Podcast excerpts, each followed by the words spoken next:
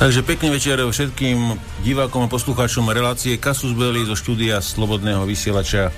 Namijajú vás zdraví Palogála a začína ďalšia relácia e, z nášho cyklu, v ktorej sa venujeme, ako vždy omielam, ozbrojeným vojenským konfliktom, aktuálnym zamrznutým, prípadne ktoré, tým, ktoré nás ešte len čakajú a rôznym technológiám používaným jak v civile, tak vo vojenstve. Takže zdravím všetkých, e, pekný večer, užite, užite si to s nami. Po dvoch týždňoch sme opäť tu, e, pozrieme sa Pozrieme sa, čo tam máme na dnes, takže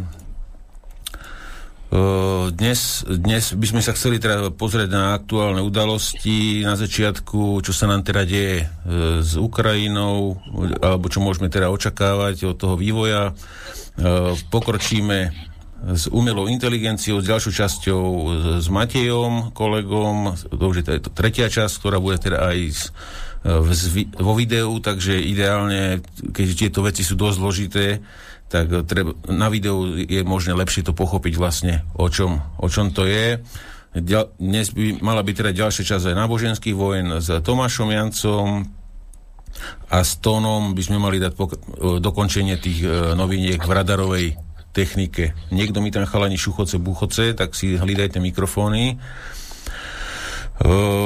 No a u, uvidíme potom e, s, s Martinom by sme chceli teda na začiatku hlavne teda sa pozrieť na tú Ukrajinu e, z jeho pohľadu teda, aký môžeme očakávať vývoj a že, či nám to teda prinesie e, nejaké lietajúce hlavice smerom na Slovensko, keďže naši politici veľmi radi provokujú medveďa bosou nohou, takže uvidíme. Takže po, pozdravím kolegov, takže začneme s Martinom Kolerom, vojenský analytik z Českej republiky. Čauko Martin.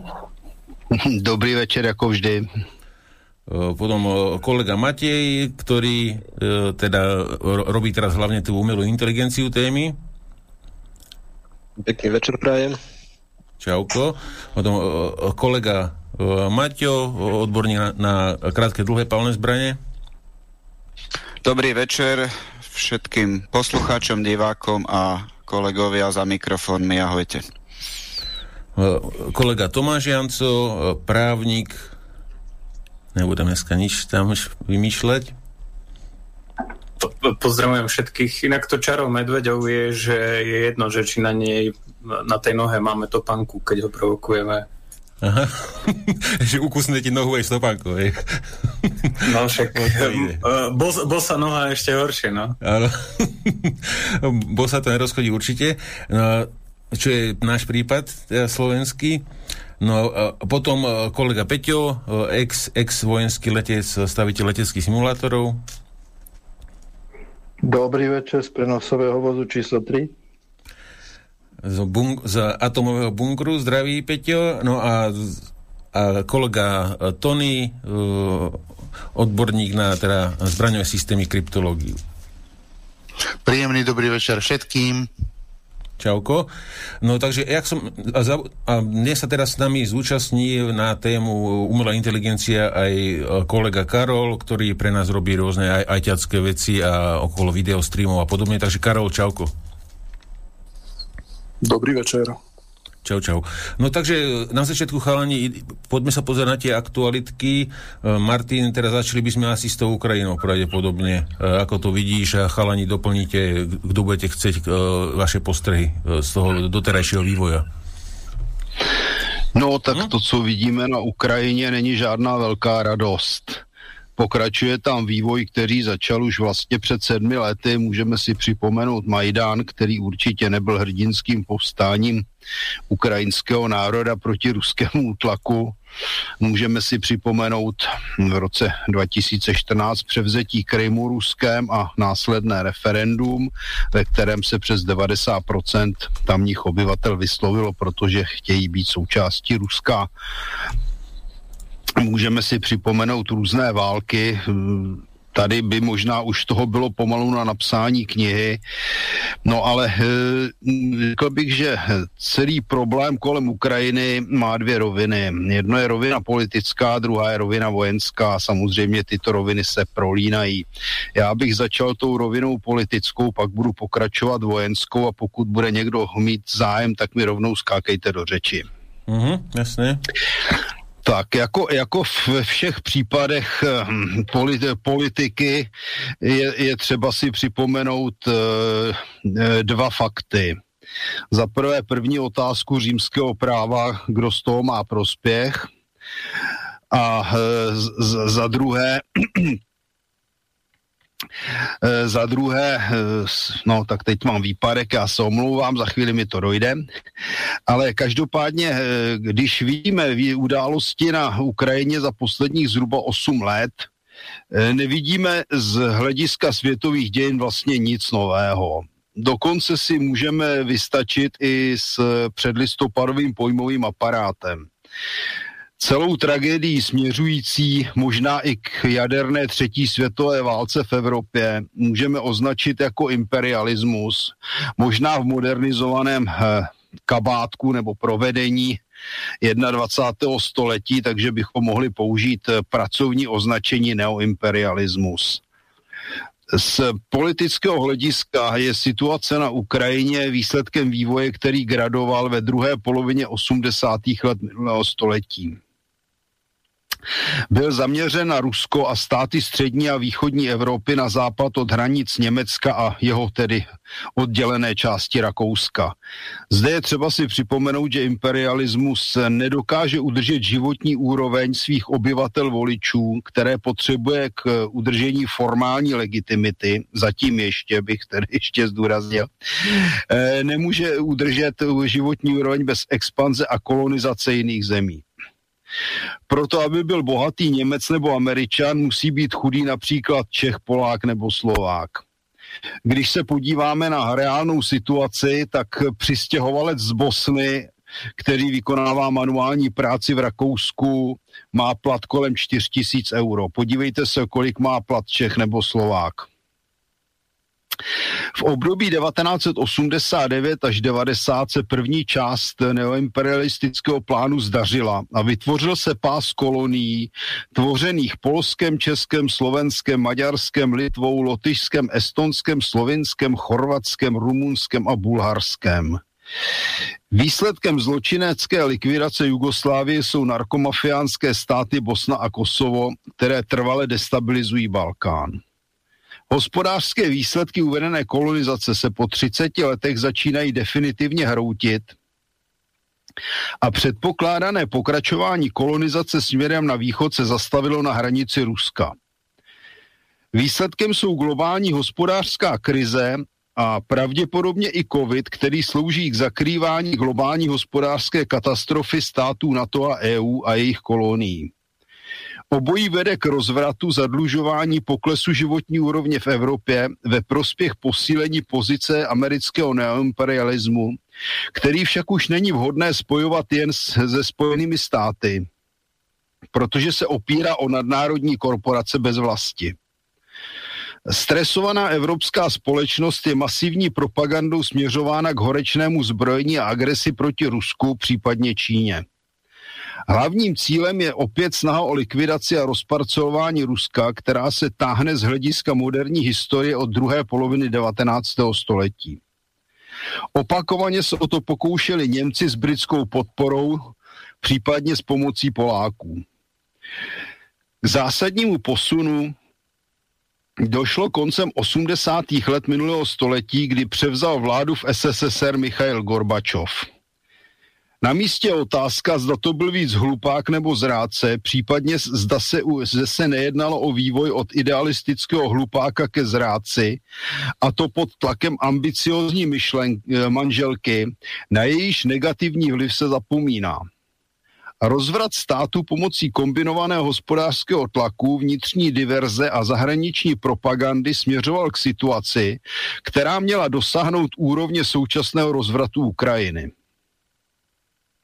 Právě Ukrajina je vzorovým případem výsledku působení neoimperialismu, a to jak amerického, tak německého.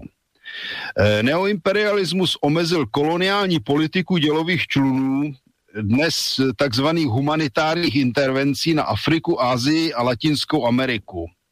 Jeho základní strategie je ovládnutí cílového státu pomocí vnitřního rozvratu, infiltrací svých dlouhodobých agentů, ve směs napojených na nadnárodní finanční korporace. Jedná se o skupiny, které přebírají výrobní prostředky v průmyslu a zemědělství a skupiny, které přejímají či vytvářejí banky, pojišťovny, spořitelny a vytvářejí nepřehledné fondy a nadace. Obě tyto skupiny, zjednodušeně bychom je mohli označit jako oligarchy, spolupracují a zároveň umístují již předběžně svoje lidi do státní zprávy cílových zemí. Vytvářejí korupční prostředí a dlouhodobý hospodářský chaos, který vede k zadlužování státu a jeho rostoucí závislosti na zahraničních financích. Ty samozřejmě ovládají globální neoimperialisté. Eh, privatizují média ve svůj prospěch, do státních eh, médií dosazují svoje slouhy. V podstatě lze mluvit o privatizaci státu. Vše se děje ve spolupráci se skupinami z, skorumpovaných a mnohdy vydíratelných politiků, kteří mají od domácích či jim nadřízených zahraničních oligarchů finanční a mediální podporu. Můžeme v klidu a bez nadsázky mluvit o většině českých poslanců a senátorů například. Pro podporu svojí politiky vytvářejí takzvané neziskové organizace, a teroristické skupiny. Typické příklady jsou Open Society Fund, Člověk v tísni, Antifa a tak dále. Vytvářejí politické, vlastní politické strany. V Česku je to třeba ANO a Piráti. Na Ukrajině se podařilo dosáhnout výše e, popsaný vývoj k dokonalosti. Rusko před touto kolonizací zachránil Putin. Faktickou vládu nad Ukrajinou převzali čtyři oligarchové, dříve nomenklaturní komsomolci, dokonce z jedné mládežnické organizace. E, v současnosti je situace, situace taková, že z této skupiny e, jeden byl v podstatě odstraněn, což je Achmetov, který přišel značnou část majetku a je mimo. E, Porošenko přišel o moc a část majetku a v současné době se třese strachy, aby ho nezlikvidoval vítězný konkurent Kolomojský, ovšem ani ten není největší kohout na smetišti, takže má zakázáno e, Porošenka zlikvidovat. Nicméně v současnosti je tedy vládcem Ukrajiny Kolomojský, který má tedy svého prezidenta Opičáka Želenského. Pak, jsou ta, pak je tam ještě jedna rodinná firma uh, oligarchů, která ovládá podkarpatskou Rus neboli zakarpatskou Ukrajinu a tamní oblast, ale ta nás nějak zvlášť nepálí. Každopádně tato čtyřka s vydatnou zahraniční pomocí privatizovala, rozprodala a rozkradla stát, který se z hlediska životní úrovně dostal na poslední příčku v Evropě.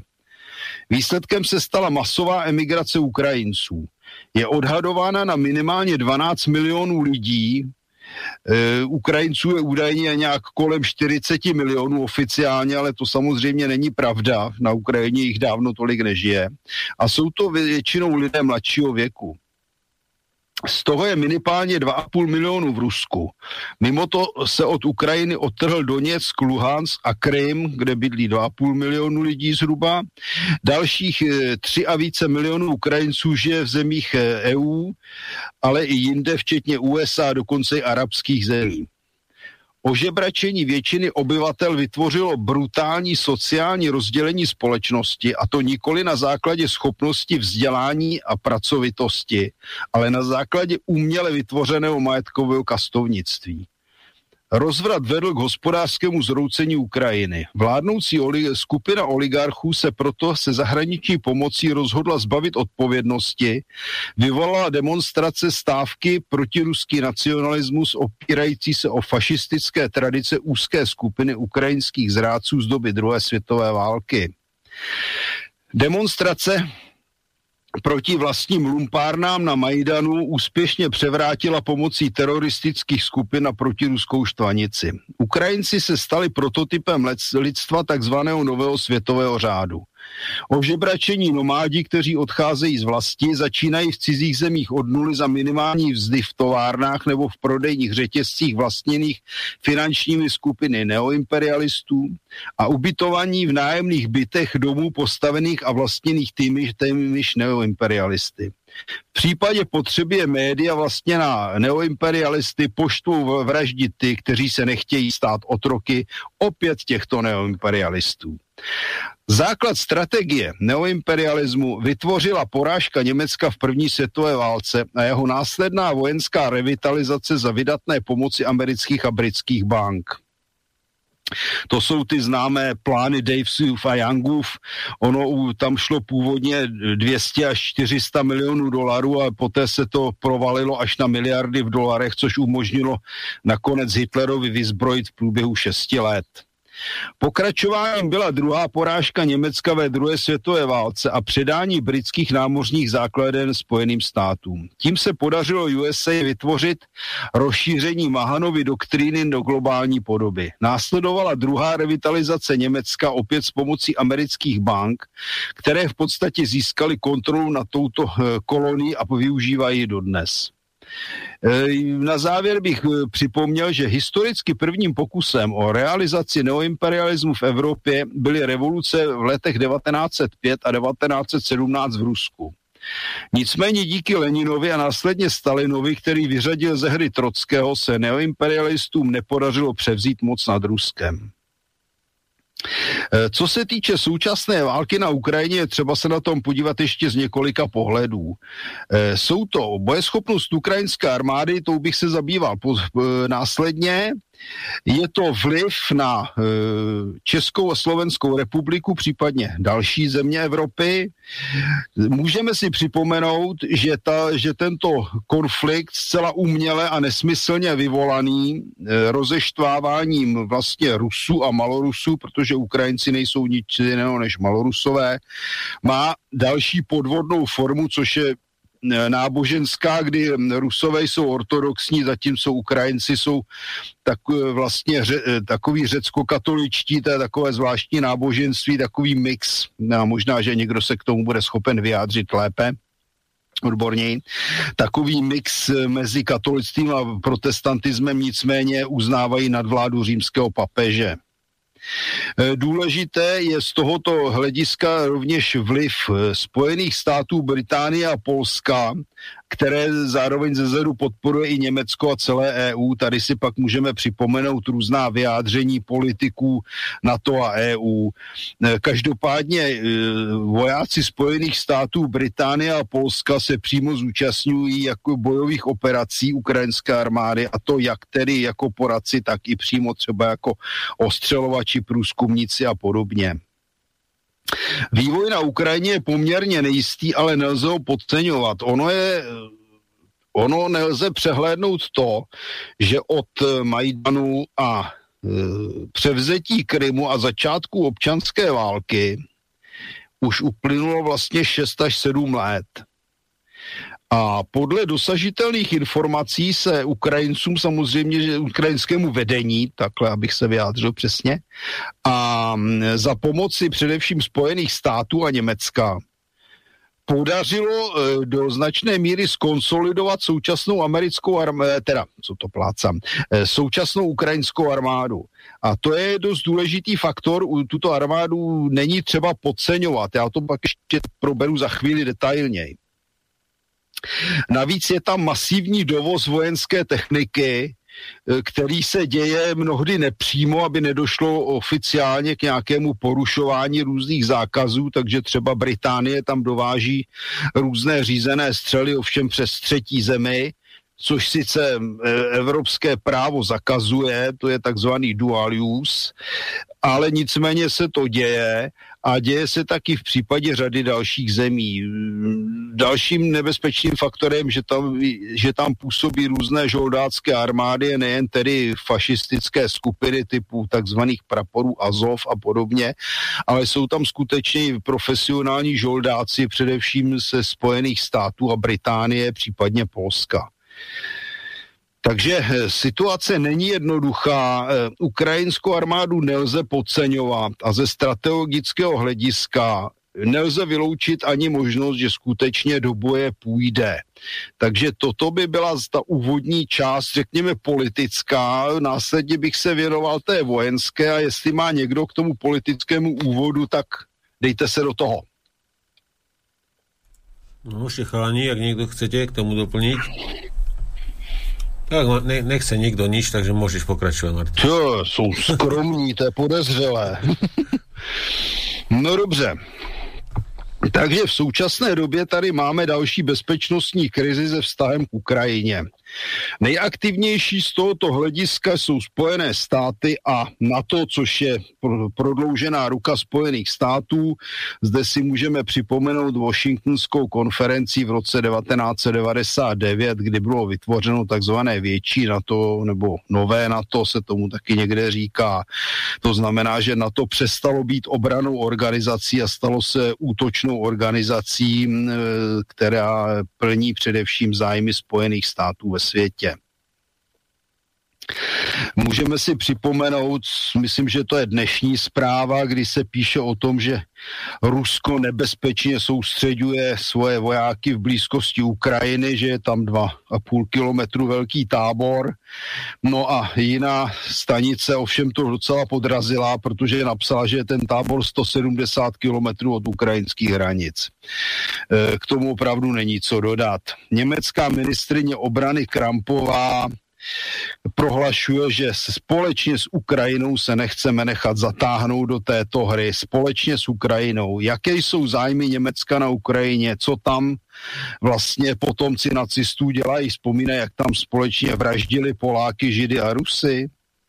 To je skutečně otázka, tady by se měli Němci chytit za nos, protože se nebezpečně řítí do opakování vlastní historie. Ukrajinská tajná služba SBU prohlašuje, že v příhraničí Charkovské oblasti provádí protiteroristické cvičení. Zase tady máme zajímavou ukázku rétoriky.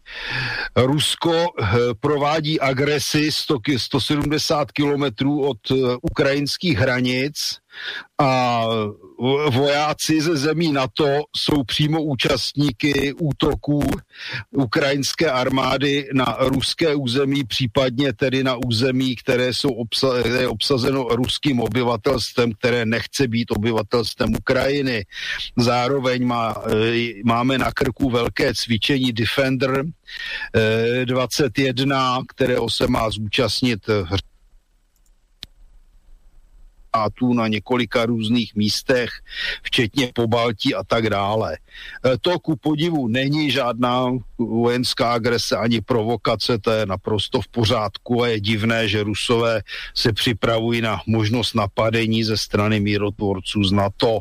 K tomu se nakonec vyjadřuje i známý, známý politruk a válečný štváč, politický šef NATO Stoltenberg nedávno, tedy nedávno v podstatě v současné době probíhá porada mezi Stoltenbergem, americkým ministrem vnitra Blinkenem a ministrem obrany Lloydem Austnem. No co tam mohou vymyslet? Budou samozřejmě eh, vymýšlet, jak napadnout Rusko, jak ho ohrožovat a dělat problémy, jak provádět štvavou propagandu a zvyšovat ohrožení obyvatel Evropy jadernou válkou. E, Stoltenberg přímo prohlásil, že USA a celé NATO už e, Ukrajinu v současné době opakovaně podpořili ruská koncentrace vojsk je neodůvodněná, nejasná a hluboce znepokojivá. No tak tady k tomu opravdu není co dodat. Za prvé, co dělají USA na to na Ukrajině. Není to členský stát na to. Je to rozkradená, skorumpovaná kolonie a hlavně je to stát, ve kterém probíhá občanská válka. Z tohoto hlediska by tam neměli být žádní cizí vojáci. No tak budú USA celé na... Tie dve základne tam budú. Jedna, jedna teda v Odese, tam tu si upravujú teda pre svoje lode a potom ešte, ešte medzi Odesou a Krymom, tak v strede je ešte taká Očakov, či jak sa to volá tá dedina alebo mestečko. Jo, Očakov. No a tam... To, je, to není zase tak malý. Nie? A, to, je, no, to je poměrně známý, no. no, no. Očakov je poměrně známej. Ale hen to už je také znúdzesnosť, vieš, lebo oni chceli teda na, na ten Krym sa napáskovať, nejak to nevydalo, tak teraz už skúšajú aspoň koľko to vydá, no. Tak, tak. No, Biden měl telefonát s Putinem a znůrazňoval závazek, který mají Spojené státy vůči suverenitě a jednotě Ukrajiny a jsme zase u stejné otázky. Jak daleko jsou Spojené státy od hranic Ukrajiny? Co tam dělají? Jaké tam mají závazky? Jediný jejich závazek je rozeštvat válku mezi Ukrajinou a Ruskem a vraždění lidí mezi sebou a mít z toho profit, případně se do toho z hlediska tohoto profitu přidat. To je jediný závazek a tady vidíme ten obrovský rozdíl mezi Bidenem a Trumpem. Trump byl, ať se to veme, jak chce, sice americký imperialista, ale byl to v zásadě myslící a rozumný prezident, který nechtěl globální střed. Biden ve své stupiditě patrně je schopen úplně všeho. Na místě aktuálně jakási... Biden, on už ani neexistuje v podstatě. No ne, takhle, já jsem to chtěl teď doplnit. Oni chtě, chtě, navrhují setkání Bidena s Putinem tak mě napadlo, že pokud teda tam Biden dojede, že největší problém bude mít ochránka s tím, aby mu někdo nevytáhl kabel ze zásuvky, aby včas vyměňovali plenky. A nedej Bůh, aby tam dětka trefil šlák, protože pak by určitě obvinili Putina z toho, že ho, že ho otrávil novičokem. Takže já si ty rozhovory vůbec nedovedu představit, protože to by bylo asi jako setkání e, inteligentního člověka s předlistopadovým svazáckým agitátorem, kdy teda v pozici toho agitátora je Biden, který podle mého názoru by nedokázal vypotit víc než nějaké eh, žv- eh, politické fráze a floskule a morál, moralistické žvásty, a proti němu tedy špičkový diskuter typu Putina. Myslím, že by to stálo za to a měl by z toho být přímo přímý přenos. Hey, ale, tu debatu eh, na počudovanie nenavrhol eh, osvietený vladar Biden, ale, ale Travič Putin, takže... Ano, tak to jsme v klidu, protože to, takové riziko a takovou ostudu si nemůžou Spojené státy dovolit. Poslat tam, poslat Bidena na rozhovor na přímý pokec s Putinem. To no, možno mu dajú vojensku... ten tablet, jak, jak má he, on je hacker slovenský, vieš. z hlavy a bude priamy video prenos miesto jeho tváre? Jo. Já nevím, já, když to řeknu na rovinu, tak mě Putin připomíná, teda Putin zase, co to plácám. Biden mě, připo, Biden mě připomíná takovou tu nafukovací Anču. To je asi... Martine, mám otázku ohľadom vojenskej aktivity. No. Ja, som za, ja som zaregistroval, že celá tá situácia sa dosť výrazne eskalovala potom, ako do ukrajinských vecí vlastne vstúpilo no, Turecko. Je to pravda, alebo to je len pocit? No, momentálně by měla proběhnout schůzka mezi Želeňským a Erdoganem a to jsem vážně tedy zvědav. No tak, e, co z toho vyplyne, a, protože Erdoganovi hroutí, co? že čo je, čo je 100%, tak už im tam dodávajú tie baklažány, tie bajkatáry, tie... No, jasně, no, to je, to je biznis, to jako, business, no. když nekoupí od nich, koupí jinde. To bych ani moc neřešil, ale tady jde spíš o to, že e, Erdoganovi se sype ekonomika, No a co když eh, Street Soros nabídne finanční pomoc a Erdogan pošle vojáky na pomoc Ukrajincům? Tady vidím zásadní problém. Tak tie Protože proxy, zbraní... Tie, tie prox, proxy tam boli aj predtým, no aj už v 2014, vieš, tie islamské všelijaké, ktoré bojovali mm. na strane Ukrajiny a tam, tam je celá... Prečo by ich tam... Tam je, ne, tam už je, tam už je nějaká islámská jednotka, tedy údajně ale e, jako, jako blížší informace nevím. No, takže samozřejmě ano, ta, ta agrese tam roste, řekl bych, že to tam graduje. E, dva americké torpedoborce připluli do Černého moře. Jeden tam připlul na cestě ze Španělska do Spojených států, tak nevím, jestli mu selhala navigace, že pluje teda do, ze Španělska do Spojených států přes Černé moře, no ale tak co dodat. Jak se říká, američani jsou lidé razovity, jak se říká na Ostravsku. Na, na východě zase, že zábava graduje, ne? Tuším se mi zdá. To by to... No. No, takže, takže ta situace je poměrně nepřehledná, nemusíme si dělat žádné iluze, samozřejmě jsou tam jednání a dohody Minsk 1, Minsk 2, v, v 90 a více procentech případů je porušuje Ukrajina tím, že buď dělostřelectvem počítáno v to i minomety a různými drony. Napadá, napadá území eh, Doněcka a Luhanska já bych ještě jako k té politické části dodal, že tam je to základní selhání mezinárodních organizací, které silně připomíná e, společnost národů v druhé polovině 30. let minulého století. Protože kdyby eh, OSN eh, místo žvanění a nesmyslů něco dělala, dělala to, co má, tak by se měla snažit zabránit válce.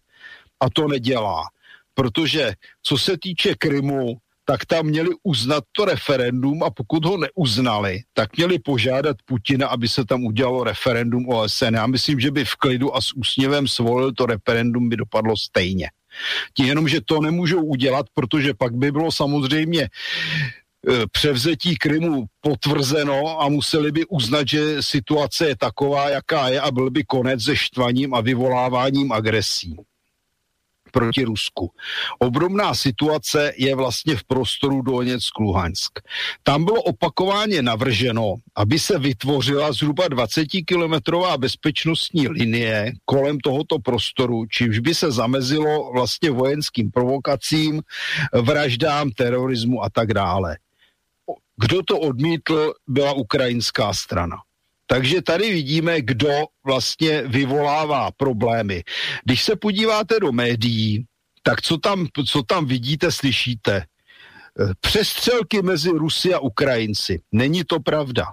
Tam 90 plus procent útoků zahajují hm, Ukrajinci a to dělostřelectvem, minomety, drony, případně eh, pomocí ostřelovačů.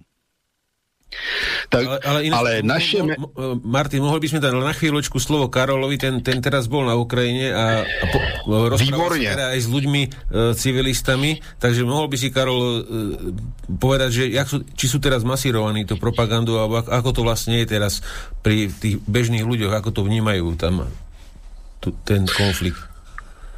No, ja som tam bol teraz 4 týždne Mal som tam byť dva týždne, ale kvôli covidu sa to predložilo na 4 týždne. Chvala Bohu som prežil. A bohužiaľ, moje vnímanie tej Ukrajiny je veľmi skreslené, pretože ja som bol v takej, nie že super bohatej časti, ale bol som medzi tými ľuďmi, ktorí majú peniaze. Takže napríklad tá vec, čo hovorí Martin s tými bytmi, ja to tak nevnímam, pretože skôr na, nie na Ukrajine, ale Kieve je obrovský boom s bytmi. Tam proste obrovský sa stáva úplne neskutočne. A nezaregistroval som... bydlí. To ľudí to kupujú, byty sú relatívne lacné, ako fakt to tam funguje dobre. Ale, to nechcem hovoriť, ale fakt som býval v takej štvrti, ktorá je pre takých lepších ľudí. A tam bolo všetko v poriadku, deti sa hrali na ihriskách, všetci boli v pohode, kľud, a nič sa nedialo moja, moja priateľka nepozerá správy, takže nedostala som žiadne informácie. Ale všetko vyzeralo úplne v pohode. Akože nezdalo sa, že by bol nejaký presun techniky, alebo že by lietali nejaké lietadla, alebo sa tam niečo dialo. A ani v spoločnosti to nejak nevrelo, že by som to niekde, niekde zachytil. A, no, tak to je jedinú otázku, čo som sa pýtal, bolo okolo Zelenského. A odpoveď bola, že Zelenský je najlepší z najhorších. Na to, je niečo ako, to je niečo, niečo ako u nás, niečo ako u nás Matovič. Hej, ako, asi, asi tak nejak. Hej. Treba opísať tú situáciu, že nemajú ho radi, ale skôr im tam vadí tá Timošenková, alebo jak sa volá tá pani. Hej. Takže skôr tí ľudia, čo tam vládli predtým, tak tých majú v zuboch. A vlastne ten, ten Zelenský bola taká znúdzesnosť. Ale čo sa týka celkovej situácie, vôbec sa tam nezachytil nejak, že by sa nejak viacej hliadkovalo na uliciach, alebo že by a, tam boli nejaké vojenské presuny, alebo že by tam bola nejaká panika v uliciach. Nič také tam nebolo. Normálny pohodový život, mierové časy. Takže To, vieš, keď, si, no. keď si zoberieš, ako veľká krajina to je, že je 10 krát väčšie ako, alebo 8 krát väčšie ako Československo celé, tak tých tisíc kilometrov ďalej to, to môže byť inak poznať, no ako 100 Ale to je... Od linie. To je naprosto logický vývoj, který přesně ukazuje to, e, co, co říkám já, že agrese je ze strany ukrajinských ozbrojených sil a jejich spojenců proti Doněcku a Luhansku. Kiev nikdo nenapadá. Proč? Ti lidi tam chtějí jenom žít na vlastním území a nebýt podřízeni kijevské vládě. Pro ně není důležité a zajímavé zabíjet Ukrajince a útočit na Kiev. Proto je v Kijevě klid, zatímco v prostoru Doněcka a Luhanska se zabíjejí děti. Hmm. S týmto je trošku taký problém, pretože napríklad aj tá moja priateľka, ona je utečenec z tejto zóny a skutočne je to, je to tá spoločnosť je rozdelená, že jedni sú tí, čo žijú na tej ukrajinskej strane, tak uh, tí vnímajú Rusko ako veľkého agresora a vlastne všetkých, čo som stretol, tak tí všetci vlastne vnímali Rusko ako agresora. Takže je to tam z tohto pohľadu je to vyhrotené, to je pravda. Tam není co dodat. Jako pokud půjdeme z práva národů na sebeurčení, tak měla Organizace spojených národů řešit plebiscit v prostoru Doněcka a Luhanska a zabránit tam vojenským střetům. To neudělala. Já bych jenom připomněl, že bývalé Československo vzniklo taky na základě práva národů na sebeurčení odtržením, a to v zásadě násilným od Rakouska-Uherska proč by neměli mít obyvatelé Luhanska a Doněcka právo odejít z Ukrajiny, jestliže jsou tam objekty národnostního teroru. Hmm. By som takú vec povedal, ktorú vnímam, že prečo sa to vlastne eskaluje na Ukrajine. Ja si myslím, že to nám, nám dosť navezuje na Karabach podstate to, jak sa turecké sily a vlastne NATO, lebo uh, na Karabachu točilo NATO, že vlastne to mali úspech, to ich posílilo a vlastne teraz to chce zopakovať na Ukrajine, mám taký pocit. No ale nedarí sa, nedarí sa. Hmm, tam je zásadní problém jeden. Ta, eh, co se týče Krymu, tam s, eh, pokud zautočí, tak s tou bude třetí světová válka. Tam není co dodat, že Krym je dneska z ruského pohledu součástí Ruska, tím to končí. Ja si Co sa týče Donecka... Martin, myslím, že tam sa bude švejkovať, že omylom sme vystrelili raketu a po, akože, aby zahrali, akože, akože vystrelia a potom sa budú vyhovárať, že no ne, my sme nechceli vlastne to tam ani vystreliť, ale a potom zase diplomácia to bude musieť riešiť. No. Ale, ale pokiaľ no, no, to, to... niekomu nervy na druhej strane, tak, tak sa to zhorší celé. Samozřejmě to riziko tam prostě je, k tomu není co dodat. Pokud někdo přisouvá k eh, cizí hranici vojáky, tak eh, je směšné, že tvrdí, že se, to je, že se tak děje s mírovými, s mírovými zájmy, to je prostě blbost. To je lež, to je podvod, to je propaganda a je to v podstatě první krok k agresi těžko mohou tvrdit, že Rusové jsou agresoři, jestliže mají tábor 170 kilometrů od ukrajinských hranic. E, já stále tvrdím jedno a to tež. Tam se měla, měla celá problematika řešit na základě práva národů na sebeurčení a plebiscitu. Tak to má fungovat v civilizovaném světě. Dokonce to v některých případech i fungovalo. Připomněl bych třeba, eh, co se týče Německa, oblasti Sárska ve 30. letech, tam byl plebiscit. Připomněl bych neúspěšný plebiscit třeba v Horním Slesku, kde Němci vyhráli hlasování a Poláci se na ně vrhli vojensky, o tom se dneska vůbec nemluví. Dneska celé ty oblasti Horního Slezska, eh, hlavní základna uhelných revírů Polska, to jsou vlastně bývalé německé oblasti, kde se ve, eh, kde se ve 30. letech konal plebiscit, eh, kde se vyslovila převážná většina obyvatel, protože nechce být v Polsku, Polsko tam vtrhlo armádou a udělalo to tak za podpory Británie a Spojených států. Takže tady jsme u toho, že pokud se nedá právo lidem, aby žili tam, kde žít chtějí, tak je z toho vždycky problém a pokud se tento problém záměrně neřeší, tak je to podle mého názoru odporný zločin. A toto se mělo dít i v případě Ukrajiny.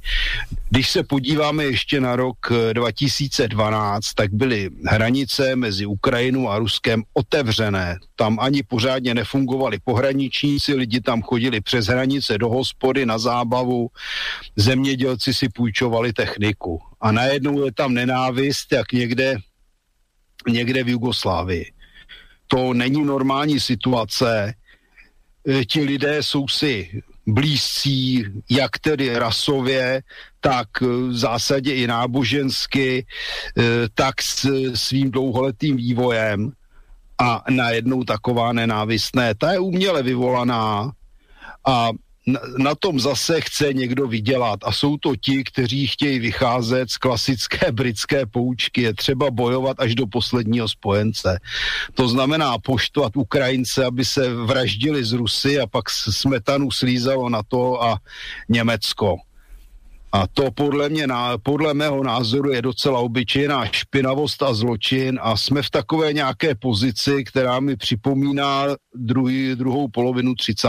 let nefungující mezinárodní bezpečnostní systém na jedné straně, na druhé straně beztrestní agresoři, kteří si myslí, že si mohou dělat, co chtějí. A to je obrovský problém a já se skutečně obávám, že to vše směřuje k tomu, aby se tady Evropa a Rusko vybily mezi sebou a vítězem budou američani. Já se ovšem docela obávám, že američani se přepočítají a výsledek, výsledek se bude jmenovat Čínská lidová republika. Ale bohužel my na to doplatíme tak jako tak. Mm.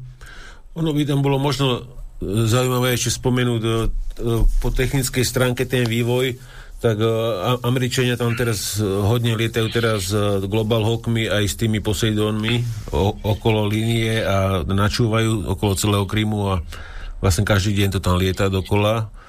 A že tam majú problémy s GPS-kom, uh, Rusi tam za, začali pražiť, pražiť s tým elektronickým bojom, aby teda mali problematickejšie určovanie cieľov asi pre tie pre tie turecké baj, bajketári, keď tam budú chcieť nieč, niekoho teda bombardovať pravděpodobně.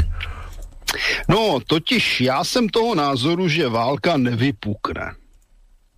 A to z následujícího důvodu. Rozvrat v armádách na to je katastrofický. To jako já stačí, co se dozvídám z naší armády.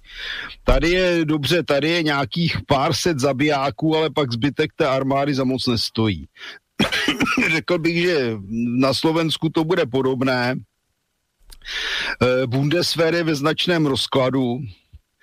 A americká armáda, no tam asi teďko momentálně řeší Black Lives Matter a podobně, jestli tedy budou bílí důstojníci klekat před černými, černými seržanty, nebo jak to vlastně povedou, protože tady si nemůžeme myslet, že armáda je oddělená někde v luftu od společnosti, když samozřejmě tato snaha je velmi silná ale když vidí ten vývoj, no tak tam nutně musí narůstat mezirasové napětí. A ona americká armáda nikdy za moc nestála. A podle mého názoru ten rozvrat bude pokračovat. Oni naprosto nutně potřebují, aby nahnali do války ty Ukrajince, protože vlastně z vojsk NATO EU podle mého názoru jsou k něčemu akorát Poláci.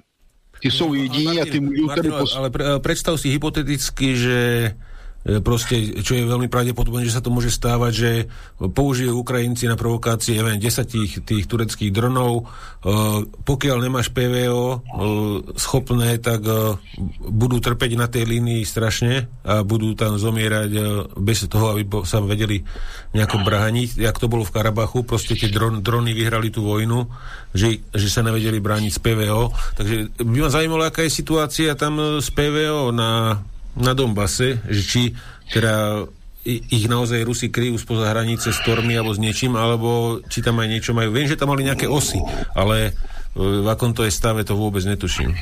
To je, to je totiž docela zásadní otázka. Já někde mám, někde poměrně přesný přehled e, organizace a výzbroje, výzbroje těch eh, oblastí Doněck, Luhansk. Bohužel tím, že stěhuju knihovnu, já fakt nevím, kde to mám, přiznávám se zcela na rovinu. Eh, tam tam... No. Môžem? Mohol by som len niečo? Povidej. Ta, takúto vec, chlapi. My sme vojenská relácia a keď si dobre všimnete, to obsmrdanie, čo sa spomínalo, že tam chodia Poseidony, špionáž, americká lietadla a tak ďalej. To sú jenom testy. Američania potrebujú konflikt, Ukrajina, Rusko, a hlavne teraz, keď sa Rusi pripravujú, tam chodia špiclovať, lebo keď rozostavujete technológiu radarovú, tak. komunikačnú a tak ďalej, oni potrebujú zistiť, aké frekvencie, aké modulácie, aké princípy. Áno. A oni vyvolajú konflikt, kde chcú zistiť, čo tí Rusi vlastne dokážu. A oni budú len načúvať. To, to isté robili pri Grúzii. Nabudili Grúzi, Grúziu proti Rusku a potom sa na nich vysrali. Pred pár dňami to aj sám ten, e, čo papal, žral tú svoju kravatu, jak sa volá, e, Sakašvili, Mm. Ten sám to povedal, že Rusi žmurknú a Američania sa poserú. Doslovne to takto povedal. Takže on už ich pozná, že Amerika štengrovala Gruzinsko a tak to aj dopadlo. Čo sa týka tej PVO obrany, stále to hovorím, je to o tom, že keď rozbalujete tú techniku a nastavujete tie komunikačné systémy, pretože vy tie radary musíte zosieťovať. A tam ide hlavne o to šifrovanie, e, prenosy, dekodovať, algoritmy od, od, od, od, odpočúvať, aby ste vedeli dešifrovať pri veľ, o, ostrej vojne medzi USA alebo NATO a Ruskom, aby im vedeli odpočúvať komunikáciu. Čiže toto je pre Američanov jeden test. Rusi to vedia, oni majú dlhoročné skúsenosti s Američanmi, jak to robia. To isté bolo vo Vietname, to isté bolo Izrael, Arabi, keď boli, tak tiež odpočúvali najprv, v, tam si poodpočúvali ruské radary, ako zamerujú, ako trekujú a tak ďalej. A Izraelu potom, to potom podali v podstate ako knovhov a preto mal Izrael veľké, veľké e, výhry, že ničil egyptskú PVO, sírskú PVO v arabsko-izraelskej vojne. Lebo amici všetko v podstate dodali Izraelu. Takže uh, hovorím, toto je aj svojím spôsobom také, uh, také akože, či skočia na udicu Rusi, že začnú naozaj ostrou komunikáciou, pretože to sú iné frekvencie, iné, e, iné spôsoby šifrovania, alebo ma, každá správna armáda má svoje tzv. že by som to môžeme nazvať, že keď je mierové časy, sa používajú iné frekvencie, iné šifrovanie. Keď sú troška zhoršené časy, zase je iný, alebo vyhlásený iný stupen pohotovosť, tak sú zase iné šifrovania, iné komunikačné kanály a tak ďalej. A keď je vojna, tak sú zase iné, uh, samozrejme, uh, toky, uh, šifrovanie a hlavne frekvencie. Ide o tie frekvencie Američanom teraz, že potrebujú to vidieť odpočuť tak a vidieť, jak Rusi fungujú. Keď chceš poznať svojho nepriateľa, ináč to neurobíš. A čo sa týka tej PVO, áno, môžem s určitosťou povedať, že ak by došlo bajtakári, baklažany, že tam začnú lietať, uvidíte, ak to bude padať. Pretože v Arménsku nesedeli za tými ruským elektronickým bojom a tými PVO systémmi ruskí, rusi vojaci. To je, tí majú tréningy každodenné, každotýžňové. Bolo to, teraz je to vidieť aj v Sýrii Izrael už dvakrát bombardoval Sýriu a neukázal žiadne zbombardované objekty. Prečo? Dvakrát alebo trikrát už bombardoval a žiadne snímky nechodia satelitné po, po nete. No lebo nič nezbombardovali, lebo už dávno pred mesiacom, mesiacom a pol sedia za sírským PVO ruskí vojaci. To, to, na to mám dôkazy, veď to máme v Telegrame.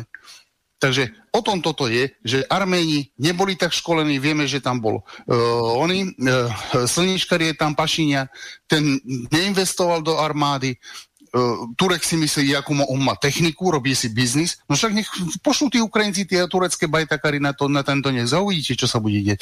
Čo sa týka PV obrany, majú tam faunu, majú tam uh, rušiace systémy, uh, uh, tá zoologická záhrada, ešte neviem teraz, penicilín tam išiel, to je ohľadne žiteľ tam išiel, to sú systémy na gsm čiže ak uh, niečo je riadené, uh, totiž to sú určité uh, drony, ktoré viete cez gsm navigovať. Normálne to má SIM kartu, sú aj také verzie, robotické systémy, že má, alebo také hračkárske za nálibabe to nakúpite, že môžete mať aj SIM kartu v tom a tak ďalej.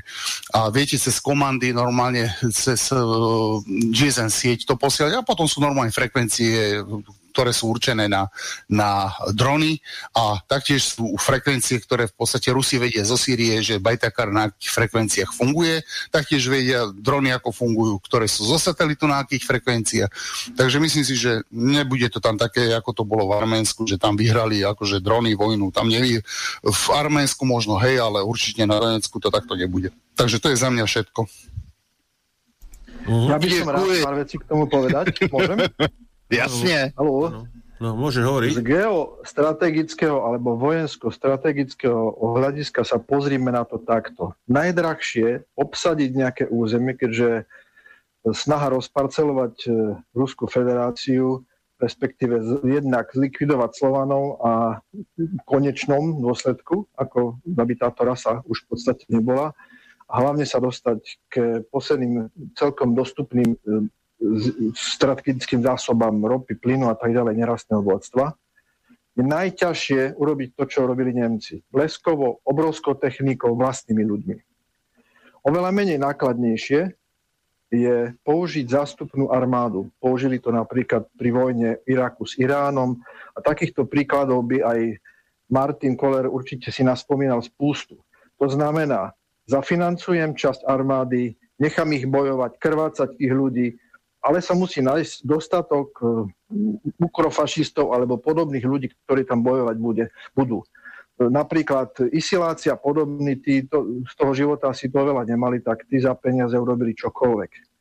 Neviem, aké veľké sily v skutočnosti sú pripravené e, sa pustiť do boja o Krym alebo o do Luhansku a Donetskú republiku, to neviem, ale skrátka z hľadiska stratégie je to oveľa lacnejšie pre tých Američanov. Ešte tam pošlu lode, pozorovateľov a povedia, Ježiš, čo tí Rusi robia, ak by k nejakému malému pohraničnému konfliktu došlo.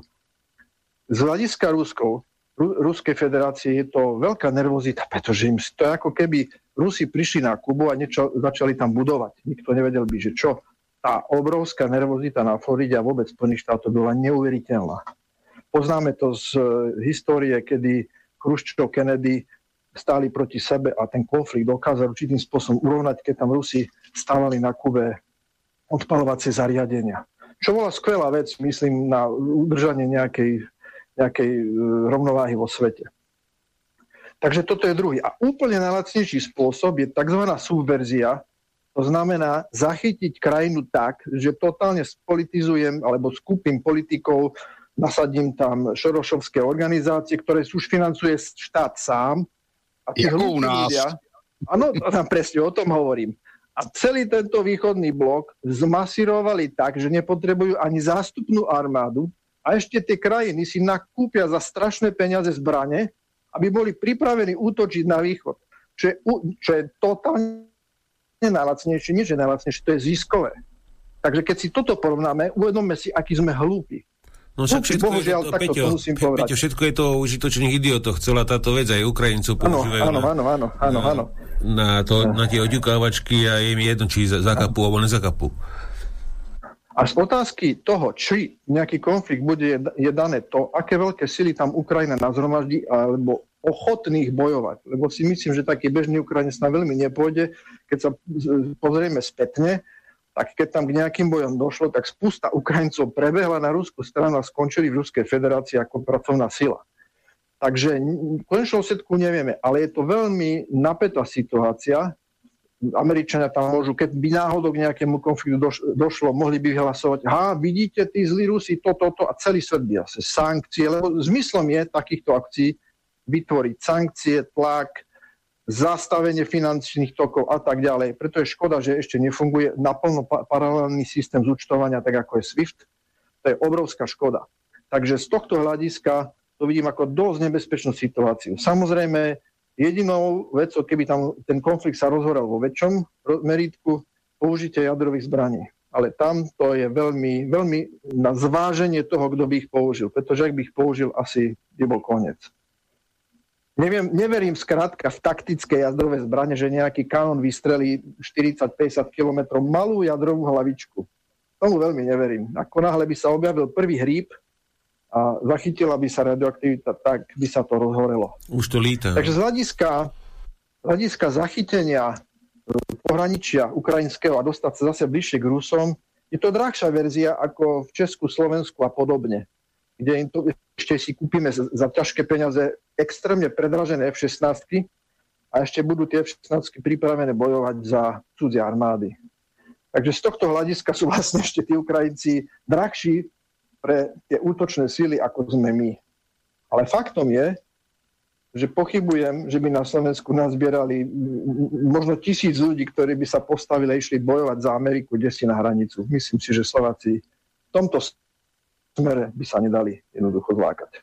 Takže z hľadiska geopolitiky to vidím takto. Hmm. No, to bylo výborné, jako oba dva. Já jsem, já jsem to testování chtěl odbít několika větami, to no to vysvětlo odborně, což je paráda. Ano, podle mého názoru to, co se tam děje, je testování bojem a samozřejmě snaha vytvořit ten konflikt mezi Ukrajinci a Rusy a vydatně to popichovat. Jinak ale situace je taková, že Ukrajinci za prvé nemají špatnou výzbroj, tomu se můžeme věnovat za chvíli. E, například chtějí koupit 40 letounů Rafale ve Francii a to jsou dobré mašiny. Dále, eh, za těch 6-7 let se jim podařilo tu armádu do určité míry skonzolidovat, takže na tom nejsou tak špatně, jako byli.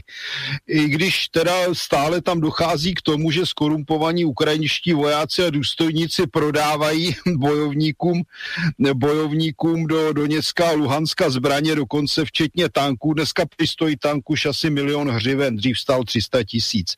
Hmm. Jsem taková zajímavá informace. Jo.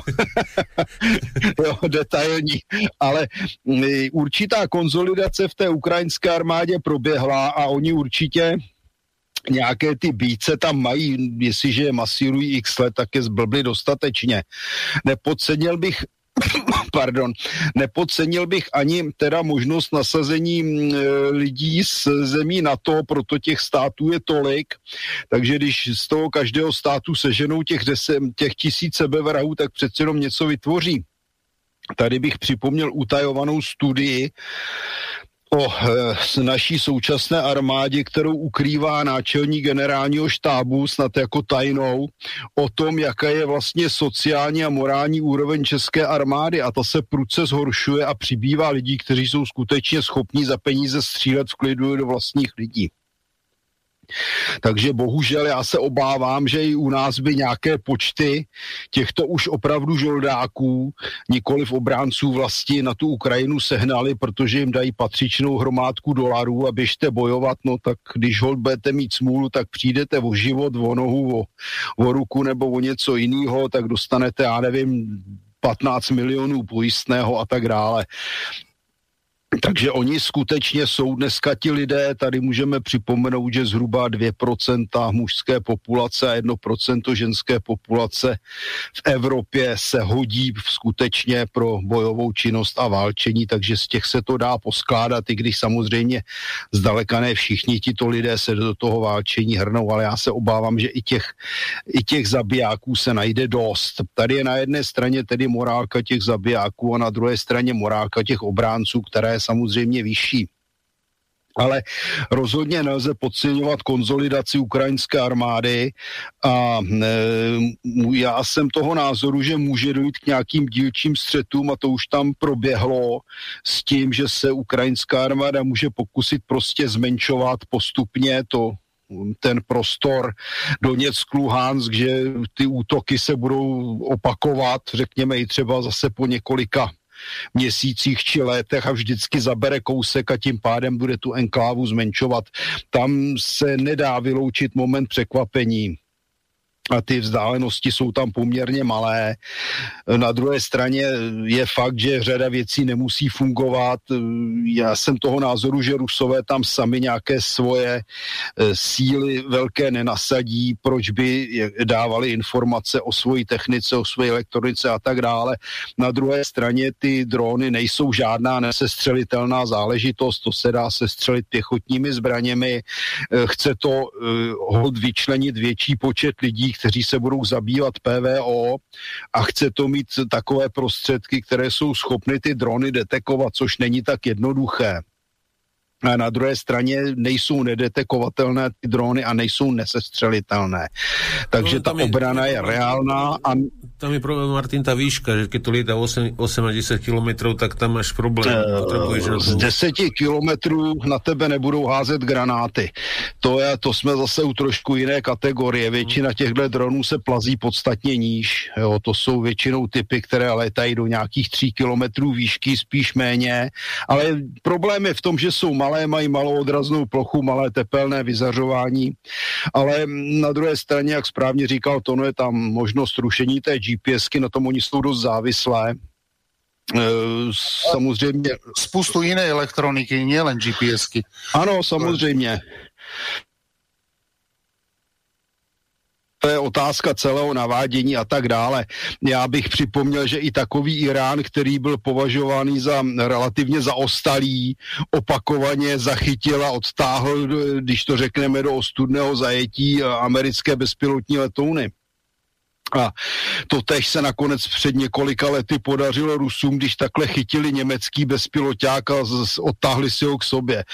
Takže tady jako, jak říkám, záleží vždycky na tom, kdo kde bojuje. Ono bylo úžasné vítězství, když se na to a e, desítky spojenců vrhlo na Irák, který byl relativně zaostalý a slavnostně zvítězili. Ono jako samozřejmě v té velké převaze to vždycky vychází, ale tady to není ani Irák, ani Gruzie, ani Arménie Arménie, Tady je situace úplně jiná. Tady Rusové brání vlastní lidi a tady nelze, nelze přehlédnout uh, ani ten morální prvek, který je v zásadě důležitý, protože ti žoldáci bojí za peníze a nejsou zas tak moc ochotní si nechat, se, se nechat zmrzačit nebo zabít, zatímco lidé, co brání svoji zem a svoje rodiny, ty jsou skutečně ochotní ten život položit. A jestliže budou Ukrajinci postupovat eh, směrem dovnitř do, tě, do té oblasti, oblasti, no tak těžko můžou tvrdit, že jsou oběti ruské agrese. To bude velký problém. Ale Martin, treba aj doplniť, že čo sme sa rozprávali s ľuďmi odtiaľ priamo, tak uh, už ani z, z toho Donbass, na tej Donbasskej strane už nie je to úplne také ideálne s s tou motiváciou tých ľudí, keďže napríklad, povedzme, žiješ v Donecku, máš problém zohnať nejakú prácu, tak uh, pracuješ v armáde a už to není také uh, srdcovka, vieš, ak to bolo predtým, že si si to bránil svoju vlast, teraz tam brániš uh, za, za plat, vieš. To je sice pravda, ale bráníš za plat stále tu svoji vlast protože o tu můžeš přijít. Ano, a o svůj život. Přesně, takže jako tam je ta pozice naprosto rozdílná. Jo, zvláště tady u těch žoldáků.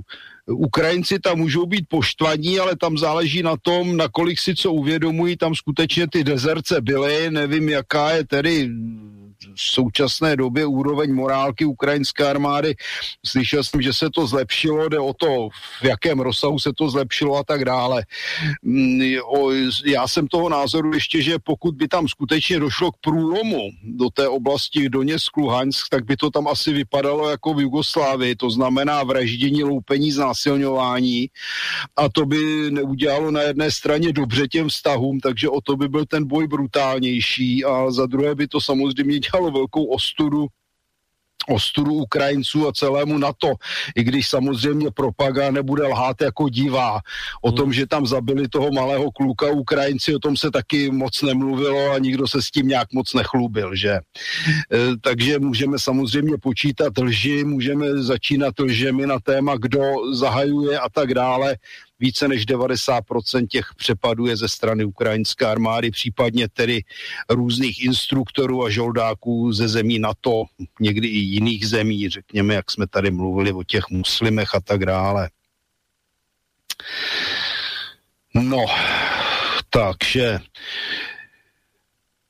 Můžeme když tak ještě pro každý případ probrat tu ukrajinskou armádu, jestli je tedy vůbec má smysl se tím zabývat, její výzbroj a tak dále. E, může, protože tam je, tam je velký problém. Ono samozřejmě existuje řada informací na toto téma, ale když se podíváte, tak jsou velmi nejisté. Protože můžeme začít už první informací, když si naklepnete prachobyčenou Wikipedii, tak zjistíte, že Ukrajina má 41 milionů obyvatel a má je stále. Přitom všichni vědí, že to dávno není pravda a nejedná se jenom o to, že lidé z Ukrajiny odcházejí, jenom možná v Kijevě se jim žije dobře já nespochybnuju, že tam můžou být také bohatí lidé, ale jestliže od někaď odešlo 12 milionů lidí, tak to tam není v pořádku. To je úroveň, jaká je naprosto katastrofální. To je jako Irsko v době bramborového moru. Něco takového nemá obdoby. V celé Evropě historicky stovky let jako za velký problém bylo označeno jenom to, že za první republiky Československé se vystěhovalo do Ameriky 200 tisíc Slováků. To bylo vnímáno jako obrovský problém, jako chyba politická, jako odchod lidí, kteří by pracovali a kteří by byli i, eh, řekněme, nasaditelní vojensky. A teď si vemte, že z té Ukrajiny odešlo 12 milionů lidí No ale to byli ale většinou lidé, kteří jsou právě v tom produktivním případě vojenském věku. A to, to je přesný doklad toho, že na Ukrajině to v pořádku není. Nakonec, pokud se nemýlím, tak z hlediska životní úrovně je Ukrajina buď na předposledním nebo na posledním místě v Evropě a na tom samozřejmě nemohou nic změnit nějaké bohaté čtvrti v Kijevě. To je stejné jako v Africe, že o Nigerie je bohatý stát, No ale kromě Lagosu a několika menších měst je to všechno totální žebrota a přesně na tuto úroveň se ta Ukrajina dostává. Lidé neodcházejí ze země, kde se jim žije dobře. Martin, vieš ty, čím budú financovať nákup tých Rafalov? No půjčkou, či jiným. Jasne, čo, preto sa pýtam, čo slúbili za to, či nemáš nejakú inf- alebo niekto nemá z vás informáciu. Ale oni sa, za, Oni přece rozprodali celou zemi už pomálu, kdy tam rozprodali dokonce i obrovské plochy zemědělské půdy Číňanům. A tam jsem zvědav, jak to dopadne. Protože pokud by se dostali Spojené státy a jejich tedy ukrajinští poskoci do konfliktu s Čínou, jestli budou respektovat čínský majetek. Ale no, rozhodně oni se... kam sa utopilo spústa peňazí, pretože ak ale tam prúdia z tzv. vygenerovaných peňazí len tak, tak je to jedno, tak sa utopia nejaké peniaze. V tomto prípade nevidím ako problém. To sú proste vygenerované peniaze e, počítačí, ktoré jednoducho použili na to, aby zástupná armáda mala čo nakúpiť a nejaké firmy na tom zarobili. Zaujímavé je, že práve hrafali a že to nie sú nejaké americké lietadla. To je čudné na tom. Možno kvôli tomu, že Francúzi ich tak veľa až nepredali, možno tá India sa stopla a tak ďalej. To znamená, že treba niekde umiestniť tých 40 kúskov, ktoré sa zvýšili větší chuť se podílet na financování a boji za Ukrajinu. Ano, ano. To je jedno s druhým. jo. Ale to, to je všechno na půjčkách. Ta vláda to je banda zlodějů od roku 1990 nebo 91, kdy se Ukrajina otrhla. No teď tuto zemi systematicky rozkrádají. To, to, to, to, je, to je evropská ostuda. No ale tam to je ještě o, o třídu horší, že jo? Ta země je totálně rozkradená. E, ovládá to tam pár mezinárodních gangstrů, když to řekneme úplně natvrdo. A ta země bude tak zadlužená, že těm lidem tam nebude patřit ani vzduch a to jenom proto, aby se ještě mohli nechat zabíjet to je prostě takové svinstvo, že to snad nemá obdoby, kromě snad jenom třetí říše a holokaustu. Na tomto vidíš, ako funguje propaganda, vymývanie mozgov, čo dokáže takáto štruktúra v malej skupine ľudí vyvolať. Je to podobné ako u nás. Hej. Uvidíme, či sa niekto zobudí u nás, u nich, kam to pôjde. Strašne som zvedavý na ten vývoj, kam to pôjde. Martina, ohľadom tej migrácie, si máš pravdu v tom, že prečo, rastie, prečo ten Kiev tak rastie obrovský? Rastie kvôli tomu, že z ostatných miest, z okolitých alebo z celej Ukrajiny sa všetci stiahujú, všetci mladí sa stiahujú do Kieva. Tam je Takže, práce a peníze. Áno, ale to znamená, že tie menšie mesta, tie dediny sa úplne vyľodňujú. To, vlastne, to je tá istá situácia ako na východe Slovenska. Je. Tam vlastne, keď prísť do nejakej dediny, tak to sú len cigáni a starí ľudia. Takže to mm. sa deje na Ukrajine. To je obrovský problém totiž a já to vnímám jako děsný zločin, protože když se tady bavím s Ukrajinci u nás, a to jsou jako, já mám k Ukrajincům dobrý vztah, upozorňuji, já nenávidím jejich vládu, protože to je banda lumpů, jo, protože vláda, která vyžene vlastně 12 milionů lidí, to se jinak nazvat nedá protože ty lidi by většinou byli rádi doma. Ukrajina je údajně krásná země, já jsem tam teda nikdy nebyl, ale mám známých plno, mám i známé Ukrajince. No ale ten Ukrajinec řekne, ale já tam prostě nemůžu zůstat, přece tam nebudu dělat na někoho zadarmo. A další řekne, no já přece se nenechám naverbovat do armády, abych se nechal zabít. Tady u nás se schovávají haldy Ukrajinců, kteří prostě nechtějí do té války, protože chápou, že ta válka je v podstatě stupidní. To je obrovský problém a to nikdo neřeší. My tady máme haldu mírotvorců, e, žvanilu o lidských právech, přitom celý ten problém by se dal docela normálně vyřešit v klidu. Ale ne, tady někdo má zájem, a ten někdo jsou ti neoimperialisti, aby tady byla válka. A je jim úplně jedno, kolik lidí bude mrtvých, zmrzačených, ožebračených, zničeného životního prostředí. Pro ně je to stejný jako někde v Sýrii, v Iráku, kdekoliv. Ale hrozný je, že ta situace se nám nastěhovala do Evropy, počínaje tedy Balkánem a tím zločinem NATO a EU v Jugoslávii. A dneska se to svinstvo posunulo do, do Ukrajiny já to, já to prostě vnímám jako aktuálně tedy máme teprve rok 21, ale jako největší zločin proti lidskosti v 21. století. To, co se stalo na Ukrajině. Vyhnat, ožebračit od tamtu 12 milionů lidí a ten zbytek ještě štvát do války. Tak, tak, je to tak, no. no dobre, takže Ma- Martin, z tvojej strany k tej Ukrajine necháme ešte chalanov teda, ak by chceli k tomu niečo a nebo jako to máš? No rozhodně, no já říkám, ne. můžeme ještě probrat, probrat tu armádu, ale to, to potom to pojedeme do desíti. Jo? Ja, jasne, my, my, ale to, to, tu jsme vlastně už preberali v minulosti, keď jsme riešili Donbass, tak jsme vtedy jsme to porovnávali, takže vlastně nemusím... Můžu to udělat nějak zkráceně, no, řekněme, jo. Takže ukrajinská armáda je oficiální a neoficiální, jak jsem uvedl. My vlastně dostáváme většinou oficiální věci, co ví asi ukrajinské vedení samo a co ví ruská rozvědka. To nám nikdo nepoví. Ukrajinská armáda se skládá z několika segmentů, jsou to pozemní síly, letectvo, námořnictvo, výsadková vojska, speciální síly, pokud se teda nemýlim. E, základem není profesionální armáda, je to prezenční služba, která u pozemních sil letectva je 12 měsíců, námořnictvo je 18 měsíců. Námořnictvo je poměrně nepočetné, má problémy s přístavy po té, co přišlo o Krym. Oficiálně, opakuju oficiálně, má armáda 255 tisíc vojáků. Z toho, teda ne vojáků, pardon, příslušníků, z toho je 40, údajně 41 tisíc občanských zaměstnanců, což jsou patrně počínaje úředníky na ministerstvu a konče různými techniky hm, v nějakých vojenských závodech a tak dále.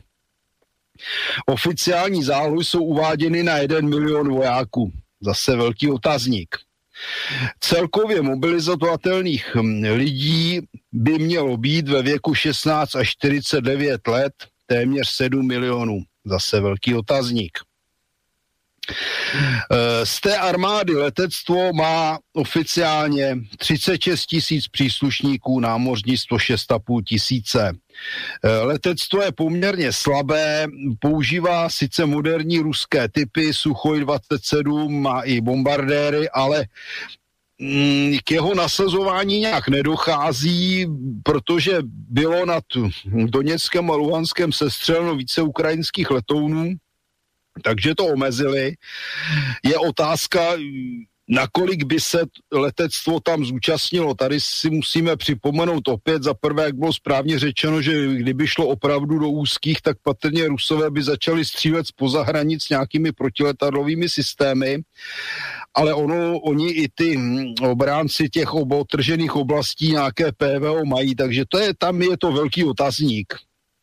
Jediné, co tam údajně létá, e, jsou vrtulníky, které tam dělají v podstatě zajišťují transportní činnost, případně nějakou tu bojovou činnost typu transportu a potom tam létají tedy hlavně americké průzkumné letouny a různé bezpilotní typy, což je levnější, když se sestřelí samozřejmě ty drony. No, eh, v ukrajinské armádě slouží 50 tisíc žen, z toho 2 tisíce důstojníků, ale eh, z toho tedy uniformovaných vojaček je jenom 17 tisíc. E, specialita jsou, je teda ta výsadková divize, ta má šest aeromobilních, jednu mechanizovanou a jednu dělostřeleckou brigádu, patrně to asi budou nejlepší vojáci, s kterými se dá počítat. Když se podíváme na to, že je to tedy šest brigád, tak to zase není tak málo. Eh, ukrajinská armáda se podílela na několika zahraničních misích oficiálně ve větším počtu, teda hlavně v Afganistánu, v Kongu, v Iráku, potom má na několika místech pozorovatelské týmy, no ale to je pár lidí, případně pár desítek lidí, což je to jenom taková, řekněme, symbolická účast. Eh, má poměrně dobré školství, patrně, které převzala ještě z doby eh, ze sovětských dob. Eh, má vlastně leteckou školu Kožeduba, má školu pozemních vojsk, školu námořnictva a má vysoko, teda vysokou školu jednu. Pak má specializované vývojové a výzkumné pracoviště, což, má, což pokud funguje dobře, má značnou hodnotu.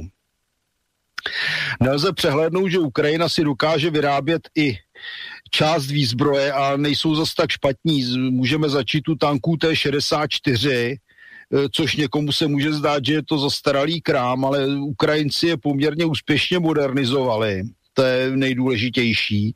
A podle mého názoru, a myslím, že nejen mého, mají ty tanky zhruba stejnou bojovou hodnotu jako tanky ruské armády. Eh, pak je tam menší počet tanků T-80, které opět mají zhruba stejnou bojovou hodnotu, jako jsou tanky ruské armády. Ukrajinci Martin, dále vyrábějí, Martin, ano. Tam, tam by som ťa doplnil, viem, že Ukrajinci exportovali z toho, z toho, z toho korporátu nejaké tie tanky, tie Molot im hovorili, myslím, tú úpravu 64. To tuším, T84 majú. Tam. T84, no. A, to bola taká a, modernizácia. A, a mali to strašne ponúkové. A neviem, či im to nechceli aj vrátiť. Niekde z Ázie, to bol, do Ázie predali nejakých 10 kusov. Ja som videl, že já jsem viděl, že utopili, uh, utopili obojživelné vozidlo, na to jsem se osobně koukal v Dubaji nebo kde. Ne, v Abu Zabi když byla, tam je vojenský veletrh a tam se jim teda to podařilo potopit, to byla velká ostuda. To obrněné vozidlo. Oni vyrábí osmikolové obrněné transportéry a Ukrazu, což je známá firma, která vyrábí auta mimochodem docela dobrá, třeba říct, tak vyrábějí takové, řekněme, středně velké štyrkolové obrněné, obrněné kousky. Něco jako, no, něco kra, jako je. Kraz je teraz skoro v krachu, lebo keď armáda prestala kupovať, a, nemali, a mali problémy aj motory nakúpiť do toho. Viem, že používali potom zo západnej Európy motory do toho nejaké a už mali, mali, mali problém teraz e, predať niekomu mimo armády. E, Civilní no to je pravda. Úplne boli, že v prdeli. No oni něco prodali snad do Iráku, ty krazy, pokud si vzpomínám. A to už byly ty modernizované typy, to znamená ty s dýzlem, ne ty benzíny, co žrali 100 na 100. E, co já vím, tak ta krize tam furt, jestli už se ta automobilka teda úplně nepoložila dokonce. Možná, že už je tam jenom nějaký segment. Ono to může vypadat stejně jako ten náš zbrojní průmysl, že, že z toho zbyla jenom částka.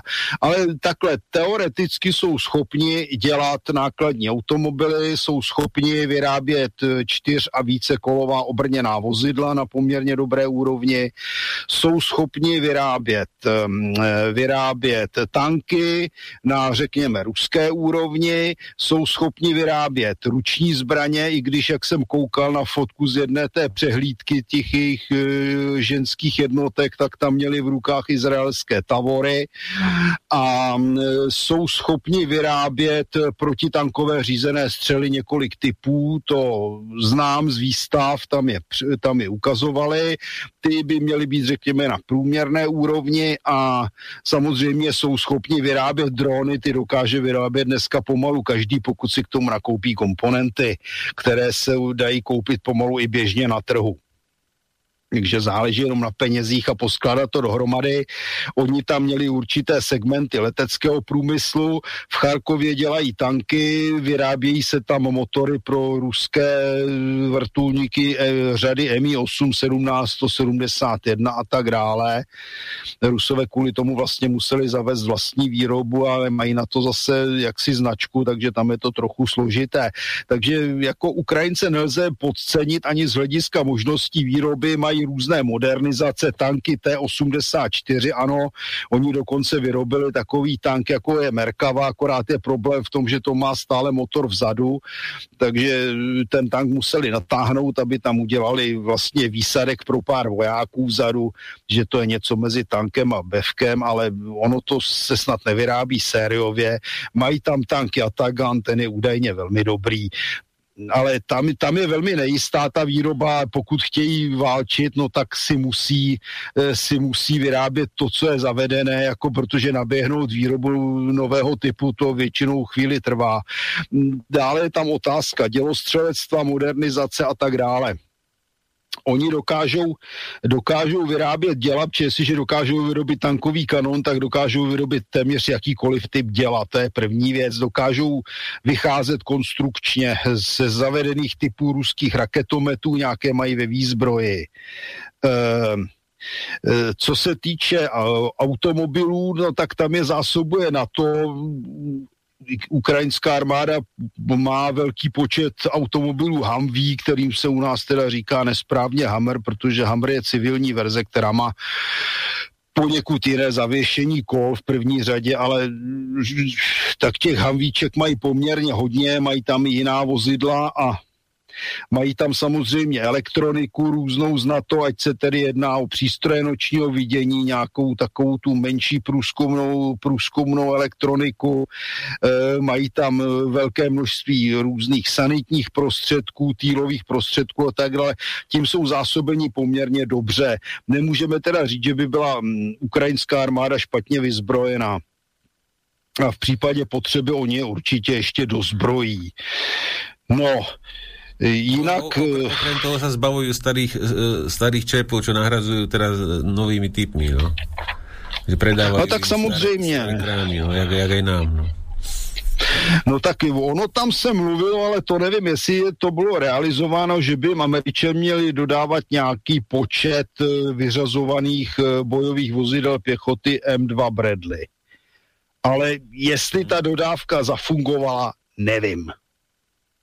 Jo, tam je problém už v tom, že tam chodí, jak jsem již uváděl, za vlastně vyzbrojování ukrajinské armády přes třetí země, to je prokázáno a mlčí se o tom, přestože je to hrubé porušování mezinárodních předpisů. Je prokázáno, že tam šly řízené střely z Británie, ale přes třetí zemi a další zbraně tam chodí také přes třetí země. To, to, to je zase otázka, kterou by mělo prosazovat OSN, na to má vlastní úřad Evropská unie, nic se neděje. No, tak samozřejmě to je obrovský problém, ale nakonec ten výsledný dopad bude za prvé zadlužování Ukrajiny a za druhé, jestli tam ta válka vypukne, o to více mrtvých, ale tam se patrně nedá nic dělat. Já musím říct, že mě líto jak mrtvých Rusů, tak mrtvých Ukrajinců, protože v zásadě jsou to příbuzné národy, jsou to Slovani, jestli jsou to Malorusové, Velkorusové, Bělorusové, vždyť to je pro boha jedno.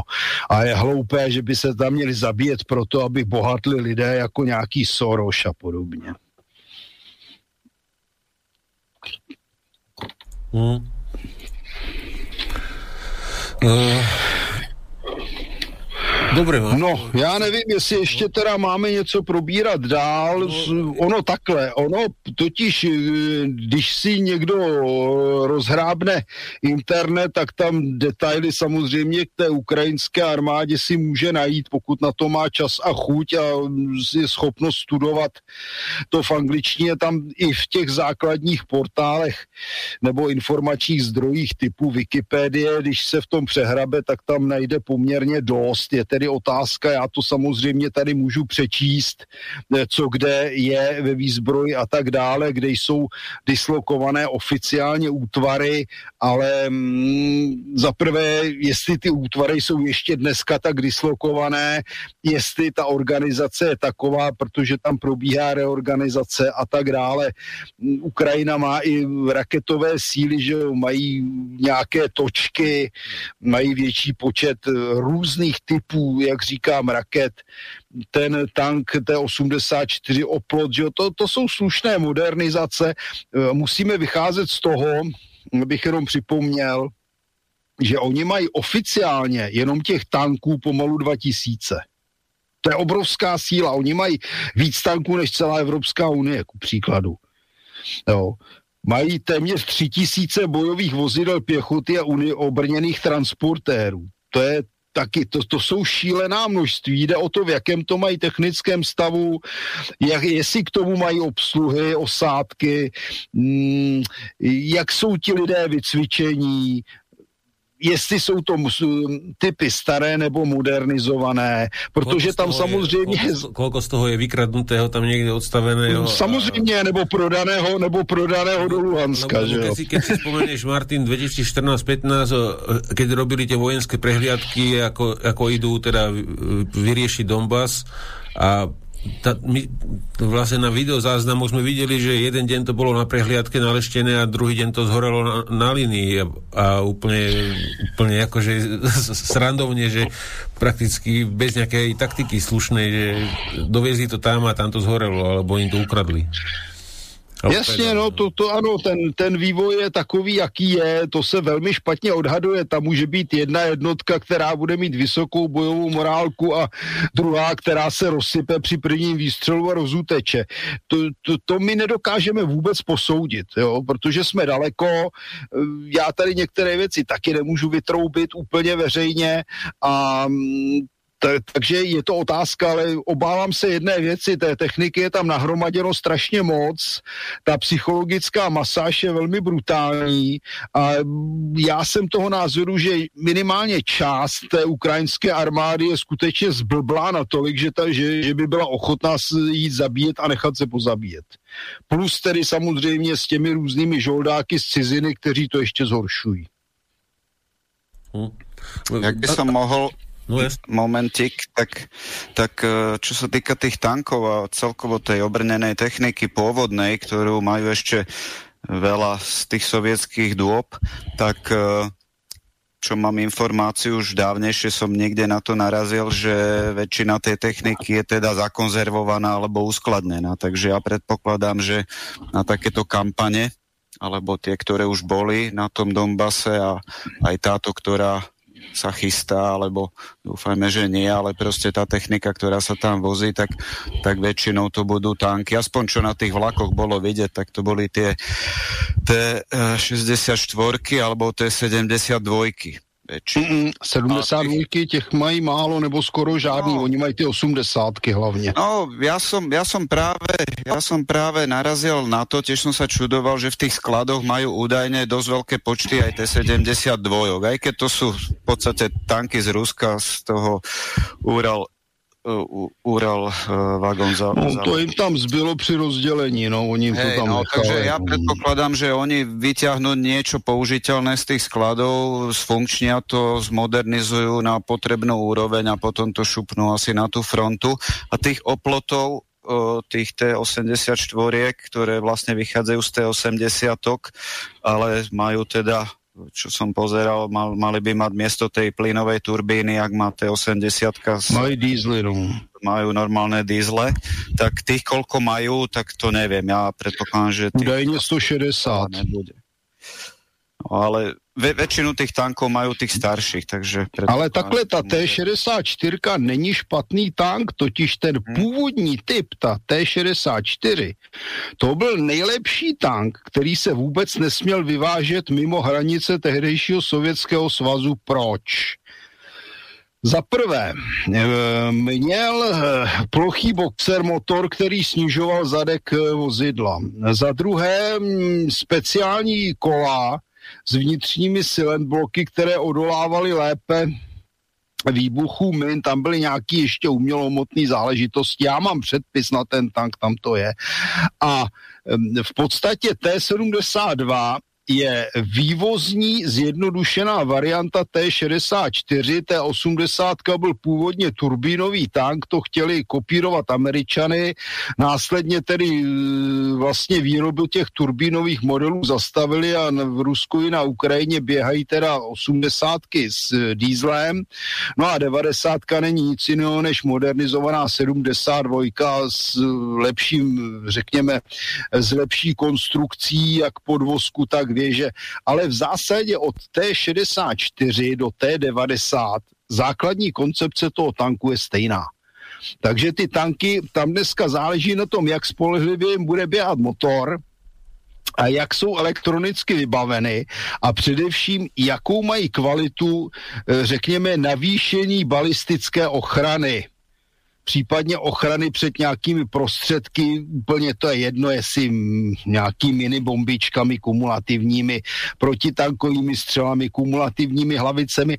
A na toto zrovna, co se týče, řekněme, těch e, aktivních a reaktivních pancířů a podobně, tam mají Ukrajinci, a to jsem viděl, na to jsem viděl odborné rozbory, to taky někde mám, tam jsou poměrně daleko a mají to vybavené poměrně dobře, takže jejich tanky, ty jejich tanky nelze úplně podcenit.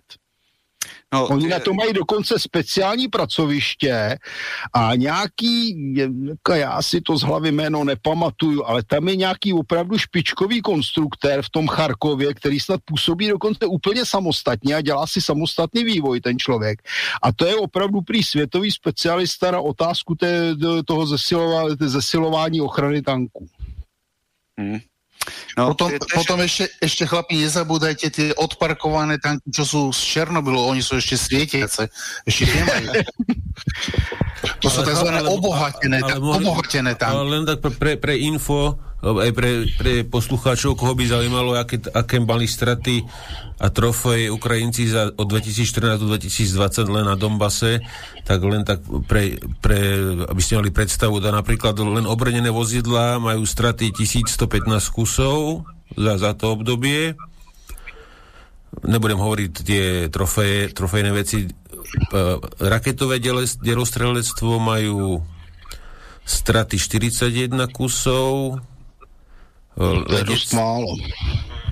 Potom nejaké klasické, klasické delostrelectvo majú straty 52 kusov. Na, najviac to bolo teda na tých, na tých uh, tankoch a obrne, obrnených vozidlách. Lenectvo... No, tam im hořeli hlavně BVPčka, jestli no. můžu dodat. Klasická BVPčka jedničky, ty jim tam hořeli velmi. Rôzne teda lietadla, vrtulníky a podobne, 36 kusov za celé obdobie.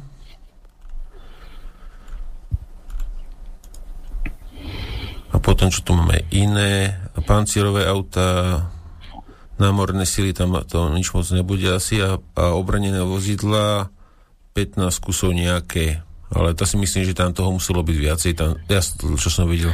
No a, a koho by to teraz zaujímalo, tak detailne si môžete pozrieť na lostarmour.info a sú tam štatistiky a všetko to vychádza na základe video a fotodôkazov, takže nie sú to nejaké čísla e, z brucha vymyslené. Takže lostarmour.info si môžete pozrieť. Strace, stracené ešte... obrnené, no. no. Ešte, ešte k tým tankom, vlastne tá T-64, ona bola vyvíjaná i vyrábaná v Charkove, tak to je práve tak. možno ten dôvod, prečo vlastne na Ukrajine je ich najviac, alebo v ukrajinskej armáde, že tie, čo proste neišli rovno do jednotiek, tak sa tam možno skladovali a práve preto tam po tom rozdelení Sovietskeho zväzu aj zostali. Výroba skončila nejak v priebehu 80 rokov, T-72 a 80 pokračovala ale, ale v podstate ten tank mal e, na začiatku problémy aj s tým podvozkom, aj s tým motorom a e, bol aj zložitý, tak práve preto teda ten Ural Wagon závod na, na na Urale teda začal vyvíjať na základe alebo nejak vychádzajúc z tej T64 vyvinul T72, ktorá bola podstatne lacnejšia a jednoduchšia. Zmenili teda na, na podvozkoch, to je vidieť, teda tam sa zmenili tie kolesa, aj ten tank je iný a v podstate bližší T64 je T80, ktorej vývoj vlastne pokračoval na základe T64 v Leningrade a vlastne tam sa dala tá plynová turbína, podobne ak majú aj americké bremsy, plynová turbína, pohon, čím je ten tank vhodný do chladných podmienok, ale e, čo zostalo z T64 a čo je zhodné teda s T80, tak je vlastne ten, lebo to boli prvé tanky, ktoré mali delenú muníciu a mali automatický nabíjač, ale nabíjač v T64 a T80 je zhruba zhodný, ale v T72 už je iný. Tiež je to automatické nabíjanie ďalej. Tam záleží je, na pozici, je to, je to na pozici nábojů, protože ano, 64 no, myslím, má vodorovně granáty a se, ne, nemá svislé granáty a vodorovně výmetný náplně a 72 má oboj vodorovný v těch karuselech. Áno, áno, tam je tá, to usporiadanie tej zásoby nábojov je, je iné. Tam je vodorovné... Dal som to do videa, inéž Martin. 90 a já, já to, já, já to, to znám, já mám, doma, já mám doma dokonce i obrazovou dokumentaci k tomu. o, originální. Musí, musí frajerovat furt, to je hrozné. no a ještě od těch tankov... Ale nevím kde, ale... Ešte jednu vec by som chcel spomenúť, ten, ten e, závod, e, teraz neviem si meno spomenúť, ten, čo vyrába tie vrtulníkové motory, tak teda, čo ja mám informáciu, tak veľa špecialistov odtiaľ preťahli k sebe Číňani. Je to tak? Logicky, A... protože ty vrtulníky vyrábějí taky. Mm-hmm. A že proste tam, tam tá výroba a ten vývoj na tej Ukrajine už je dosť problematický tým pádom, že tí odborníci, tí najlepší proste sú preč. Mm, ale hlavně oni mají problém jak si s tím, s prodejem, protože držitelem patentu je Rusko. Hmm. Takže no, oni to můžou prodávat jedině, no oni to můžou prodávat, je, to je ten Motor Sič, je ta firma, jo. Hmm. Ale o, problém je v tom, že Motor Sič to vyráběl i pro Rusko, ale patent a právo na export drží Rusové do teďka. Mm-hmm. To znamená, že Motor Síč to může vyvážit jedině ilegálně, anebo přes Rusko, což se údajně děje. Ono vůbec tam je zajímavá situace, protože oni spolu na jedné straně váči, na druhé straně kšeftují s výzbrojí mezi sebou. Jo. To jen tak mezi náma.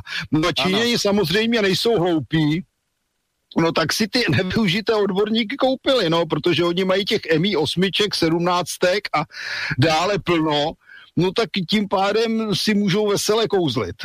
Mm-hmm. No toto je dedičstvo ešte tej sovietskej doby, keď sa volá, čo proste zriadil sa podnik, výrobný vývoj sa urobil niekde v Rusku a potom výrobný podnik sa proste presunul niekam, trebárs SU-25 bitevníky sa vyrábali v Gruzínsku, v Tbilisi. Tak, tak. Takže toto je vlastne, alebo Iliušiny 76 sa vyrábali, tuším, v Taškente, mám taký dojem. A tam, tam no, no, to je totiž systém, oni měli OKB, že jo, to byly ty konstrukční hmm. kanceláře centrální, kde to vymysleli. No a, ví, a k tomu měli teda přidružené výrobní podniky v zásadě po celém státě.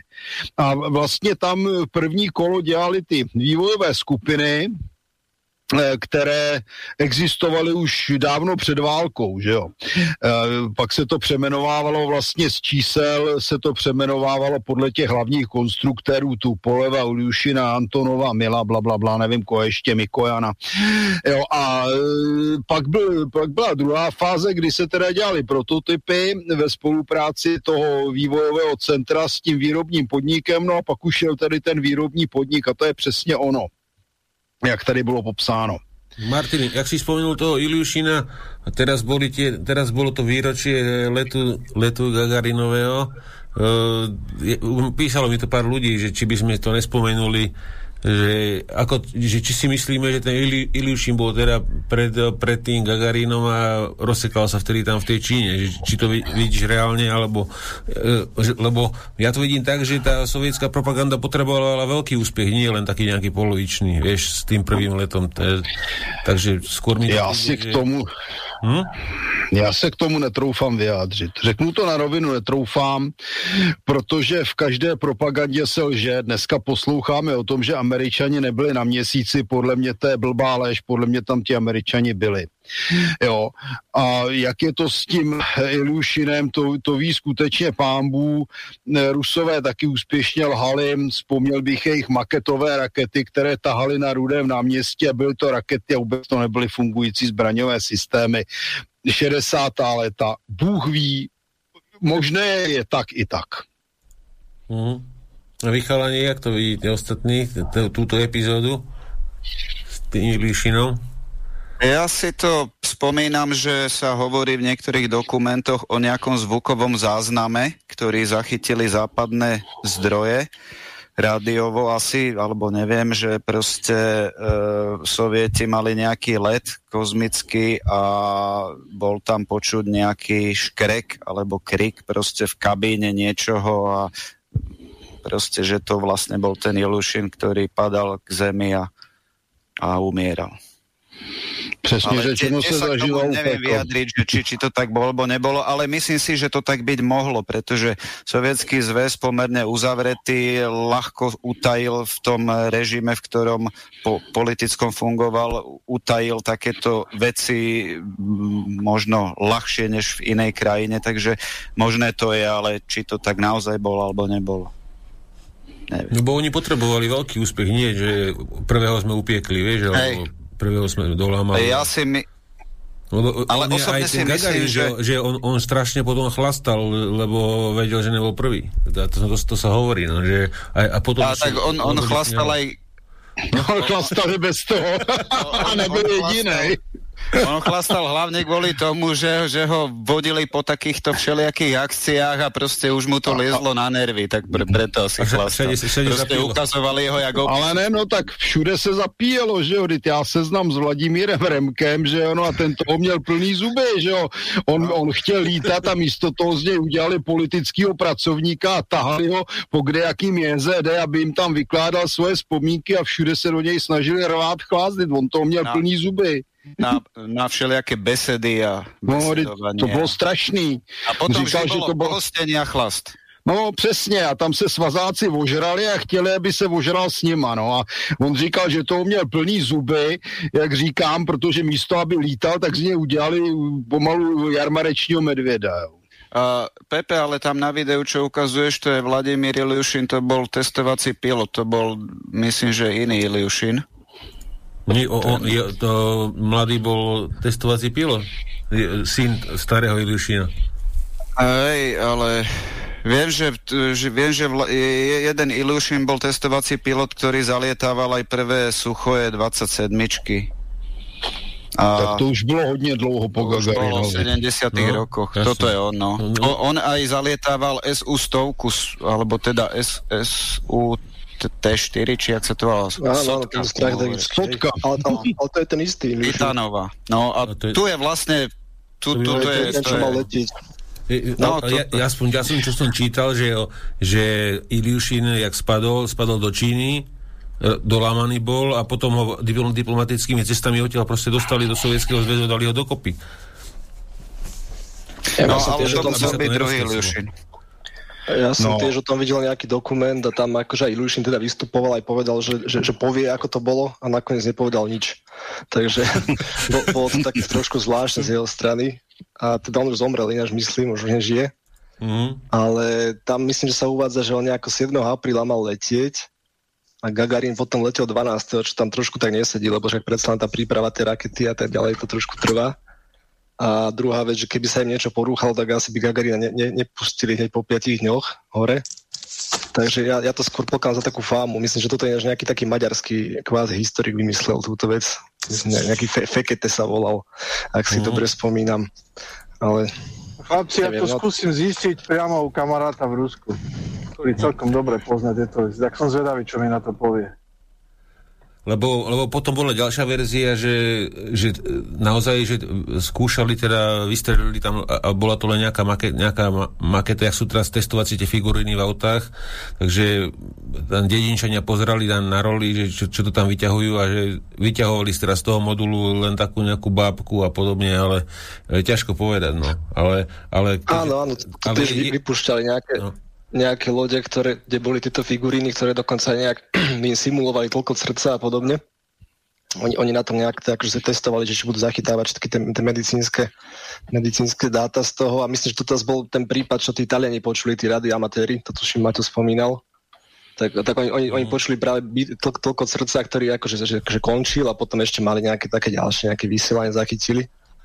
A hej, tam, tuším, tam Taliani to boli, veru. Taliani to boli takí dvaja, hej. Radioamatéri. No, nejak sa aj volá, nejaký taký názov, to má nejaký Tora Bora, či Tora Ber, či taký, taký nejaký kódový tento, ten prípad. Ale tam je zaujímavé, že oni čo zachytili, tie, tie dátumy, ja som to už tak dávnejšie pozeral, tak, tak to vždy sedí v takých oknách, kedy akurát akože tí lode mohli letieť ináč. Je to taká sranda, ale akože ja, ja pochybujem, že by sa takto vystrelovali ľudí na, na bežiacom páse. Neviem. Mm, tak začali sa psama a Američani s opicama, že jo? No, no, no, presne tak, však aj pred Gagarinom ešte vlastne ani nie mesiac, tuším, tam nejakého 25. marca ešte letel, áno, 25. marca ešte letela už normálne v, vo Vostoku v lodi pes Zvezdočka napríklad. Hej? A potom 9. marca ešte predtým letel zase pes Černuška. Čiže pre, pred ním boli vlastne dvaja psi už v tej istej lodi, teda ako typovo, a už po, potom letel Gagarin, čiže tam ešte teda pre, pred ním teda boli psi a nie nejakí mm-hmm. ľudia zrejme. Ja osobne sa ale dom, domnievam, že, že sovieti mali presný plán, že čo urobia, keď to nevíde. Presne vedeli, že čo urobia, keď to nevíde a jednoducho ten kozmonaut prvý by zahynul. Či, či už to bol naozaj ten Ilyušin, alebo, alebo by sa to stalo aj Gagarinovi, proste oni presne vedeli, čo budú robiť, keď sa stane toto. Čo to vedia médiá. Chalani nemôžete vedieť, či tam neupiekli desiatich a je ticho, je, že ako to, to boli také tajné informácie. Ale um, je to ešte otázka, vec je tá, že... otázka no, ešte počkaj sekundu k tej Ukrajine. Uh, Martin, že čo si myslíš, že ako, ako by vyzerala situácia, píše sa, pýta sa Rišo, ako by vyzerala situácia na Ukrajine, ak by sa v 90. rokoch nezbavili jadrových zbraní, tých sovětských? No ty jadrové zbraně už by za tu dobu přestaly být účinné. No, tiež si to myslím. To, to by to tam, tam, ale... Ne, tam je životnost, životnost hlavice, ne, životnost hlavice je méně než 30 let.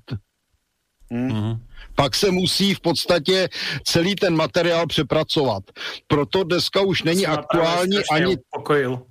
Ne, to je fakt. A e, potom se to musí přepracovat a proto už dneska není aktuální ani ten problém, že se údajně nějaký hlavice na černo dostali do Iránu a do Saudské Arábie, protože ty už jsou dneska stejně mrtví.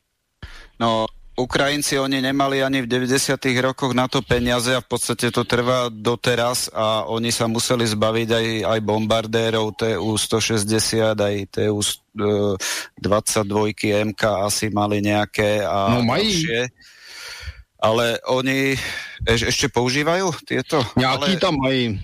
160 tých, tých sa zbavili, nejaké zlikvidovali a nejaké vrátili Rusku, nejak sa dohodli a proste to, je, to bolo, myslím, že v Poltave. Tam bolo letisko. No dobre, dobre, takže um, mohli, takže toto by otázka bola zodpovedaná. Ak by ste mali nejaké otázky, môžete nám písať na cb.slobodnyvysielač.sk alebo na studio a telefon... No, ty, jestli, pardon, já jenom na to koukám a koukám, že už je neuvádějí ty bombardéry ve výzbroji, takže už je možná má jenom muzeu. Mm, tiež by som si typol, to, to presne nevím, ako je to... No oni létali sem, že jo, já jsem zažil ještě letecký dny v Hradci Králový, kdy lítali. Mm. jo ale ono takhle, konec náhradních dílů, konec sériové výroby dávno, no co teď s tím, že jo, dneska to dělají v Rusku, ty už jim k tomu nic nedají a to je, to je špatně, no, takže no. oni to vyřadili, no. Dobre, chalani, chcete chalani ešte niečo k tej Ukrajine, alebo e, dáme ešte nejaké iné novinky?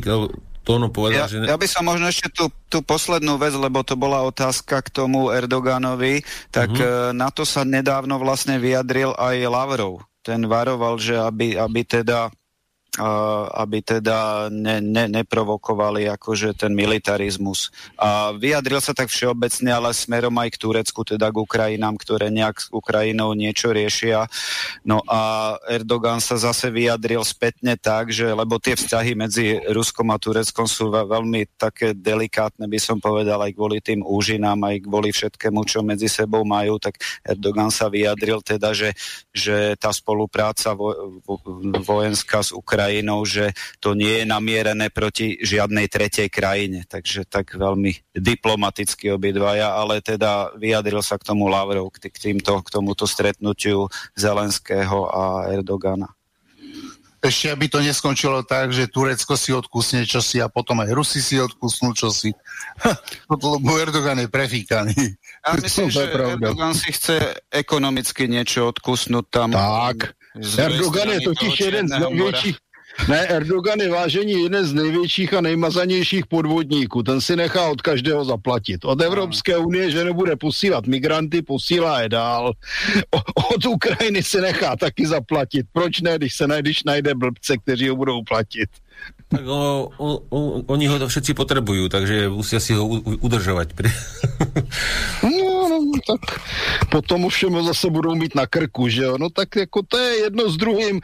Zase se musíme vrátit k tomu začátku, když jsem začínal. Základem mezinárodní politiky jsou zájmy, to je to, co jsem tam neuvedl protože jsem se projevil jako starý sklerotický dědek. Takže základem politiky jsou zájmy a potom je teda ta otázka, kdo z toho má prospěch. Tečka. Uh-huh. A Martin, na, na jednu vec sa ťa chcem spýtať. O, jeden americký žid, nejak sa Alex Wellerstein, on, on má, má taký veľký, veľ, veľký fanklub na Twitteri a, a te, teraz, keď bolo, vrátim sa k tomu, k tej úžine ucpanej tým tým tankerom, čo sme sa minule bavili, čo Tomáš spomínal. No a, á, miliarda. A, a, a to, á, no a tam sa ťa chcem spýtať, on tvrdí, že v 63. roku že v Izraeli ne, nebola síce na to politická vôľa, ale že špekulovali, že by spravili alternatívny kanál k tomuto, ako konkurenčný, na ktorý by použili 520 eh, jadrových bomb v celkovo, celkovej eh, sile 1,04 gigatony, čo by bolo, tam bolo písané, že rozdelené po dvoch megatonách a po štyroch mílach by odpalovali tie bomby a že by takto vytvorili ten uh, prakticky nový prieliv, ktorý by patril Izraelu, a, ale teda, že nakoniec teda neprišlo to k realizácii k toho, že či si o tom počul no, v minulosti. Já jsem to nezaregistroval, jenom si představuji, jak by si úspěšně zasvinili jaderným spadem svoje území. Teda, to, to jste mi jako jako docela divočina, jo, odpálit si tam, i když malých jaderných náloží, no tak by ten kanál, ten by svítil docela dobře ještě dneska, nevím, nevím, nevím. Mo- Nějak se mi to moc nezdá. Možno by to... A navíc, jako kdy oni, pokud by postupovali po svém území, no tak by se tam museli prolamovat přes v podstatě přes takové téměř hory menší. Hmm.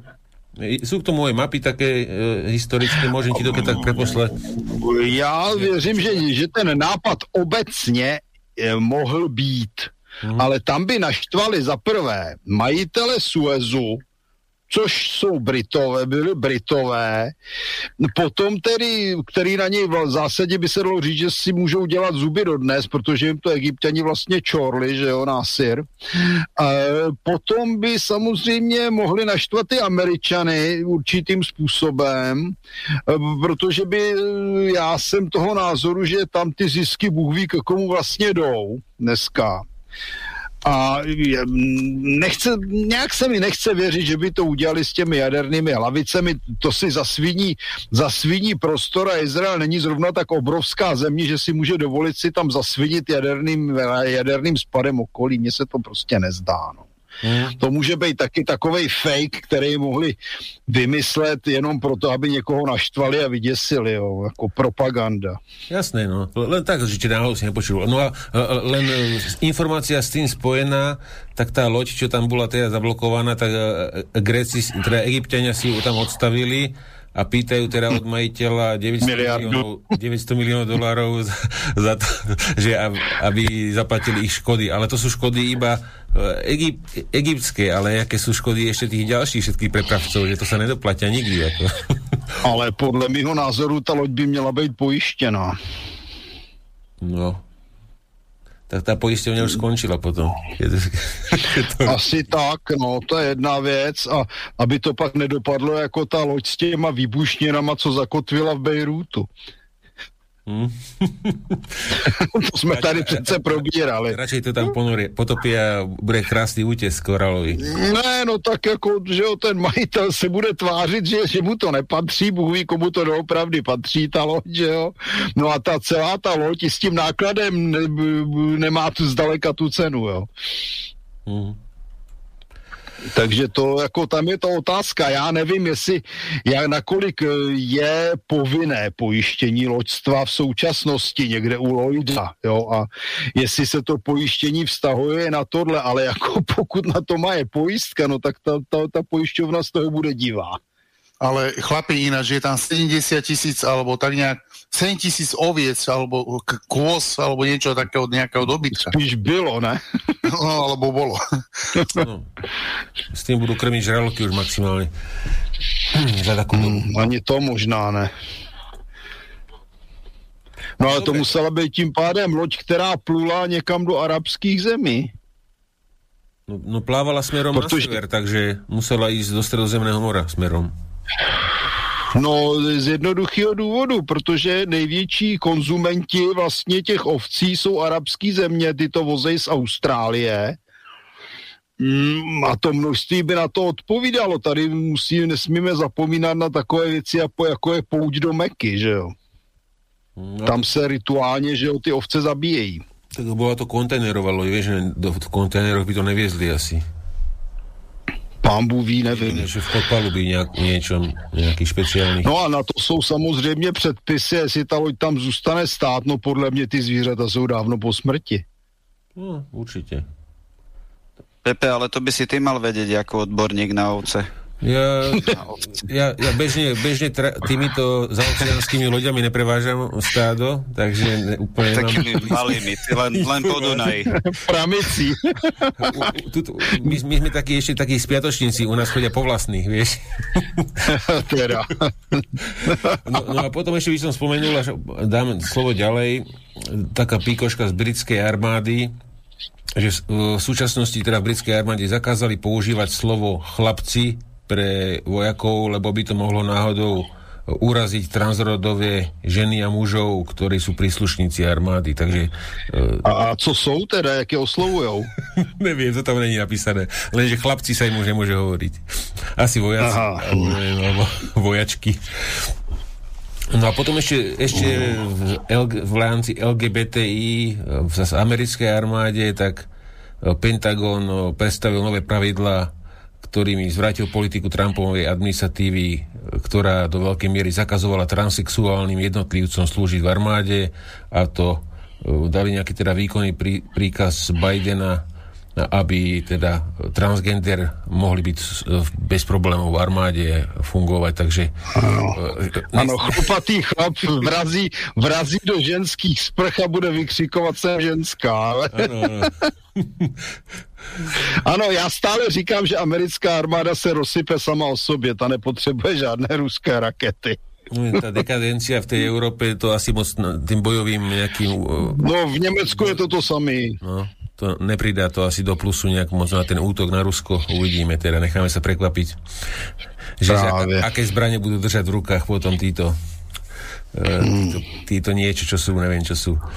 E, takže, chalani, takže že po, poďme teda ďalej, po, poďme k Tomášovi, ten bol ticho ešte celú dobu, takže jak máš nejaké novinky, čo by si chcel? Keďže sme, vy, vy, vynecháme tu jednu tónu ja som... tému, takže necháme si, necháme si tú tvoju tému dáme dneska Tomáša tónovú, teda na budúce potom. Kľudne môžeme dať túto novú, lebo tá moja m, tak spočínula už pár, m, pár storočí, tak myslím si, že to spočíne ešte uh, ešte aj uh, doslova pár týždňov.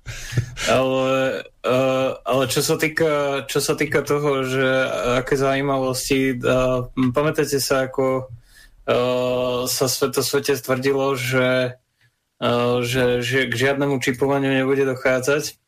Uh, inak ja som, ja som sa nevyjadroval kvôli tomu, že ma to celkom dosť zaujímalo, takže uh, ďakujem vám pekne za veľmi zaujímavý prednes o Ukrajine. Uh, ale ako sa hovorilo, že o čipovaní uh, sa, sa, ne, sa nemôže ani rozmýšľať, tak uh, teraz nedávno uh, vyšiel, uh, teraz neviem už, kde to bolo, ale viem, že aj na CBS bola reportáž o tom, že americká armáda uh, akože v snahe, v, snaže, v snahe ukončiť tú, túto, tú pandémiu prišli s takým spasonosným nápadom, že budú implantovať čip budú implantovať čip do ľudí, ktorý, ktorý, pomôže, ktorý pomôže detekovať automaticky v krvi COVID. Uh, a keď tento, keď uh, bude zdetekovaný, tak možno bude aj filtrovať krv a odstráni chorobu. Ne, neviem, ak, ak toto niekomu neznie ako, ako, ako nejaká dystopická fikcia, tak eh, asi jedine kvôli tomu, že, že to nie je fikcia. Uh, kľudne si to pozrite na, na CBS, je tá reportáž. A to ma, to ma dosť zaujalo. Inak, eh, čo sa týka tých transrodových vecí, čo si hovoril, tak on relatívne už dávno viacimi, viacerými výkonnými príkazmi e, zrušil takmer všetko, čo, e, čo Trump e, krvopotne menil, takže starý dedek, síce on sám nebol veľmi akčný, ale tá skupina za ním je, je veľmi, veľmi akčná, veľmi zúfala potom, aby, aby sa neudržalo nič z toho, čo, čo Trump urobil. No. Uh, ne, neviem, uh, tak ja, ja, akože ja, budem rád, keď niekto povie o AI. Môžem samozrejme hovoriť aj ten druhý diel ohľadom náboženských vojen, ale uh, nemám s tým problém, ak sa bude pokračovať v tej umelej inteligencii. Takže ako vy poviete? Tomáš, ja by som rád doplnil jednu malú paralelu, čo si spomínal tie čipy na kontrolu covidu. Už v súčasnosti existujú na Slovensku v energetike je pult na ovládanie defibrilátorov ovládaných na diálku pre ľudí, ktorí sú akože v zlom stave a keď zaznamenajú, že má zlý srdečný tep, alebo teda skolaboval, tak ho vedia na diálku oživiť. Čiže má takú prenosnú vestu ten človek na sebe. A vieš si veľmi ľahko predstaviť, ako sa táto vesta dá zneužiť. To znamená, chceš ho jednoducho odpraviť, no tak mu to odpališ, keď funguje. A to není no. fikcia, ale je to realita. Tak ono, ja, ja, mňa, mňa napríklad e, zaujalo aj celkom, to bola samozrejme taká špekulácia, že akým spôsobom by sa dala, e, lebo, lebo dokážu, e, skúmajú, akým spôsobom umelá inteligencia cez, cez články, čo sa podsúvajú a obrázky, čo sa podsúvajú, tak akým spôsobom môže meniť národy, a, národy, aj to, ale názory a, a názory a rôzne akože nálady myšlienky ľudí.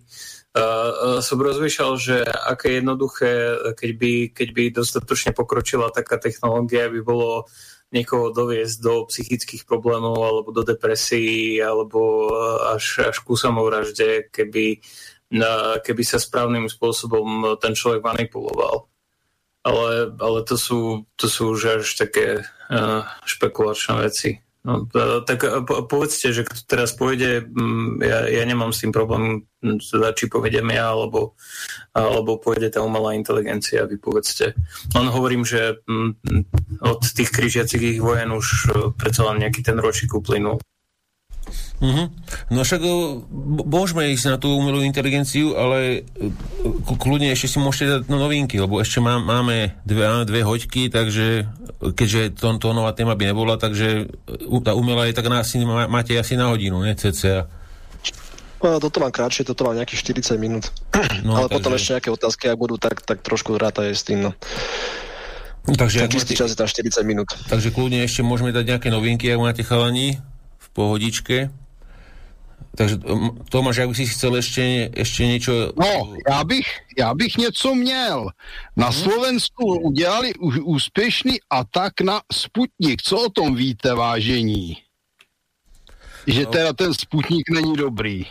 No, tak víš ako, no. Je to no práve preto sa ptám. Zahraničné ambasády, zahraničné ambasády dali príkaz, čo majú robiť poslušne veľký, po maďarsky, on je síce malý, polohlavý a bradatý, ale má meno veľký a druhý je rýpadlové korčetové repadlo. Takže ten Rípe ten dostal úlohu a proste všetci s prezidentkou, to znamená tlačí ESET informácie o tom, aký Sputnik zlý. Proste musel sa urobiť taký atak, aby ľudí zneistil. A hlavne, aby sa tu nedostal, nepredával. A Matovič robil jednu z mála dobrých vecí, že ten Sputnik doviezol. A to nehovorím ja, ale kopa ľudí. A nevíte někdo teda, co tam vlastně takzvaně našli chybného? Ty to oni neřekli, kde je problém. No to není dôležité, aké sú dôvody. Treba povedať, že je to zlo že je to zlé a že je, no, to, tak, že je to zbraň hybridnej vojny. Takže tam išlo viac verzií, ale Tomáš určite bude vedieť k tomu najbližšie. On, to, on tieto veci sleduje, on je, on je proočkovací. Je, čo? Čo? som chcel, chcel som ho zobudiť, už, už to zaspával, vieš, chcel som ho zobudiť. No, ten provaxer. provaxer, hey, ja som typický, typický provaxer. Z, na budúce uh, bude, že právnik a provaxer z, dieťa, sa tiež. Hej, s dieťaťom, čo nevie hovoriť do 4 rokov a potom začne vydávať nejaké zvuky, ale nie. No, no, no tak... To mluvíš o Bidenovi? Nie, no, no to, to, je, to, je asi, to je asi na dlho. To, moja mama o tom častejšie hovorí, že aké, aké veci vydáva na svojej detskej ambulancii. Ale to, to je asi na, na iný deň téma. Ale oni tvrdia, že je tam, že, že tá látka, ktorá je, akože, ktorý bol ten sputnik eh, poskytnutý Eh, poskytnutý pre, pre Lancet, tuším, a tá látka, ktorá bola akože dovezená na Slovensko, takže vraj to nie sú tie isté látky. Čo mi príde ako absolútne, absolútne absurdná vec. A inak celá tá situácia okolo tohto je, je úplne bizarná. Uh, už len to, že uh, už, už len to, keď si uvedomíme, že aká bola koaličná kríza, a že všetci trvali na tom, aby konečne akože Matovič odišiel z nejakého, z nejakého javiskového svetla tak ho spratali na ministerstvo financí. A teraz, neviem, vy si, vy si pamätáte ten, tú príhodu, keď, keď Kažimier išiel vyjednávať o zdravotníckých veciach do Ruska a potom išiel jednať s premiérom Maďarska, lebo, lebo ja si to nepamätám, že ke, kedy sa to stalo akože za Fica, keď uh, nahradzal Kažimír uh, ako minister financí aj prácu ministra zahraničných vecí, aj prácu ministra zdravotníctva. Uh, ne, neviem, akože každý, každý trval na tom, že, že má odísť. Teraz sa tvárili, že tá koaličná kríza je už zažehnaná a s tým, že s tým, že Matovič ďalej pôsobí uh, ako, ako, ako faktický premiér. Uh, potom, potom táto cel, celá tá bizarná správa s tým, že akože to nie je tá istá látka dodaná, tak ja neviem, že aká látka tam akože má byť dodaná. Potom uh, tie, tie zvláštne správy zo šúklu a ja, ja, ja sa priznám, uh, aj keď to sledujem, ja vôbec neviem, že čo sa tam vlastne, čo, čo sa tam deje. Ja si, ja si to ani neviem domyslieť. Uh, uh, tu mám pocit... Tomáš, to, je, to, to je niečo také, ako keď e, sa vyrútili Američania do Iraku, kde sa našli zbranie hromadného ničenia, alebo v Sýrii sa Sýrania používali chlór na otravu domácich. Proste funguje to vždycky v nejakej etape keď sa splní účel a aj keď sa zistí, že to není pravda, už je to jedno. Áno, potrebovali potvrdiť. Potrebovali sprátať Matoviča z čela, pretože sa im nehodil svojim správaním, svojim a tak ďalej. na ministerstve financí tak škodiť nebude a hlavne ho tak často vôbec nebude vidieť a tento chladnokrvný Heger s tými daňami a s tým všetkým s krásnou tvárou, niečo podobné ako Fiona alebo Pufnica, to je jedno, tak e, táto komunikácia vyhovuje tým, ktorí to riadia, že sa vyjadruje monotónne, kľudne a to stačí tomuto národu. Tých pár percent tých, tým to nestačí, ale to je, tej druhej väčšine to stačí. Takže tak to je. Tak, tak oni sú všetci v podstate dosť, uh, akože že Matovič podľa mňa už nevyhovoval vôbec nikomu, uh, ale, ale um, toto, nie, toto nie je nejaká náhrada, to nie je ani funkčná vláda. Ťažko povedať, že či to vôbec je vláda. No, toto je vyslovene len uh, nejaký, nejaký cynický spolok, ktorý sa drží uh, zubami nechtami pri moci, aby, aby mohli v kritickej, v kritickej situácii uh, meniť politiku a zneužívať to, že uh, sme neustále v nejakom minimočnom stave a že, uh, a že davy sú pokakané. Hej. No, Či, Tomáš, čím je menej ale... schopný človek, tým sa dá ľahšie riadiť tými, ktorí to riadia. A nejlépe, když je ešte vydíratelný a skorumpovatelný. Chalani, uh, ja, ja, roz, ja rozmýšľam nad jednou vecou. To, to máš, môžem, to máš iba, iba jednu vec. Mne to tak prípada, že tie európske štáty, nehovorím, že len Slovensko, my sme tiež peknej, ale mne, mne to prípada, že tie štáty dokážu bez problémov fungovať na nejaký voľnobeh, bez nejakého vedenia. Be, bez politiku. Bez politikov, úplne. Áno. No, no ja, ja som vždycky tvrdil, uh, uh, teda už, už od časov, keď som odišiel zo štátnej služby, lebo tam som si to uvedomil, že, uh, že krajiny nefungujú vďaka štátom, ale krajiny fungujú napriek štátom. To, uh, akože, že, že krajina funguje napriek štátnemu aparátu dneska, nie, uh, nie vďaka nemu. Hej, tam, tam nie je nič, za čo by sme štátnym inštitúciám vďačili. To sú vyslovene len paraziti, ktorí nedávajú žiadnu pridanú hodnotu do ničoho. Uh, nič negarantujú, čo tvrdia. Uh, a, a jednoducho uh, oni, oni, oni, oni nič do toho celého vzorca nevnášajú. Oni v podstate sú tam len na to, aby tam boli. Ne, ne. Oni jsou tam na to, aby předávali rozkazy a plnili úkoly neoimperialistů. To, to tiež, áno, to, to samozrejme. Len, len hovorím, že, hovorím, že, že ľudia, ľudia si myslia, uh, ľudia si myslia, že aký chaos to je, keď by, keď by sme, nebod, nedaj Bože, ako, uh, že čo by sa stalo, keby, keby sme nemali toto a toto ministerstvo a aký, aký bude chaos, keď nebudú také a také zákony a, a ľudia, ľudia merajú ľudia merajú efektivitu uh, parlamentu a ešte sa politici chvália tým, že, že, že koľko zákonov oni boli schopní nechať prejsť. Hej, že, že v tom je efektivita, že koľko návrhov zákonov dal. Jo. Británie, Británie má zákony několik set let skoro stejný a jejich minimum ve srovnání s tím, co s prominutím ta politická hovada, jak u nás, tak u vás vytvořili za posledních 30 let, co mi říkají známí právníci, v tom už se nevyzná vůbec nikdo v těch zákonech, co jich je a jak jsou blbí a vzájemně si odporujou. Ale, ale to, to, to hovorili aj... Ešte horšie zákony sú chlapci, tie, ktoré vytvorili v Európskej únii a nútia nás ich harmonizovať. Teraz hovorím Oni nás nenúti. Normách, Oni nás nenúti. Boli naše československé oveľa lepšie, presnejšie a zmysluplnejšie ako teraz tieto to európske. Je to je čistá katastrofa, keďže bohužiaľ teraz sa aj tým živím, takže to je pravda. a podobne vám môžem povedať, že to je čistá katastrofa. Odvolávka na odlávku, číslo na číslo, teraz chcete sa niečom vyznať, no aby ste dva dní strávil a klikal cez zákony, otváral, hľadal a za všetko platíte. Za každý ale, zákon ale to hovoril, platí, to je biznis. To hovoril aj Seneca, že, že čím viac zákonov, tak tým skazanejšia krajina. No. Tak, tak, tak. tak, tak.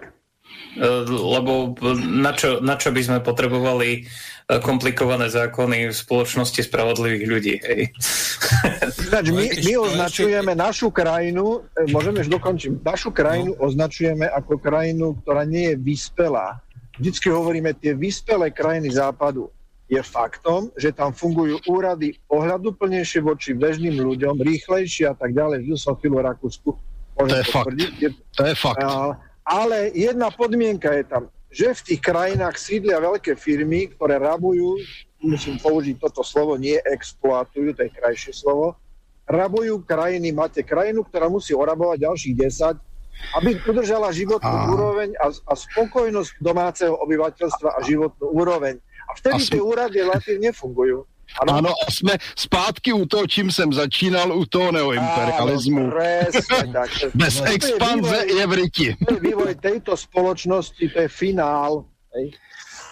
Dobre, a ešte, ešte jedna konšpiračka to máš, keďže ty v tých vakcínach beháš, chodíš pravidelne po tých očkovacích centrách. Takže uh, ohľadne tej AstraZeneca, že ju teraz chcú odpalkovať, že, že či by to mohlo byť tak, že, že, by, že by ju odpalkovali len preto, aby mohli odpalkovať aj Sputníka, že je nebezpečná a že Sputnik je vlastne... Nie, ono je to, ono je to, o, tom, ono je to o tom, že AstraZeneca, uh, akože aká je, taká je, tak uh, oni majú taký obchodný model, že nemajú obchodný model. Uh, oni sa zaviazali, to si tam všimnete, akože ten Oxford výskum, oni sa zaviazali, že uh, tento, že nebudú uh, že nebudú nejako profitovať počas pandemickej situácie. S tým, uh, že, tým že, a, ne, že nebudú profitovať, ale nebudú garantovať, že sa ľuďom nič nestane. A budú musieť... A to negarantuje nikto. To negarantuje vôbec, vôbec nikto. To je pravda, to je pravda. Uh, len, len s tým, že keď, keď je viac peňazí na zisk, tak potom je viac peňazí na korupciu a tým pádom... A reklamu. A, a tým pádom je každý o mnoho viac motivovaný uh, uh, Pfizer. Tlačiť niečo, z čoho, bude mať, z čoho bude mať províziu, ako niečo, z čoho neuvidí žiadne peniaze, lebo ani oni tam tie peniaze neuvidia. Takže ja nehovorím, ja, ja nehovorím, že to je uh, nejaká fantastická látka, ale keď si pozriete tie uh, keď si pozriete tie incidenty uh, tých zrazenín, tak zistíte, že medzi Pfizerom a medzi AstraZeneca nie sú nejaké výrazné rozdiely. Dostal jsem informaci, pardon, že skáču do řeči, e, z odborného pracoviště a tam bylo řečeno, že podle oficiálních informací, které samozřejmě můžou být zkreslené propagandou a korupcí, je rozdíl, co se týče těch trombů mezi Pfizerem a AstraZeneca 10 na 10 tisíc dávek. To znamená 0,1%. No a uh, potom sa človek zamyslí, že kvôli čomu, lebo, lebo zrazu, zrazu vyznejú uh, médiá, lebo však, však v médiách počujeme vždycky, uh, vždycky o AstraZeneca v tej súvislosti a, ako, uh, a štáty zastavujú akože AstraZeneca a pritom sú tam mizivé rozdiely v tých incidentoch. Uh, 1 na 10, 10 na 10 tisíc, 0,1%. A, a ja, si, ja si vyslovene myslím, že to je presne o tom, že, že oni normálne dali, uh, akože hovorím, že myslíme si, čo si chceme o tej látke, ale oni dali jeden veľmi férový model. Hej? A um, uh, teda férový voči ľuďom, hej, ale nie férový voči... Uh, Voči, voči našim ľuďom, ako by, ako by povedali istí politici.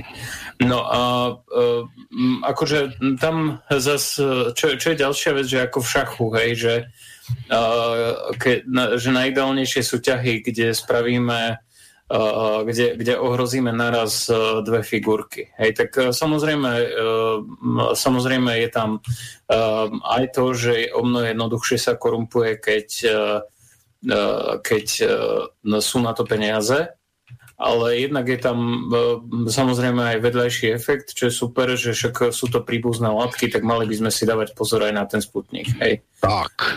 Lebo však, však keď, keď, keď, keď nám to poskytuje viac argumentov, tak prečo by sme tie argumenty nevyužili? Hej, to len, len bežní občania sú takí naivní, že sa fixujú vždycky na, vždycky na jeden aspekt problému a nezamýšľajú sa nad tým, že, že čo to bude dlhodobo. Hej, tie, tie skupiny, ktoré majú um, ktoré majú tie tzv. think tanky a, a ktoré majú a, tie a, nové a, m, nové náboženské hierarchie, teda pseudonáboženské hierarchie tých pseudovedcov, čo dneska pôsobia, tak a, tí dokážu myslieť na rozdiel od bežnej verejnosti celkom dobre dopredu a dokážu formulovať aj pozadie svojich argumentov aj argumenty. Chlapci, myslíte si, že, že AstraZeneca vyrába skutočne iba za náklady tú vakcínu? No, uh, oni, oni vylúčujú takmer akýkoľvek zisk na tom. Účtovníctvo je súhra čísel, ktoré si tým spôsobom upravíš tak, aby ten zisk skrytý niekde bol. Uh, no hej, len, len akože aj tak, uh, aj tak, hej, to je také, že, že oni keď aj tak nemajú dosť dodávok, tak e, v zásade nemajú na čom šetriť. Tie ceny, no, dobre, niekde môže byť ten zisk, ale tie ceny, tie ceny sa nedajú oklamať. Hej, a oni nastavili tie ceny tak nízko, že, že jednoducho možno sa niekde na pozadne nejaké peniaze vymenia, ale Uh, ale keď, je, keď na úrovni cien uh, je, to, je to tak, že jednoducho istý obnos peňazí E, opustí stranu A a strana B dá istý počet dávok, tak jednoducho to je niečo, čo sa veľmi ťažko dá oklamať. Hej. Máš nejakú informáciu, čo vlastne stoja tie vakcíny Pfizer, Sputnik, AstraZeneca? Ja, ja, som to, ja som to pozeral, ale pozeral som to ešte pár mesiacov dozadu, keď ma ten COVID veľmi, veľmi zaujímal. A teraz, teraz už radšej neviem, radšej, o tom príliš, radšej o tom príliš nerozmýšľam. No? Je, je zbytočné sa baviť o cenách, pretože uh, už Európska únia, je to oficiálne, som to dal aj do četu, uh, Johnson Johnson a AstraZeneca vypovedal kontrakt Európska únia. Takže príde Sputnik ďalší. Aha, no okej. Okay. A to, má, to máš ty ako správny vaxer. Si koľko vakcín na sebe vyskúšal, keď ty ty? Ja, ja som vaxer? som to vzal. Vaxer. Bol to ako tým, že koľko vakcín si na sebe. Ja, ja, ja, mám, ja mám jednu... Koľko druhov? Ja, ja, mám, ja mám tú úplne najzákladnejšiu, vtedy ešte keď neboli hexavakcíny, ale pekne sa dávali monovakcíny, lebo e, ako všetci vieme, je úplne super nápad dávať 6 e, vakcinačných látok naraz ano, e, dieťaťu ano. v čase, keď ešte nemá vytvorenú membra, teda, teda ten tú, tú blokádu medzi krvným obehom a medzi mozgom. Um, ale ja som ešte dostal tie monovakcíny klasické, lebo ja som sa narodil v 86. a um, vtedy ešte akože, no. Uh, no a potom som mal, uh, tuším na tuberu a, a tuším, som dostal ešte na hepatitidu B. Uh, ja, som, ja, ja som to Tomáš myslel ako vtip, že či si vyskúšal Astru aj Pfizer naraz. Ja, nie, nie, nie taký, taký, taký kaňšmentke ešte nie som, ale... ale no, Fajnšmeker. Kožmaker. Kožmeker, hej, hej. Inak, inak, inak, inak to, je, to je kolegyňa mojej svokry. Tá, tá pani, tá, tá, Áno, áno. Ona bola z toho strašne nešťastná, že si s nej robili prdol všetci dva roky v kuse. Hey, ale, ale týmto, týmto pozdravujem moju svokru, ktorú mimochodom mám veľmi rád. takže takže nie, nie je to tá svokra nadávka. Uh, no, inak ja som si dlho ako decko myslel, že svokra je nadávka. Uh, potom som... Potom... Ty to myslím dodnes. ale neočúva no. že? nie, nie, ale, ale hovorím, akože ja ju mám rád, svoju svokru, takže ja som, ja som úplne v pohode. Len hovorím, že ako decko som si myslel, že je to nadávka. Že čím nechcem, neviem, ale povedať, čím nechcem povedať, že môj otec hovoril zle o mojej babke. Hej? no já nevím, ale v Česku je takové, takové pořekadlo tchýně a uzený je nejlepší studený. Dobre, dobre páni, poď, posuňme sa teda ďalej. O, dáme, dáme si... Dáme ale, si ale môžem potom pozrieť ešte tie ceny e, tak na budúcu reláciu. Nie, že tá Astra bola najlacnejšia, to si pamätám 100%. Áno, áno. Bola, áno, oni... Vy... Nejaké 3 Hej, to som, to bolo som hovoril. Zákus. Hej, oni tam dali, m, akože limitovali dosť cenu. No vieš, ale keď nemajú, keď majú najlacnejšie ceny a nič nezarobia, nemajú peniaze na rozvoj a nemajú peniaze na budovanie liniek, takže nemajú peniaze na rozvoj. A nemajú peniaze na korupci. No tiež, ale hlavne majú peniaze na to, aby vybudovali nové kapacity. Takže sa tak zaciklili trošku.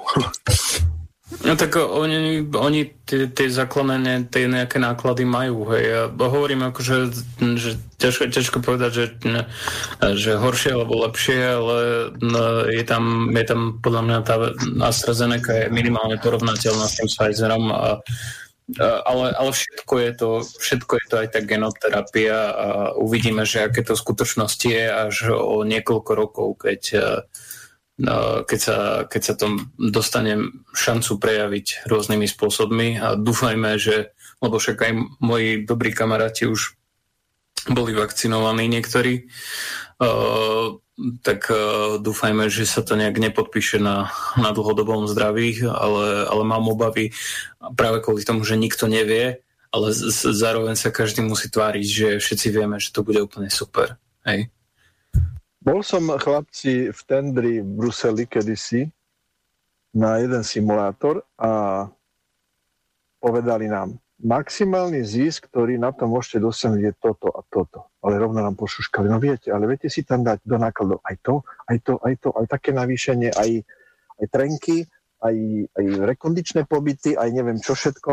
No proste majú vymyslený systém, ako ten zisk poukladať niekam do nákladov, akože, tak, aby ten oficiálny zisk nebol alebo bol primerane malý. Tak by som to pohodnotil. Vlastne skúsenosti. Hm.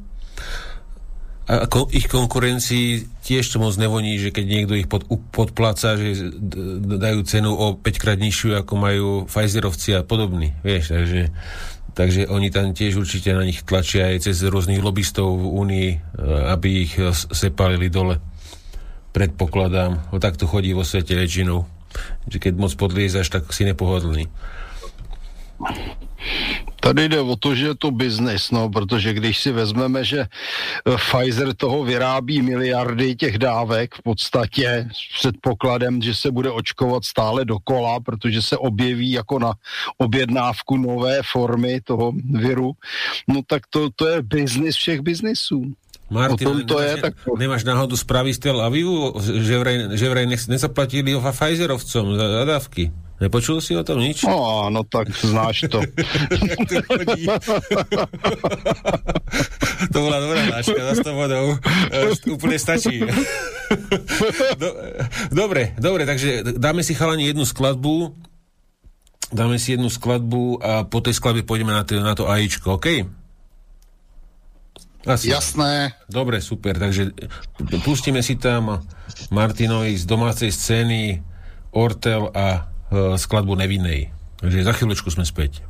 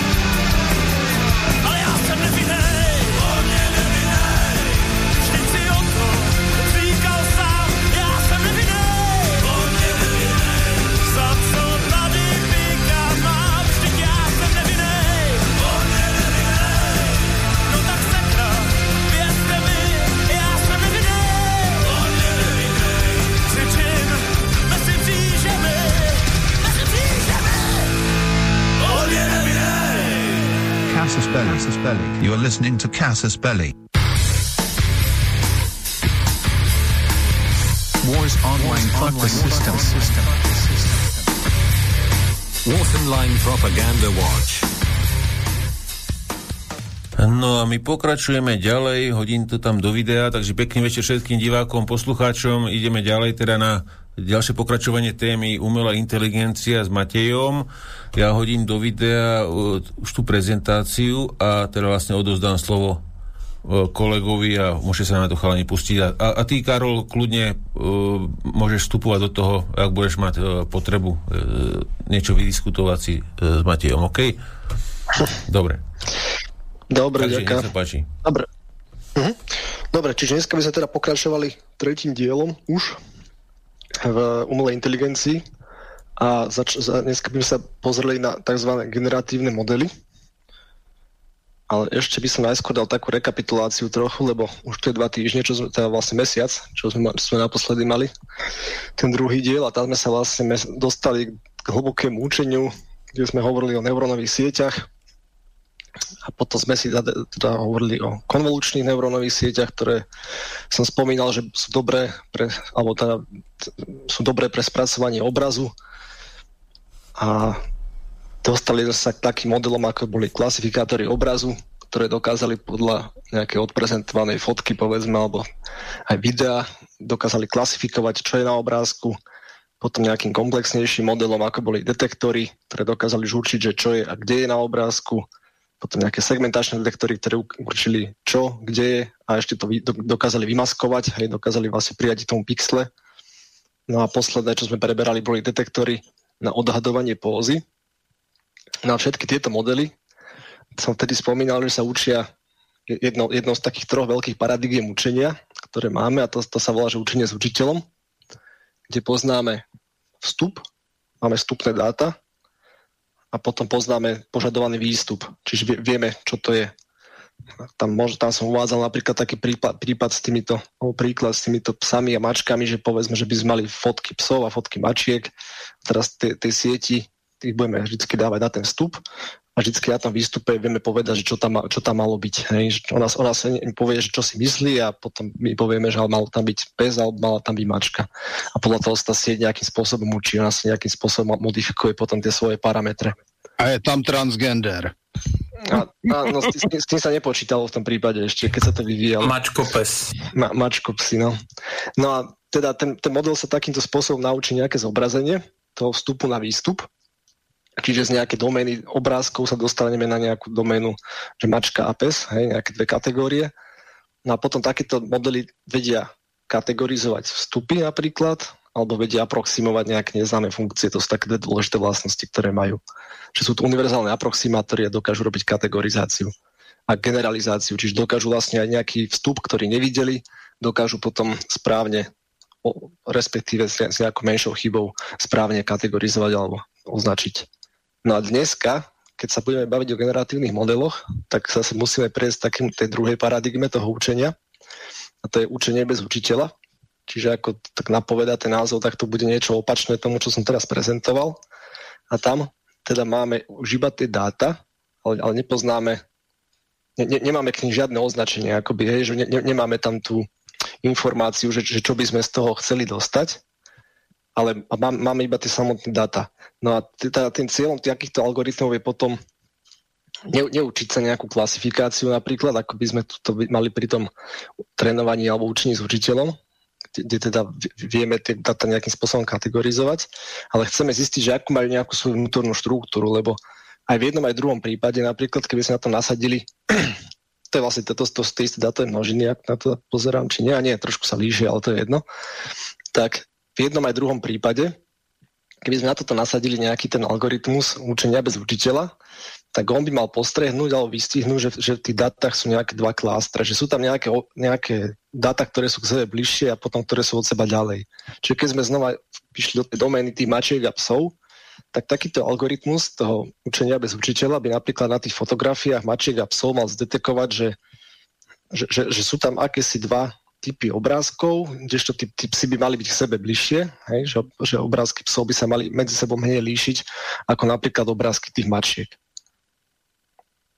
Takže toto je v podstate cieľom toho, toho učenia, vytvoriť postrednú štruktúru v dátach, nájsť nejakú komplexnosť a štruktúru, štruktúru v samotných dátach, ktoré máme.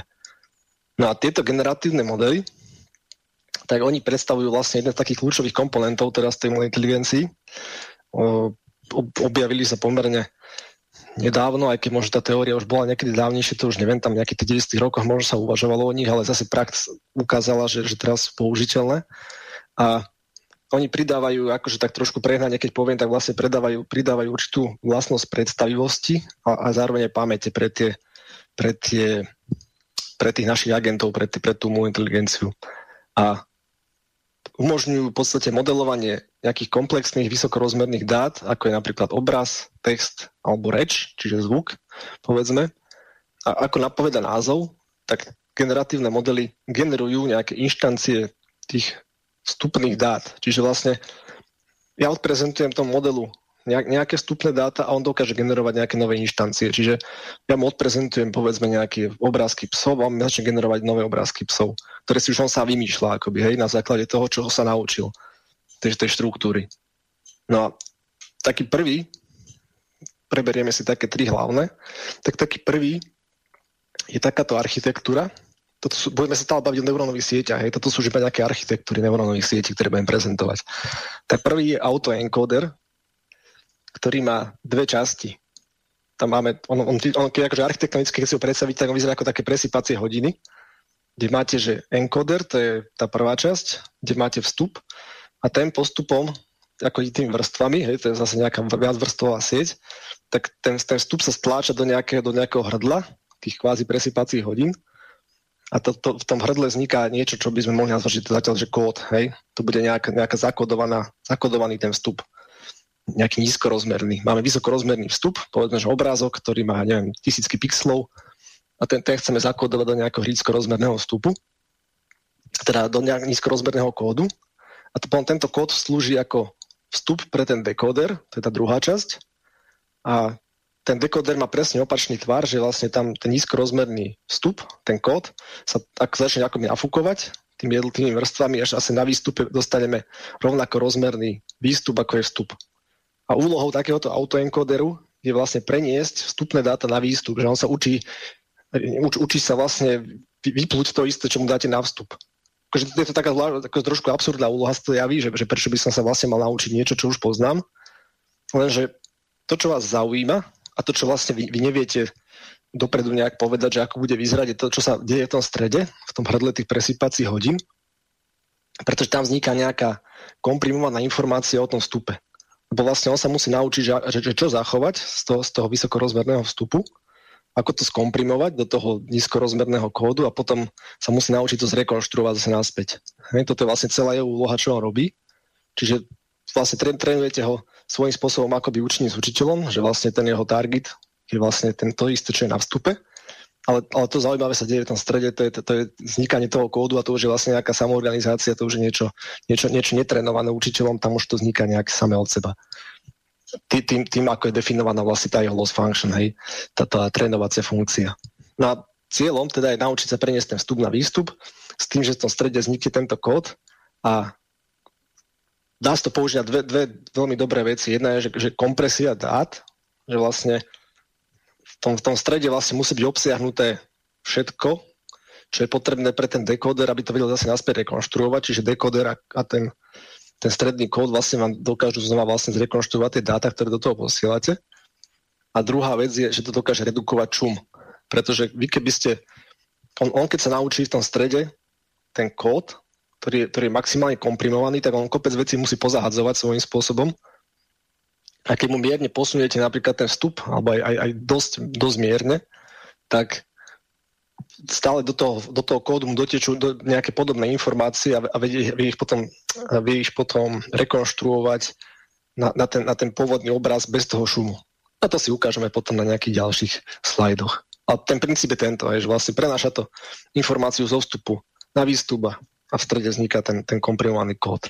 Čiže napríklad, keby sme si ukázali, že toto, sú, toto je dataset, kde sú rukou písané číslice, no a v hodnom riadku máme tie, tie originálne obrázky, čiže tam nejaká sedmička, dvojka, jednotka, nulka, štvorka A tie rekonštruované obrázky, keď si pozrieme, to je myslím, že to je nejakých 11x11 pixelov alebo 20x1x21, neviem, oni sú ešte dosť akož nízko rozmerné, tak tie rekonštruované obrázky sa takmer podobajú tým svojim vzorom.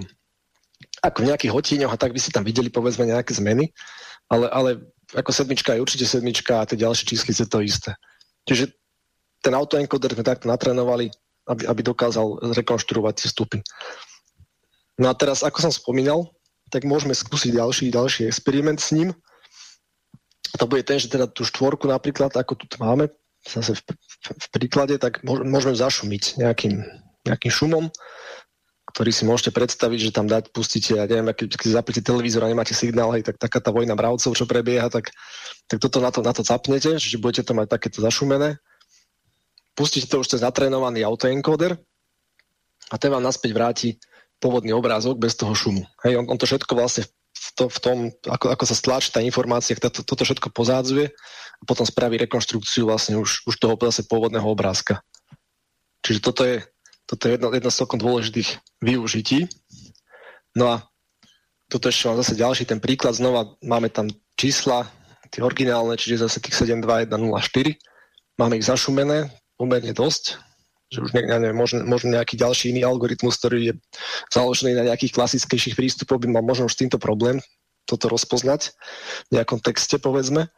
Ale ten autoencoder to krásne vlastne vie znova odčumiť a, a znova vám spraviť z toho tie pôvodné hodnoty. s tým, že tam neuvidíte potom šume skoro žiadnu stopu. No a toto, čo som spomínal v strede, to, o to sa budeme vlastne baviť skoro stále, tak to sa nazýva, že, že to je, že že ten kód, ktorý tam vznikne, tak, alebo, tak to je nejaká, nejaký kód z latentného priestoru, hej, ten, ten komprimovaný priestor, z ktorého vznikajú tie kódy. V tom hrdle tých presypacích hodín, tak to sa volá, že latentný priestor. A napríklad by sme si ho mohli vedieť vizualizovať.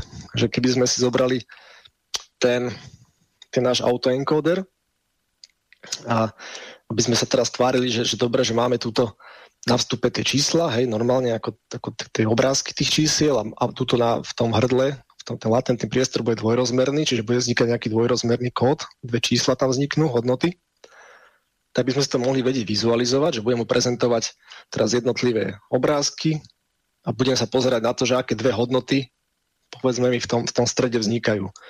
Hej, že na, na tejto x osi by bol povedzme, že že hodnota jedného neurónu, hej, to, čo vypluje aké číslo a na, druho, na y osi bola hodnota druhého neurónu.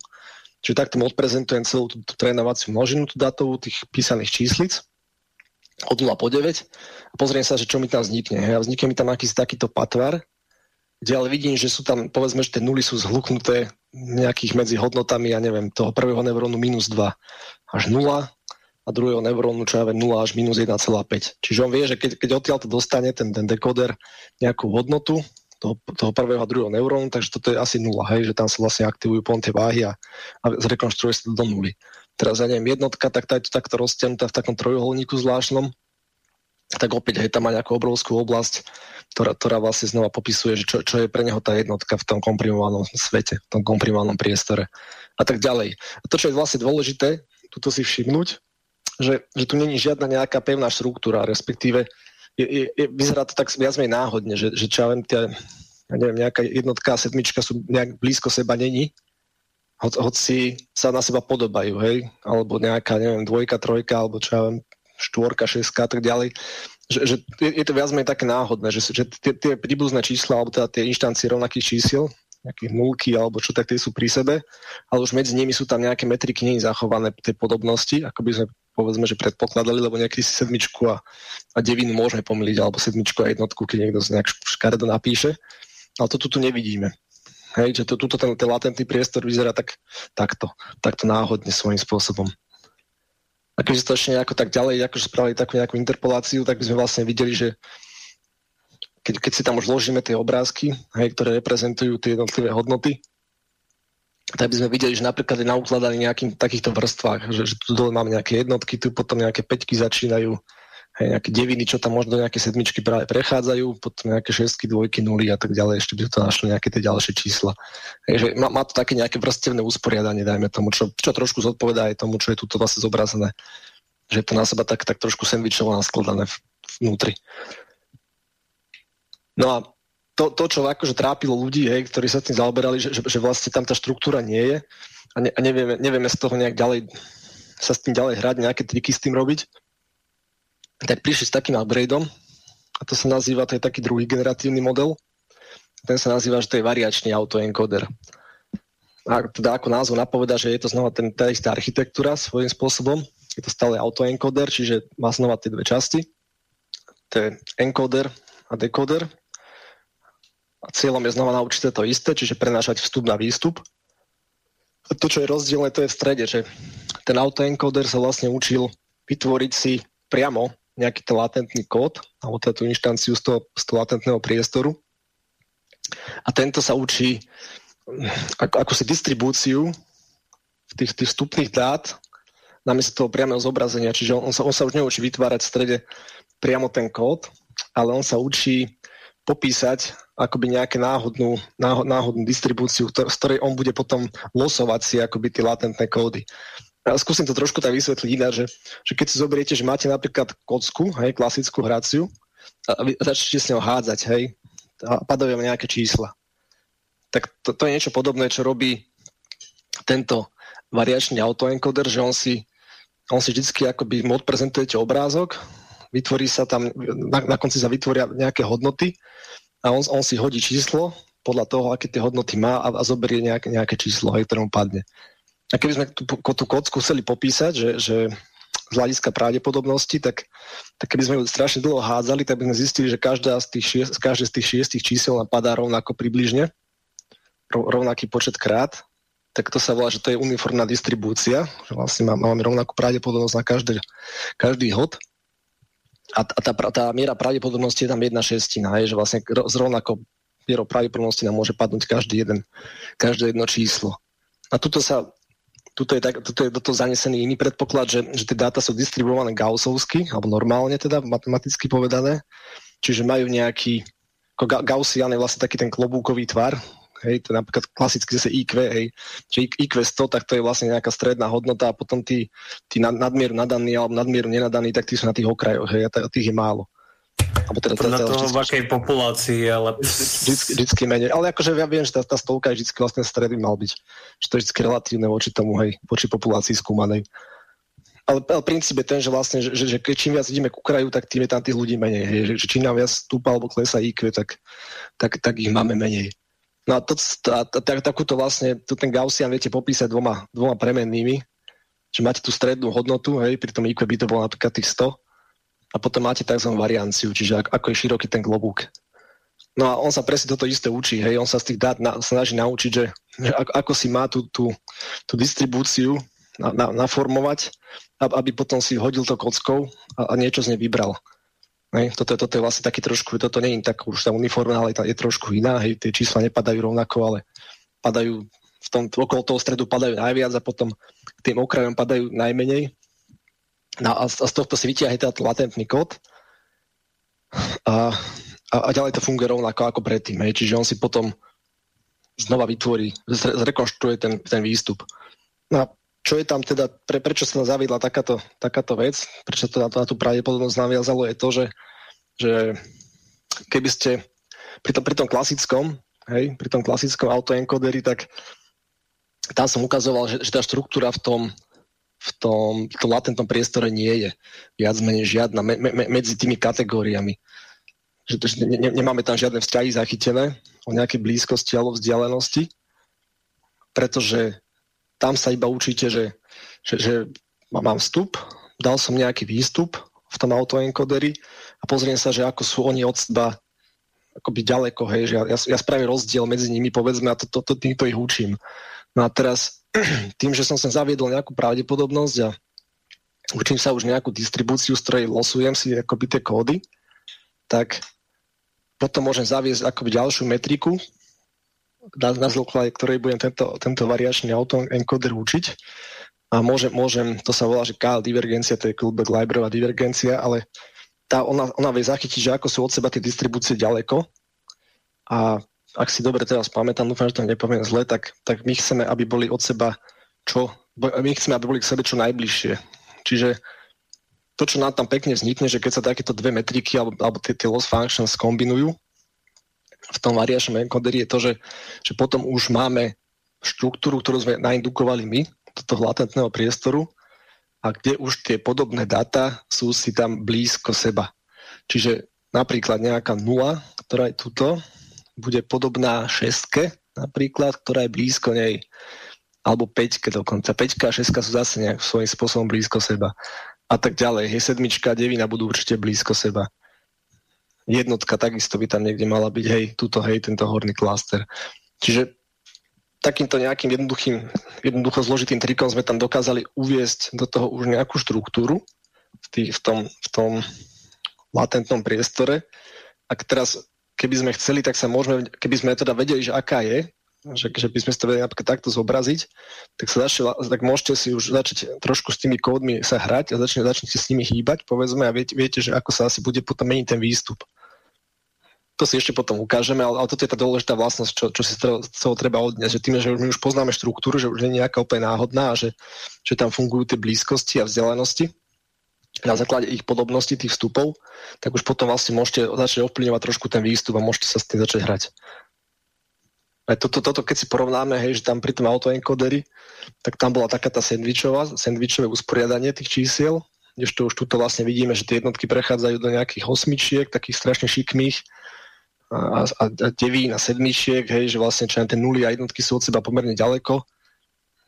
To isté, ja neviem, nejaké dvojky sa tu vyskytujú a podobne, že tu, tu, tuto vlastne vidíme, že, že sú, sú tu nejaké stredy, kde, kde sú akoby tie najlepšie prototypy toho, tých čísiel, hej, tých jednotiek, sedmičiek písaných, povedzme.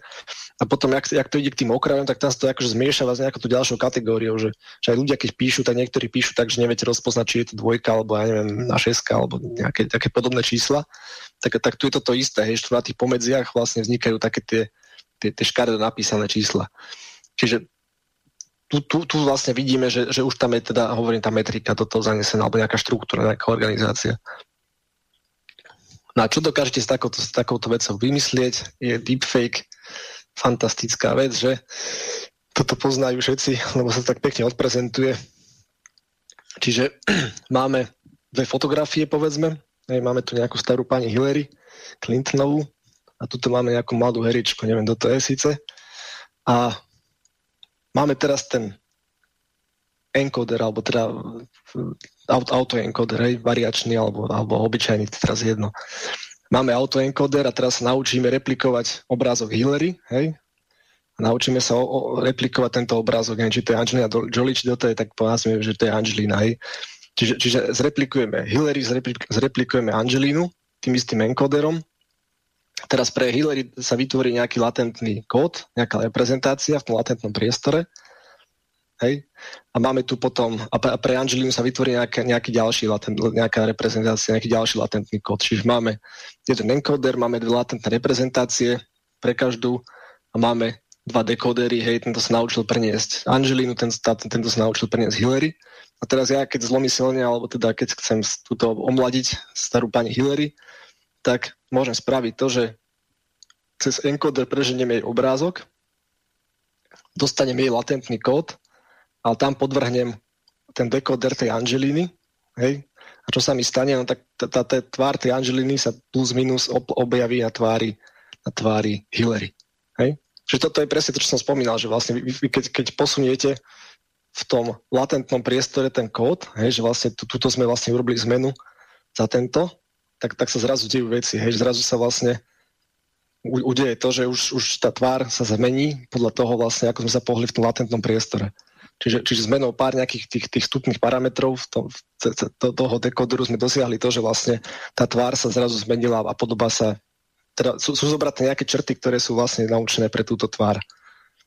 Čiže toto, toto je jeden, jeden z možných, ako, z možných princípov, ako vy môžete vygenerovať deepfake. To je taká, taká, taká dobrá ten, ten showcase. No a posledný, tretí model, ten je trošku odlišný, ale, ale v princípe tiež jednoduchý, tak to sa volá, že, že GANs alebo, alebo generatívne Generative Adversarial Networks, ktoré majú zase dve časti.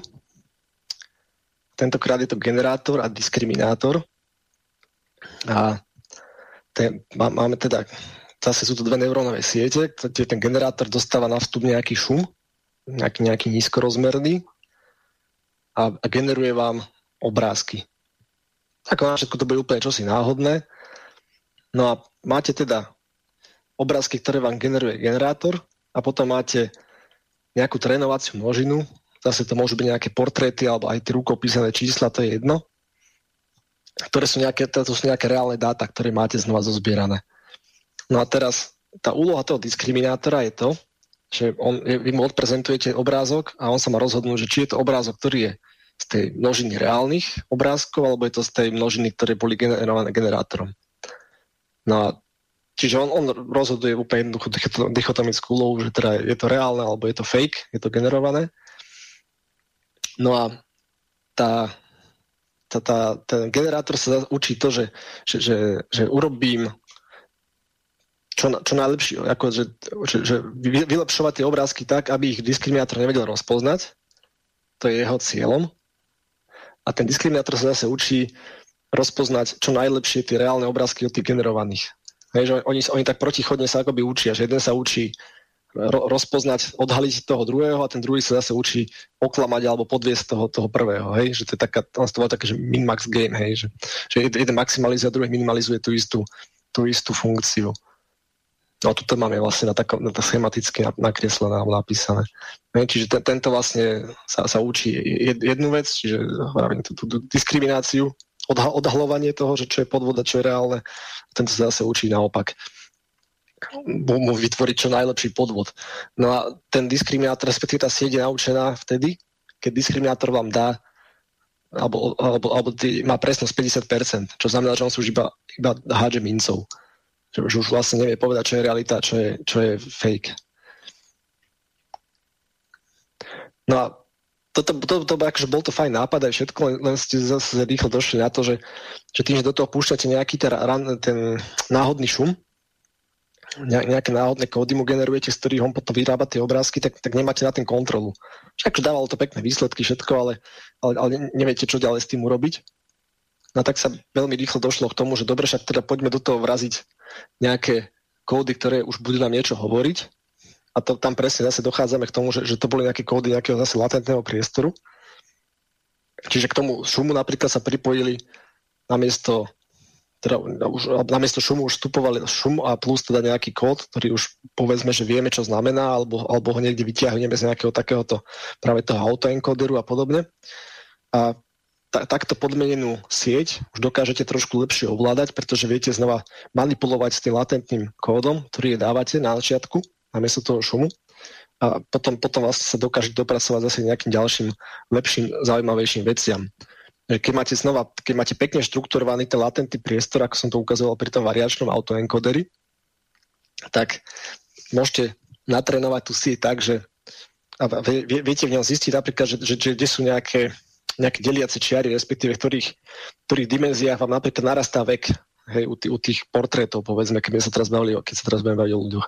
Čiže vy, vy odprezentujete tie sieti na mraky milióny proste, alebo neviem, tisíce portrétov a ona si nejakým spôsobom to tam naorganizuje tak, že, že tí starí ľudia budú tam, kde si naorganizovaní v nejakom centre a, a tí, tí mladí budú niekde si na opačnej strane.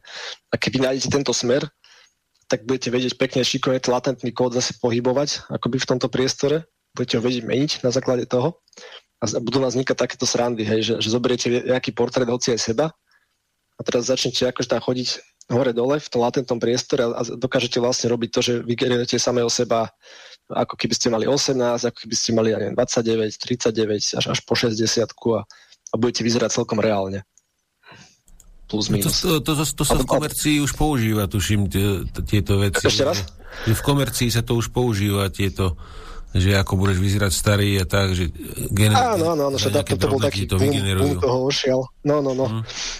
To, som to videl na Facebooku, sa dávali všetci ako profilovky, že ako budú vyzerať taký onaký, no. A to je presne ono, hej, že tam vlastne, keď, keď, dokážete, keď už toto naindikujete tú štruktúru a, a viete, viete, ktorá dimenzia vám čo ovláda, alebo v ktorom smere sa máte hýbať akoby pri tom generovaní tých latentných kódov pre, pre, tohto, pre ten generátor, tak potom sa viete s tým hrať. Teraz ďalšia zaujímavá vec je to, že napríklad môžete namiesto šumu alebo nejakého latentného kodu dáte tam kreslený obrázok, aj rukou, povedzme, nakreslíte a on vám pekne doplní tomu textúry. že napríklad toto to, to bolo nejaký, na ktorom to bolo trénované a on, on to nejak dokázal takým spôsobom dogenerovať, doplniť. Čiže toto, toto, napríklad toto bola fantastická stránka, ktorá neviem, či ešte funguje. tam akože z toho také obzudy vznikali, že až tam, tam ste akože mohli normálne do toho voľno, voľnou rukou kresliť, hej, do nejakej oblasti a on sa z toho snažil vždy urobiť človeka. Uh-huh. A to, toto bol nejaký, že ke, keď ste tam dali nejaký pekný vstup, hej, tak to spravil pekného človeka. A keď ste začali kresliť také tie detské kresbičky, tak teda, akože toto aj Geiger by sa asi na tom poradoval so svojimi surrealistickými obrázkami. Takže tam, tam vznikali fakt srandy. No. To si môžete na internete nájsť, tuším to že Pix, Pix to Pix to bola tá sieť, ktorá to robila ten processing. Takže to, to, toto bolo vlastne, že teda na, na základe pre, prenos a respektíve zobrazenie toho z obrázku na obrázku, čiže vlastne vstupom bol kreslený obrázok. Už, už nie je ten šum. E, ďalšia, teda, ďalšie vylepšenie týchto, tohto modelu tej generatívnej siete bolo to, že, že nie je prenos z, z hociakého latentného kódu, ktorému povedzme, že nie, nie úplne rozumieme, ale, ale z textu. Že, že, na, že naučíme znova nejakú, tam akože za tým musia byť nejaké ďalšie siete, ktoré to prekladajú. Akože síce do nejakého latentného kódu, ale ten nás nemusí zaujímať. Ale, ale teda sú nejaké, mali by sme nejakú konzolu, ktorej by sme si napísali, že čo chceme, hej, že chceme, ja neviem, že, že toto bola napríklad sieť, čo dokázala generovať vtákov, obrázky vtáčikov, myslím prírodných. No a tam, tam sme si napísali napríklad, ako zadanie bolo, že, že, že, že vygenerovať vtáka. Áno, áno, boli také, tak, také nudistickejšie. Politicky korektne povedané. No, ale tá, tam, tam zadal človek napríklad, že, že teda, myslím, túto do tej vtákovej, že, že, že, tento, že, že, že vygeneruj vtáka, ktorý má krídla a ako hnedé a čo ja má žlté brucho, tak tá sieť, toto bola na nejaký, nejaký dvoch, týchto dvoch stupňoch to generovala na, na dvoch úrovniach, tak napríklad tom, tom výstupe generovala nejaký obrázok, ktorý akože celkom reálne vyzerá ako vták, hej, že ako má, má to, sedí to ešte nejak, na nejakom konári a tak ďalej, že, že keby ste to tak na prvý šup niekomu ukázali, že aha, tak by vám povedal, že OK, je to vták, hej, keď v živote neexistoval, je, je to vymysel nejakej tejto siete ktorá to generovala na, na základe toho, že aký text si zadali. Čiže znova trošku iný prístup toho, ak, aký vstup to bralo. Ako ja, no, viem, tak... ako ja, ja to poznám, tak tieto veci teraz hodne frčia na, vo vyhľadávačoch, že buď ukážeš nejakú fotku nejakého produktu, napríklad nejaké kabelky, a potom ten vyhľadávač dokáže nájsť podobné kabelky v iných, v iných cenách a to je vlastne nový trh, momentálne to hodne frčí teraz. A tam, tam myslíš, že sú generatívne modely, lebo to si skôr myslíš, že nie, že to asi len niečo podobné hľadá. Nejaký... No, to je, to, je, to, je tam nejaké AI, AI za tým. Ako to určite, áno. No, toto, si, akože, toto sú vymyslené, vymyslené výstupy, že tento sa vymýšľa. No, vymýšľa, ale vieš, ako tam ide to, že keď napíšeš, že chcem lodičky červené, neviem čo, a on dokáže vygenerovať taký obrázok a potom na základe toho obrázku vie nájsť reálne produkty. Môže byť. Môže byť kľude. Čiže dobre. A ďalší, ďalším nejakým aplikáciou týchto generatívnych modelov celkom zaujímavé je tiež to, že, že by ste dokázali s, tým, s nimi dosiahnuť niečo, čo by sme mali super rozlíšenie, respektíve nejaké vysoko, uh, no, nejaké HD alebo Full HD a tak ďalej, tieto Ultra HD rozlíšenia, ale bez toho, aby ste posielali ten signál v tomto rozlíšení. Čiže povedzme, že ja, ja vám budem streamovať video ako, ako provider, alebo teda ako zdroj a ja vám budem posielať iba video v nejakom low level, low, low precision rozlíšení, low resolution, ono, tak? ono to ako prepočíta do, do vyššej kvality, aby sa ušetrili dátový. A on, on, on presne, áno, presne tak. On, on vlastne, tá sieť to zoberie, ten vstup a, a nafúkne ho do Ultra HD a, a dohostrí ho svojím spôsobom. Hej, znova dokáže ho regenerovať, hej, dokáže ho vlastne doplniť, vy, vymyslí si, lebo tam, tam kde akože čo, toto je napríklad lineárna interpolácia, to, to rozmazané v strede, e, ako ešte pre poslucháčov, že máme tu asi také tri obrázky Číňan, Číňanky, čiže to, toto na, ako na prvý je originálny vstup, nejaká, nejaký obrázok teda ostrý, ten v strede máme vlastne rozmazaný lineárnou interpoláciou a ten, ten tretí je znova podobný tomu prvému a ten bol doostrený svojím spôsobom alebo zrekonštruovaný z toho druhého ro, rozostreného pomocou zase tejto siete, tej GAN. Čiže, čiže takto by ste dokázali vlastne ušetriť na, presne na prenose dát, že vlastne budete mať sieť, ktorá bude príjmať data v nízkom rozlíšení a budem vám to vlastne nafúkovať do vysokého rozlíšenia s tým, že to, čo, to, čo nevie, tak to si vymyslí. Ale vymyslí to tak, že vy to neuvidíte. Hej, tu, tu to vlastne, ja neviem, ne, určite by sme našli nejaké artefakty, ktoré budú nejaké čudné, ale, ale moc ich tam asi nie je. No. Čiže to, ten, ten, ten, možno ten, dá tuto na ten strede napríklad vidno, hej, tu má nejaké slniečko, či čo tu má vyšité, a tuto už to nie je.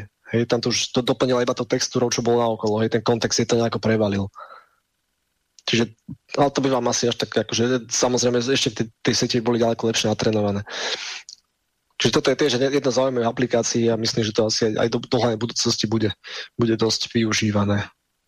A, a, ďalšia... Opýtam sa to ešte, Matej, uh, napríklad keď má, mám doma televíziu, vezme 4K a ona zobrazuje Full HD nejaký signál, tak ona to musí zase prepočítavať nahore, aby to zobrazovalo na tom rozlíšení. Vieš, že ona tiež musí dopočítavať tie pixely, ktoré jej chýbajú na využitie tej, toho displeja. Tam ti nejakú interpoláciu spraví iba. Aha. Takže to je jednoduchší no. vypočiť. No jasné, hej, hej. Uh-huh. Jednoduchší, ale tak akože kvalitu ti nepridá, hej, že tuto je to vlastne to, že, že, že zase v tej, tej z, z, z tej informácie, ktorá príde, hej, ktorá je menšia, tak ti vlastne vytvorí kvázi väčšiu informáciu. Že tuto uh-huh. je že tam, tam ti to informáciu nepridá, tam ti len zväčší, ako do, dopočíta ti tie, tie pixle, ktoré nevie, čo sú zač. Hmm. Ja som používal ta, taký software, videosoftware, ale už neviem presne, ako to valilo nejaký niečo X a on dokázal dopočítať, dopočítať chýbajúce framey vo videu. Napríklad, že som mal uh-huh. video 15 fps e, trhané a prepočítal mi to na 60 fps a bolo to pozerateľnejšie, vieš, celé. Len to bolo výkonovo strašne náročné tiež, že dlho to trvalo, kým to vypočítalo. Kľudne za tým mohol byť tiež takýto model, neviem, akože čo, čo by, čo ako, ale je, je to možná aplikácia, je toto, čo ty hovoríš. Že tam naozaj si mohol dať dva framey a musel, mohol dopočítať medzi tým nie, niečo, nejaký pohyb. Mm. Ako na animáciu sa to používa takisto bežne. Čiže k tomu ešte do, dobehneme, do, dojdeme. A doplnenie obsahu na fotografiách, čiže znova máte, ako, ako som spomínal na začiatku, že keď máte šum, tu máte dokonca aj, že celé vypadané kusy, že máte fotografiu, máte tam kus biely, štvorec, ktorý chytíte, vymažete napríklad, tak zno, znova viete takúto fotografiu prehnať tým generatívnym modelom, to GANov a do, dopočíta vám, do, do, dokreslí vám, že čo by tam podľa nej, podľa toho kontextu mohlo byť.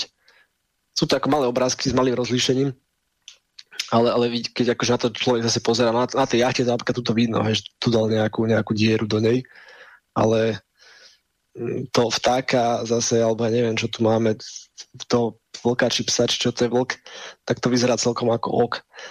Má, má to štyri nohy a tak ďalej. Čiže budovu to isté. Či, čiže, čiže tú rekonštrukciu to dokáže robiť do určitej miery dosť dobrú. No a ke, keď sa to, samozrejme to takisto dokáže robiť deepfakey, a tých ganov boli asi také najlepšie. Len, len tam je taká sranda, som, to som nevedel, to som si až teraz zistil, že keď, že, že keď, keď chcete urobiť defekt, tak to vôbec vlastne je jednoduché tam nájsť znova ten latentný kód, hej, ten vstup, pretože on tam síce kde si je, hej, že ten, ten portrét, že, že chcete, tuto napríklad máme, že chceme urobiť Baracka Obamu, hej, ako deepfake. No a teda ten, ten vstup tam kde si je, ten, ten latentný kód, nejak, nejaký, akože nejaké čísilka reprezentujú potom vo výsledku toho Baracka Obamu, len my ich nepoznáme a preto vlastne bolo nutné, respektíve je tam taký dosť zložitý postup na to, že ako, to, ako k tomu dospieť, že vy si, vy, vy si naučíte nejakú sieť ďalšiu, ten, ten opačný, tú opačnú transformáciu, že vy, vy budete, tak tá prvé, prvé si musíte spraviť nejaký dataset z tejto siete, z toho generátora naučeného. Takže začnete tam práskať nejaké náhodné latentné kódy a on vám bude dávať nejaké výstupy, nejaké portréty, povedzme. Nazbierate si data z tohto teraz musíte zobrať druhú sieť, ktorá bude robiť ten opak, že on sa naučí tú reverznú akoby transformáciu, že vy dáte obrázok, ona vám tam fúkne latentný kód.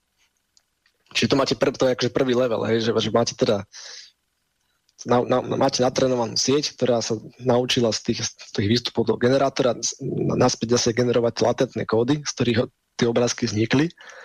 Lenže tam, tam bude stále nejaká chyba ktorá bude teda akože vo výsledku dosť, dosť veľká, pretože toto napríklad on, sa, on si naučil tú sieť, hej, dal tam Baracka Obamu, vypadol mu tu nejaký kód latentný, ten zase pustil naspäť cez ten generátor a vyšiel mu takýto obrázok, čo Barack Obama samozrejme nie je, hej, to vidíte. Akože má, má nejakú farbu pleti a podobne, už podobnú, má úsmev, čo Barack nemá napríklad na tej fotke a tak ďalej. A potom musíte urobiť takú vec, že, že, že to, to, to, toto zoberiete ako cieľ, cieľový respektíve tak, že, že, že potom začnete vlastne robiť to, že, že, že tuto generujete uh, tuto generujete ten latentný kód, tuto získavate zase ten latentný kód už tej novej fotografie a ešte medzi nimi vlastne robíte potom nejaké také, také veľmi jemné doladenie s tým, že, že vám to prebublí vlastne až, až na začiatok a tuto meníte ten, ten, ten zdroj, hej, že ako je to dosť náročný proces a je tam kopec nejakých trikov, čo som pozeral, ale, ale teda nás, do, dokážete tak dospieť až k tomu, že, že, že zistíte, že vlastne aký, aký kód do toho, do toho máte vraziť, aby ste dostali takúto fotografiu. No a to vyzerá takto, že, že toto to, to je napríklad akože taký iný zložitejší trošku proces, pomalší, ale, ale v princípe to bude celkom zaujímavé, že vlastne tuto máte, že na začiatku ste vygenerovali nejakú fotografiu úplne náhodnú, hej, nejaký, nejaký portrét vám to vygenerovalo toto sú tie cieľové, ktoré chcete dosiahnuť v tom ladiacom procese, hej, že ako sme tuto mali, hej, tuto máte nejakú tú dievčinu neznámu a tuto máte tie portréty, tie cieľové, ktoré chcete dosiahnuť. A keď to pustíte vlastne, tak uvidíte, čo sa bude diať. Hop. Čiže, čiže na začiatku vidíme, že, že tam dochádza nejakým takým pomalším zmenám, hej, toto, toto je vlastne posun v tom latentnom priestore toho, toho generátora. Že vlastne on začal, zač, začne ten latentný kód upravovať a začne, začne vlastne generovať nejaké nové, nové tie portréty, začne ich vždy porovnávať, že, že ako sú od seba ďaleko, aký je medzi nimi veľký rozdiel. Hej, a stále vlastne začne, začne hýbať tým kódom iba, tým, tým jednoduchým a, a, a začne, začne chodiť v tom latentnom priestore a vlastne toto to všetky obrázky, ktoré sú obsiahnuté, ktoré ten generátor z toho dokáže vždy rekonštruovať. Tak ale toto až, som, až, až to, to, kedy si, ja si pamätám, ešte som mal nejakú 286, tam bol nejaký program, sa to volalo, že Morphing, a to presne toto robilo, že z jednej fotky to do druhej, tak, tak plynulo, premor, premor, premorfovalo tie, tie ksichty. Ale neviem, či, či mhm. to je na tej ist, či to už vtedy mohlo byť, no to je... Mm, to, to nie asi. To nie. Akože asi, asi nejaké triky na to mohli používať, ale tam skôr niečo grafické podľa mňa tým bolo sa, sa ti nejak dve, sa ti začali prekrývať a ešte do toho možno niečo dával. Neviem, ako, ako z grafiky som nie až taký dobrý, takže to by som možno klamal. Ale teda ako to, toto pekne to naozaj vidno, že, že ako, ako sa to hýbe, hej, v tom, že, že začnete teda s tým, že máte, máte nejak, nejaký portrét na základe nejakého kódu a ak, ak začnete ten kód meniť, tak sa tie portréty začnú vlastne takisto meniť až, až dospejete k tým cieľovým, ktoré ste chceli plus minus. Hej.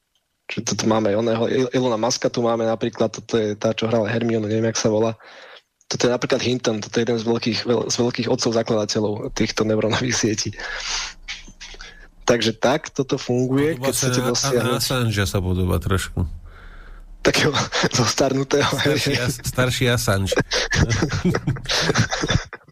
On to niekde v Toronte než pôsobí v Kanade žije. No kým no vyleze z basy Assange bude vyzerať takisto. No, možno aj horšie ešte raz. Ešte horšie. No a čiže tu, no toto sú také tie klasiky známe, no toto je zaujímavé napríklad. Čiže tuto napríklad máme znova video, kde máme že tu, tu, tuto máme tie, tie zdrojové obrázky, hej, ku ktorým on, takýmto zložitým procesom museli nejako zistiť latentný kód pre ten generátor. Hej, máme tu Regana, máme tu Majovu, máme tu Putina, Churchilla, Monu Lizu. A potom máme nejaké tie, tie driving videos, hej, čiže nejaký ten, ten, ten to, neviem, či išli cez latentný kód, alebo či nejaký, nejaké šumy kvázi, toto neviem presne, ak robili. Ale uvidíme vlastne to, že, že, že, že týchto 5 statických obrázkov, ktoré slúžili ako ten zdroj, sa bude vlastne pohybovať podľa tých dvoch videí, kde je zase Obama a Trump. Čiže ten Reagan, Majová, Putin a tak ďalej sa budú vlastne tváriť a pohybovať podľa týchto dvoch videí. Mm, to je vymakané. No takto sa budú... Vy... Takto, by, takto by mohli fejkovať aj historické filmy, vieš, do budúcna. No, tu máme druhé video ešte, to neviem, či to je nejaký autor toho videa, ktorý teda sám seba sníma kamerou a má tu znova, má tu Putina, Trumpa, Majovu a, a toto, nejakú sochu a, a, a znova budú robiť to isté, čo on, hej, pohľady doprava, doľava, hýbanie pier a podobne, čiže tuto je vlastne podobne. Hmm. Hm. No to, tak to vieš vyhlásiť, tak, tak, tak to vieš vyhlásiť vojnu niekomu a bude to vyzerať veľmi, veľ, veľmi verne, vieš, na videu. No, áno, na Telegrame to... sme mali video s tým Jimom Kerrym, ktorý robil vlastne Bidena. Vyzeralo to veľmi verne. Teda. To bolo aj dosť ostré video. Mm-hmm. To, ak, áno, akože to, to, to, však toto je veľká oblasť skúmania, sa to volá, že adversarial attacks, že vlastne generujeme obsah, ktorý neexistuje a potom, že ako ho rozpoznať. Ako, ako to vyzerá naozaj, že, že, že za chvíľu budeme mať, ja neviem, že, že televízii sa objaví nejaká reportáž, že ja si najprv to pustím cez nejakú neurónovú sieť, ktorá mi povie, či to bolo generované alebo nie. A ešte ma napadlo, že tuším, v 2017 bola taká tá druhá bitka o Palmíru v Syrii, čo, čo vlastne vytláčali islamský štát. No a vtedy taká fáma išla, neviem, čo na tom pravdy, že, že vtedy vlastne, jak, jak sa tam zakopali títo isisáci, tak, tak Rusi pustili nahrávku akože Bagdádyho, ktorý im hovoril, že nech sa stiahnu do púšte a oni teda akože vyliezli z tých dobrých pozícií a išli do tej púšte a tam ich potom zničili. A tam sa ako tiež hovorilo o tom, že asi bol použitý nejaký takýto deepfake, nejaká technológia, kde nahrali teda celú akože nahrávku Bagdádyho a oni to tam pustili a oni to poslúchli a teda išli tam. Mm-hmm. Neviem, či o tom niečo viete, neviete. Nie, ja som ako, to, ale, ale akože tiež sa to tak akože povráva, hej, že to je tak, ne, nemám to nejak strašne overené, ale počul som to. Ale akože kľudne si to viem predstaviť, že je to, je to akože fajn vec na takéto diverzie. Klamanie telom funguje stále.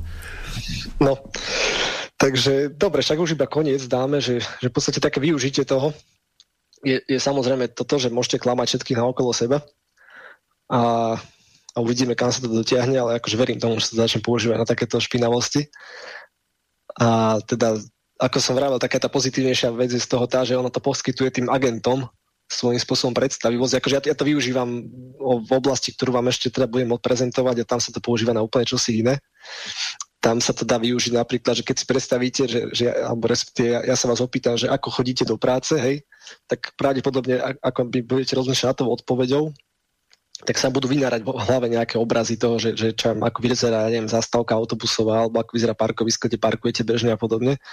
A na to presne sa využiť aj toto, že vy dokážete v podstate tomu agentovi indukovať kvázi nejaké stavy, nejaké akože prostredie, dajme tomu, ktoré sa nachádza a potom sa má rozhodovať, že čo tam urobí a, a vlastne na základe svojej nejaké svoje vlastné predstavivosti sa dokáže trénovať na, na čom si, že, že napríklad môžete zobrať, že, že hráte šach a tomu agentovi dáte teraz, že, že predstavuj si, že, že hráš šach, urobil si taký ťah a predstav si, že, že čo urobil super a podobne a vlastne on sa dokáže na takéto svoje samotné iba predstave niečo naučiť čo je dosť dôležité, lebo vlastne, no, však to potom porozprávame ešte inokedy.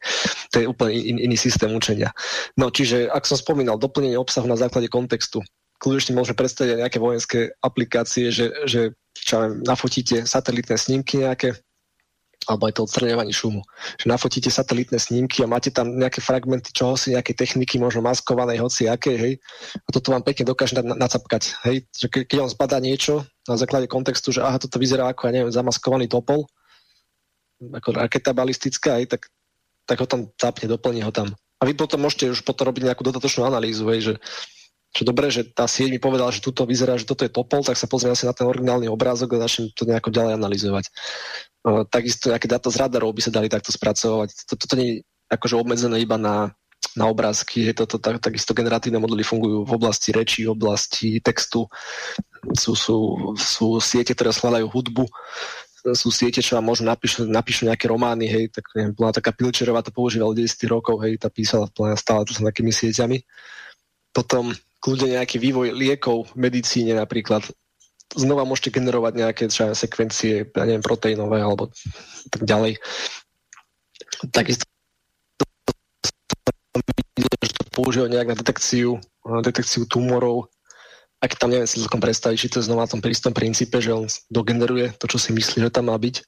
V astronomii sa napríklad používa ešte to generatívne modely, že, že zoberiete nejaké fotky oblohy a on, on si to prebehne a povie si, že a, tu, tu, tu to vyzerá, že je nejaká galaxia a znova sa robí potom ten dodatočný výskum, že, že máme nejaké vodítko, že tu by niečo mohlo byť, povedzme, alebo nejaká, neviem, novina a tak ďalej.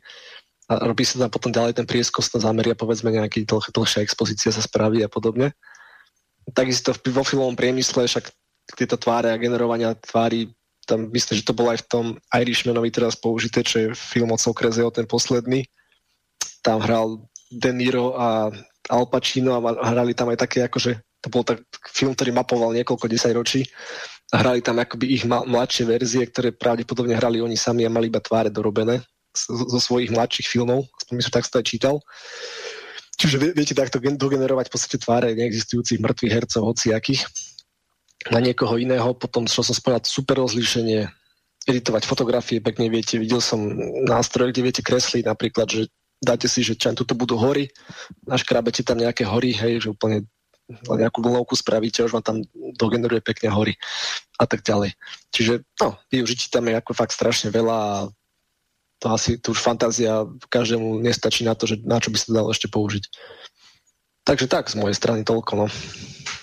no teraz, píše zrovna, nejaké, alebo... teraz píše Martin poslucháč, že taká zaujímavosť, že v Prahe v divadle bola nejaká hra uvedená, ktorú napísala umelá inteligencia, producent uvádzal, ako vzniká, vznikla tá hra, uvedol, že do programu sa zadajú nejaké kľúčové slova a software potom na základe porovnania miliónov dialogov na nete vytvoril hru, len problém bol v tom, že, že skoro vždy skončila rozhovorom o sexe, lebo väčšina ľudských dialo- dialogov sa tak končí. Ako, tomu úplne verím. Nepočul som o tom, ale verím tomu, hej. No. No, ešte, pod... ešte by som doplnil jeden zaujímavý prí, tak prí, tiež príbeh, že ako to mi kolega hovoril, že, že, že, že bol chlapík, že napísal konferenčný paper, konferenčný článok a tam to vždy prechádza nejakým review procesom, že tam sa na to musia pozrieť proste nejakí dva ľudia nezávisle, ohodnotia vám to, hej, musíte spraviť nejaké zmeny, a takýto, takýmto proste interatívnym procesom doplácate k tomu, že vám to buď príjmu alebo zamietnú, hej. A on teda postol, teda dal, dal submission, čiže mm, prihlásil sa s nejakým článkom, ten článok mu prešiel tým review procesom a potom ho mali sprezentovať na tej konferencii a teda on hovoril, že dobre, že o článku rozprávať nebudem, ale že poviem vám, ako vznikol a že on dal napísať nejaké neurónové sieti a normálne to prešlo proste tými vedeckými všetkými akože mm. po, po, posúdeniami, tými review procesom, no proste celkom, celkom akože zaujímavé, že, že dokázala mu sieť napísať vedecký článok. No, super. Ani, ani to sa nevšimol. No. No, to, sa, to, to je jeden úplne jednoducho, ne, nejaký, nejaký matematicky náhodný proces, ani nie neurónová sieť, jednoducho dal dokopy nejaké sociologické výrazy v nejakom sociologickom ľavicovom žargóne a, a, a a dal to napísať počítaču akože matematik. A, a, submitol to normálne do jedného renomovaného sociologického časopisu a prešlo mu to, dokonca akože to dali ako, akože medzi top články tam. A on potom zverejnil, že akým spôsobom to vytvoril, hej, a že celá to, to sociológia... Takže celá sociológia je úplne, že nič. Lebo vravím, poznám to iba z rozprávania kolegu a neviem, akože ten, ten celý príbeh za tým, teda iba túto gro, ale tak potom to bude ono podľa mňa, lebo akože už dvaja takí blázni by sa asi nenašli, ale hej, hej, no. A tak Takže... je, je to niečo, čo mi prípada celkom zábavné. ja mám otázku na aplikáciu. Mm-hmm. čo sa týka fotografií a videí, tak tam je to v podstate jednoduché. Aj text je taký jednoduchý, pretože tá príprava dát je jednoduchá. Skôr ma zaujímajú nejaké aplikácie, kde, kde to nie je tá aplikácia dát, lebo príprava dát nie je, nie, nie je evidentná Napríklad, keď sme v tom vojenstve, tak napríklad uh, simulácia útokov alebo simulácia obrany.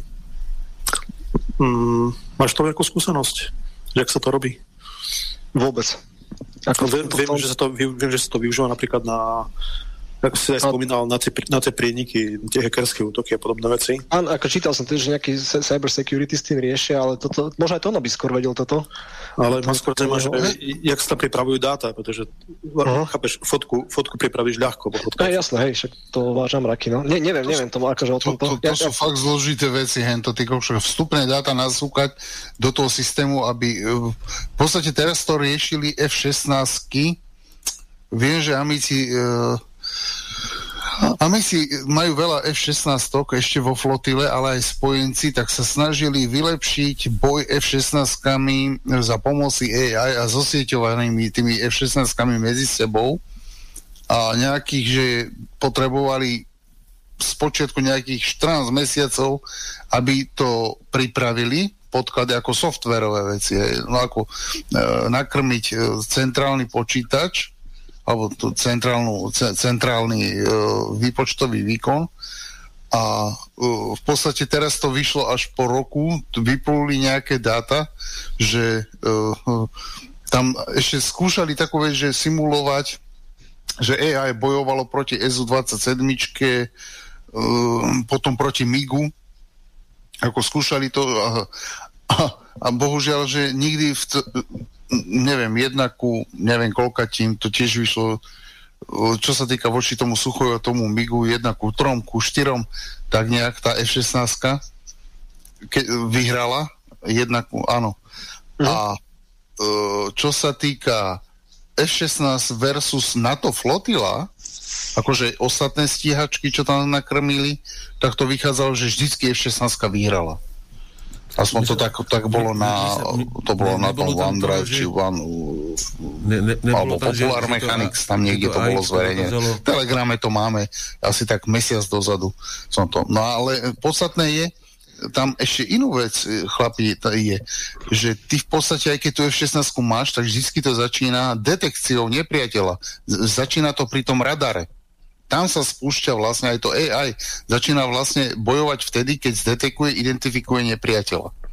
To sú zaujímavé. A to mám práve, že v, v jednom dieli toto spracované, že aj oni to písali, Američania, tá cyber divízia, že v podstate celý ten boj čo akože sa snažila F-16 s umelou inteligenciou tam lomcovať, tak v podstate všetko bolo najprv o detekcii nepriateľa. To, to sú super. A potom distribúcia medzi ostatné e, F-16 to išlo a v podstate e, aj kto napríklad tam bol taká vec, že uh, bolo viacero F-16 a uh, zautočila alebo tá umelá inteligencia uh, ešte prikázala, ktoré, ktorá stíhačka má dobrú pozíciu na útok ako prvá, alebo určila. Tam, tam bolo veľa vecí veľmi zaujímavých, ale však niekto, hlavne tým, tá, tá vstupná, v podstate to začína to celé identifikáciou nepriateľa a tu môžete urobiť buď vizuálne, ale to je len fakt do pár kilometrov, ani to nie, do kilometra, ale a pri tých rýchlostiach e, stíhačky to nestíhate identifikovať mnohokrát, ale väčšinou je to z radaru. To tak z toho oplačku, alebo toho, toho print, fingerprintu, toho rádiového popisu. Jasne, však ako je asi dosť možno, že pri týchto stretoch zbierajú potom takéto dáta a používajú to práve na tvorbu nejakých takýchto datasetov trénovacích, to si celkom viem predstaviť. Áno, však to... aj, aj Google napríklad, však pre, prečo napríklad dal Google tak veľkoryso tento ten priestor na webe pre každého, aj tých 15 giga a tak. Bolo, bolo preto, že ľudia nahrávali nejaké fotky, videá, oni majú toľko trénovacieho materiálu, už dovidenia. Áno, a to, to je, ináč to som aj v tom po, poslednom čísle radarov som dával, ako Rusi robia napríklad tie odtlačky tých e, rôznych amerických lietadiel a tak ďalej, rakiet, e, družíc dokonca, satelitov. A to isté robia Američania, to isté robia Francúzi, to isté robia Nemci. Proste ten fingerprint, to sú tie, to, to, to sú tie dáta, ktoré musíš nakrmiť uh, do tých, do tých stíhačiek. A potom to zosieťovať tie stíhačky a nehať v podstate ako keby ja, ono to, tam bolo aj pekne vysvetlené aj v reále, oni napríklad F-117 tie staré, hej, čo už dali akože vyradili, ale trénujú, ne, tak do nich dali tú umelú inteligenciu, do tých F-117 a tie v Neva, nad Nevackou púšťou skúšali e, tzv. rojový útok alebo rojovú, rojovú ofenzívu na F-117 lebo lietali ako drony, nelietali ako s ľudskou posadkou. Predpokladám, že trénovali vlastne Bo, bola tam ľudská, bola tam, Áno, bola tam ľudská posadka, ale, bolo, ale riadila to aj umelá inteligencia. A pa, to, tiež útočili, preto mali nastriekané F-16 ruskými farbami a snažili sa uh, útočiť akože na ruské stíhačky. Mm. Že ako sa s tým vyrovná umelá inteligencia. Alebo či aspoň napovie, ktorý pilot má výhodnú pozíciu, povie príklad, ja neviem, sršen 4, u, u, musíš útočiť, lebo máš, teraz ho máš v podstate za chvo, si za chvostom toho nepriateľa. Hej? Ale ostatní srční sú v podstate buď z boku alebo z čela. Takže Tam je veľa vecí. To je... V Amerike lietajú aj 29, aj, aj suchoje, keďže si to kúpili z rôznych Ukrajín a podobných krajín, tak ano, majú problém lietať na originálnych mašinách a to takto trénovať. Ako určite z hľadiska toho, že ešte nevidím do diálky, je tam len nejaký radarový otlačok a ten mi dokáže identifikovať dráhu letu, rýchlosť, všetko a ešte povie, čo je to za typ, hľadiska to, to, to toho rozhodovacieho pre, pre, procesu pre toho Áno. pilota je to veľmi dôležité, ale potom prichádza nejaká, nazvime to, invencia toho pilota, aby s tým niečo dokázal urobiť oproti štandardným databázovým postupom, ktoré sú, lebo to jediného zachráni. Že vymyslí niečo iné, hej. Čiže, e, ak to správne vnímam, ide o to, čo najširšiu databázu použiť a nakrmiť e, ten daný počítač, tú inteligenciu, aby využila medzné hrani, hraničné proste možnosti treba z toho protivníka a nejakým spôsobom takto to vyhodnocovať. Ale nesmie to byť príliš prehltené, pretože ten pilot by sa potom z toho musel zblázniť. Ale ten prieskum, aby som vedel dopredu, čo tam je, to je super. Toto naozaj, keď to niekto nakrmí e, správnou databázou, tak toto je najväčšia pomoc pre, to, pre toho pilota vôbec pre to lietanie. A čo Slováci, keď hovorí, že Francúzi, títo, a čo Slováci krmia? Počkaj, ten, ja by som chcel... Ja by som... Vtipná vsúvka, no? Ej, ostaňme pri téme, lebo tu ide o takú vec, že napríklad tam v tej umelej inteligencii, v tých, e, keď bojovali proti ne, lebo tam boli viaceré režimy, že bojujeme proti AI. A potom tam bolo AI riadi tých bojov, ale tie stíhačky a pomáha tým pilotom. Tak v tom režime... To je taktika. To už je áno, taktika, áno. V tom režime, že AI pomáhala tým štyrom, piatim pilotom, ktorí boli v skupine, v nejakom, nejakom zoskupení. Dokonca veliteľ mal právo odpalovať raketu úplne svojho kolegu, ktorý mohol byť, dajme tomu, 2-3 km od neho. Mm, lebo áno, bol v, lepšom, áno, lebo bol áno, v lepšej ale, pozícii. Ale len podľa tej databázy, ktorú si tam nakrnil. Čiže tá umelá inteligencia ano. pracuje s tou databázou. Ak není taká dobrá, aká by mala byť, tak skôr poškodí ale to len teoretizujem, hej, tak, čiže musí byť fakt veľmi dobre nakrmená tá, tá databáza, aby ten software sa správne rozhodol. To, áno, to, akože to máš pravdu. Ako tu si skôr myslím, toto, čo už hovorí Tondo, tak to je podľa mňa trošku za vec e, takého tretieho typu učenia, to sa volá, že reinforcement learning, to si určite ešte porozprávame. Hej. Lebo tam, tam to je presne ako to hranie toho šachu, že vlastne vy tam zahráte tými nejakým, nejakom simulátore s tými lietadlami dokážete zahrať milión partí a tam dokážete vlastne nájsť všetky možné najlepšie pozície pre nejaké tie vzorce a tak ďalej. Čiže tam už to od tých dát až tak nie je napríklad dva závislé, pretože respektíve dáta sú tam tvorené tým prostredím, ktoré čiže musíte čo najvernejší simulátor spraviť, povedzme, pre tie lietadla. Ako teraz myslím, že normálne sa budú pohybovať a tak ďalej, jak v nejakej hre a, a potom v ňom dokážu oni si vytvoriť tí agenti v podstate tie najoptimálnejšie sa to volá, že policies, hej, nejaké politiky alebo nejaké pravidlá, stratégie. No, čiže je rozdiel mať zo 100 letov a z 10 tisíc letov databázu, kde sa tie pozície vždy... A tu, tu, tu, to, toto pravdepodobne v nejakých simulátoroch robia, lebo tam ako ulietať to toľko hodín, to by bolo nezmyslom. To je presne to, čo som hovoril na začiatku teda v tohto slajdu, že, že tu, je, tu je dôležité už tá predstavivosť, že keď ten agent by, keby, keby si on dokázal dobre generovať tú predstavu, že keď toto lietadlo sa pohne sem a toto tam a neviem čo, a bude to stále korešpondovať s tou realitou, tak on si dokáže takto simulovať kopec nejakých situácií v tom svojom virtuálnom mozgu, alebo jak to nazvať, a, a dokáže sa už na nich učiť, povedzme, hej, dokáže si z toho odbrať nejaké mm. dobré dáta. A nemusí to odlietať fyzicky a, na tam sú, ale... Áno. No, tam už sú potom také detaily, pardon, že napríklad no, letím, prízemným, le, letím prízemným letom, som zhora nafarbený kamuflážou, som ťažko viditeľný, a toto všetko dokáže tá mala, čím to nasúkať, aby tá umelá inteligencia dokázala toto vyhodnotiť. Lebo z rôznych uhlov je rôzna viditeľnosť, aj optická, aj voči terénu, voči pozadiu. To, to je ten milión parametrov, ktoré do toho vstupujú.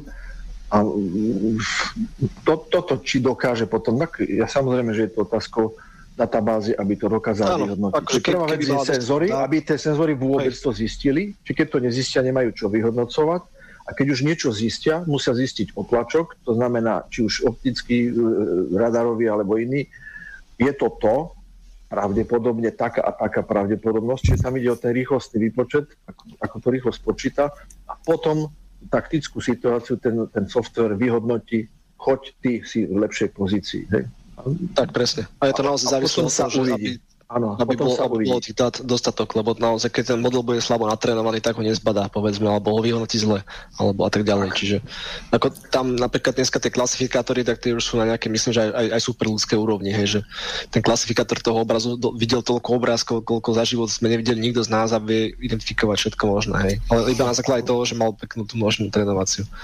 No a ja ešte len doplním takové, že doteraz sme sa bavili o 16 o, tej, o, ten západ, o tom západe, No a smerom na východ si zoberte, že v tejto relácii už som niekoľkokrát povedal, dokonca som články čítal, aj to sme to mali uh, na telegrame, SU 57 uh, je, bude jedna z verzií uh, SU 57 alebo už aj je, tzv. komand, akože komanderská stíhačka alebo komanderská verzia, veliteľská, ktorá bude v úzadí, ktorá bude mať v najväčšiu plochu radarov po trupe.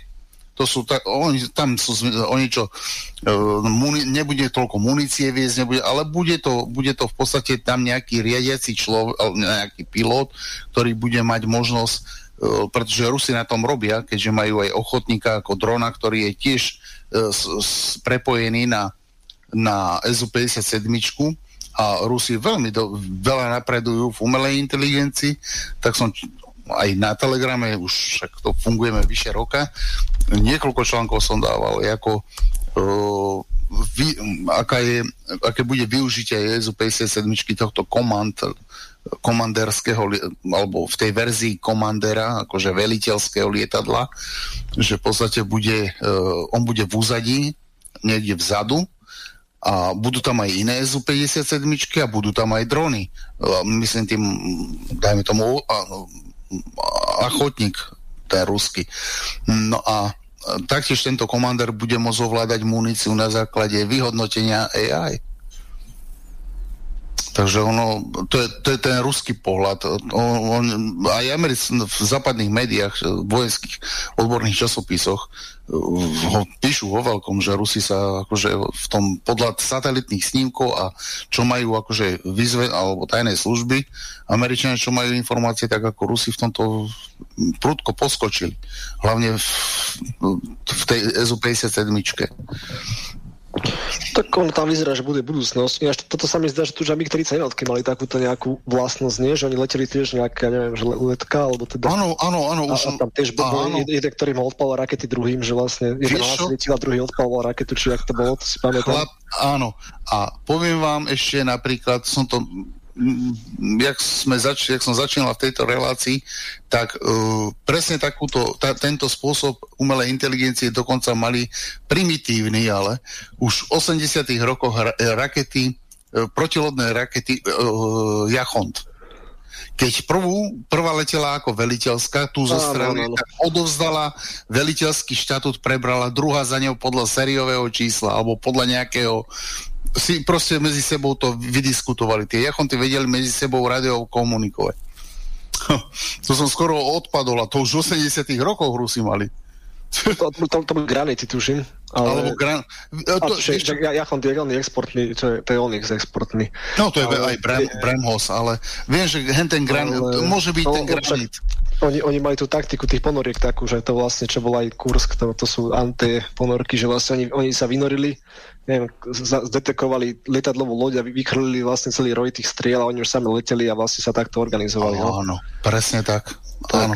Aby mohli oni zdrhnúť, oni vlastne to bolo vystrel a zabudne a utekali. Na, na 800 km tvať ho vychrlil a iš, išiel pod vodu.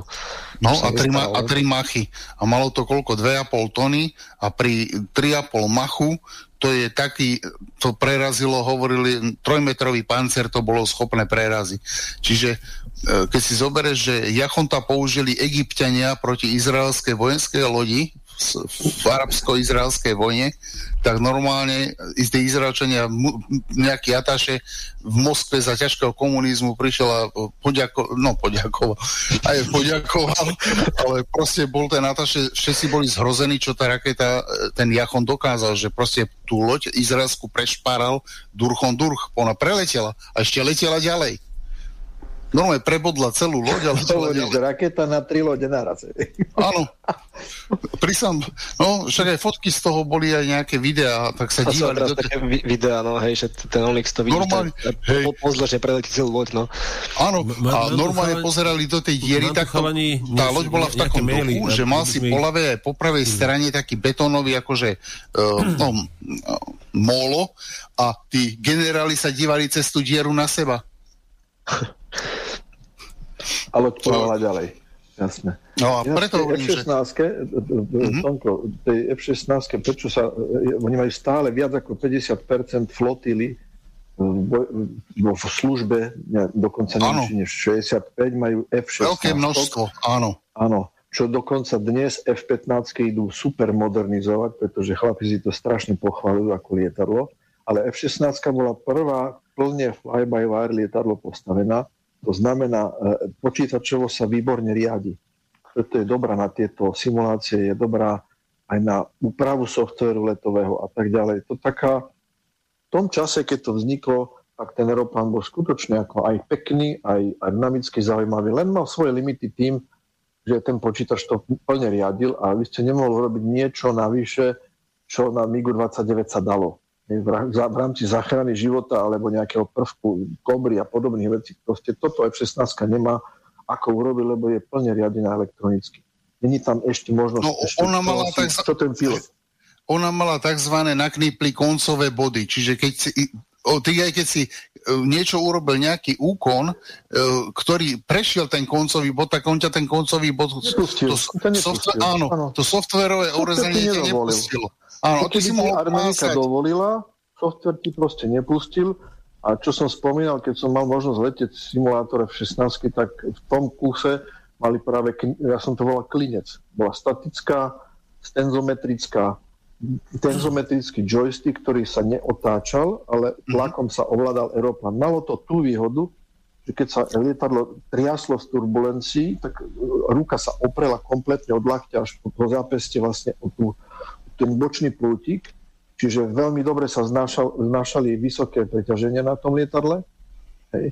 Bolo to také dosť ťažkopádne na prvý pohľad a na druhú stranu strašne pohodlné z hľadiska, že len som zatlačil tlakom, ale to trebalo vedieť. Proste riadi sa to, sa to inak ako klasické lietadlo. Inak pohyb, inak tlač. Čiže ja keď riadím pákov, ktorá, kniplom, ktorý sa otáča, tak tam cítim aj vzdialenosť, ktorú, ktorú musím uraziť v nejakej rýchlosti.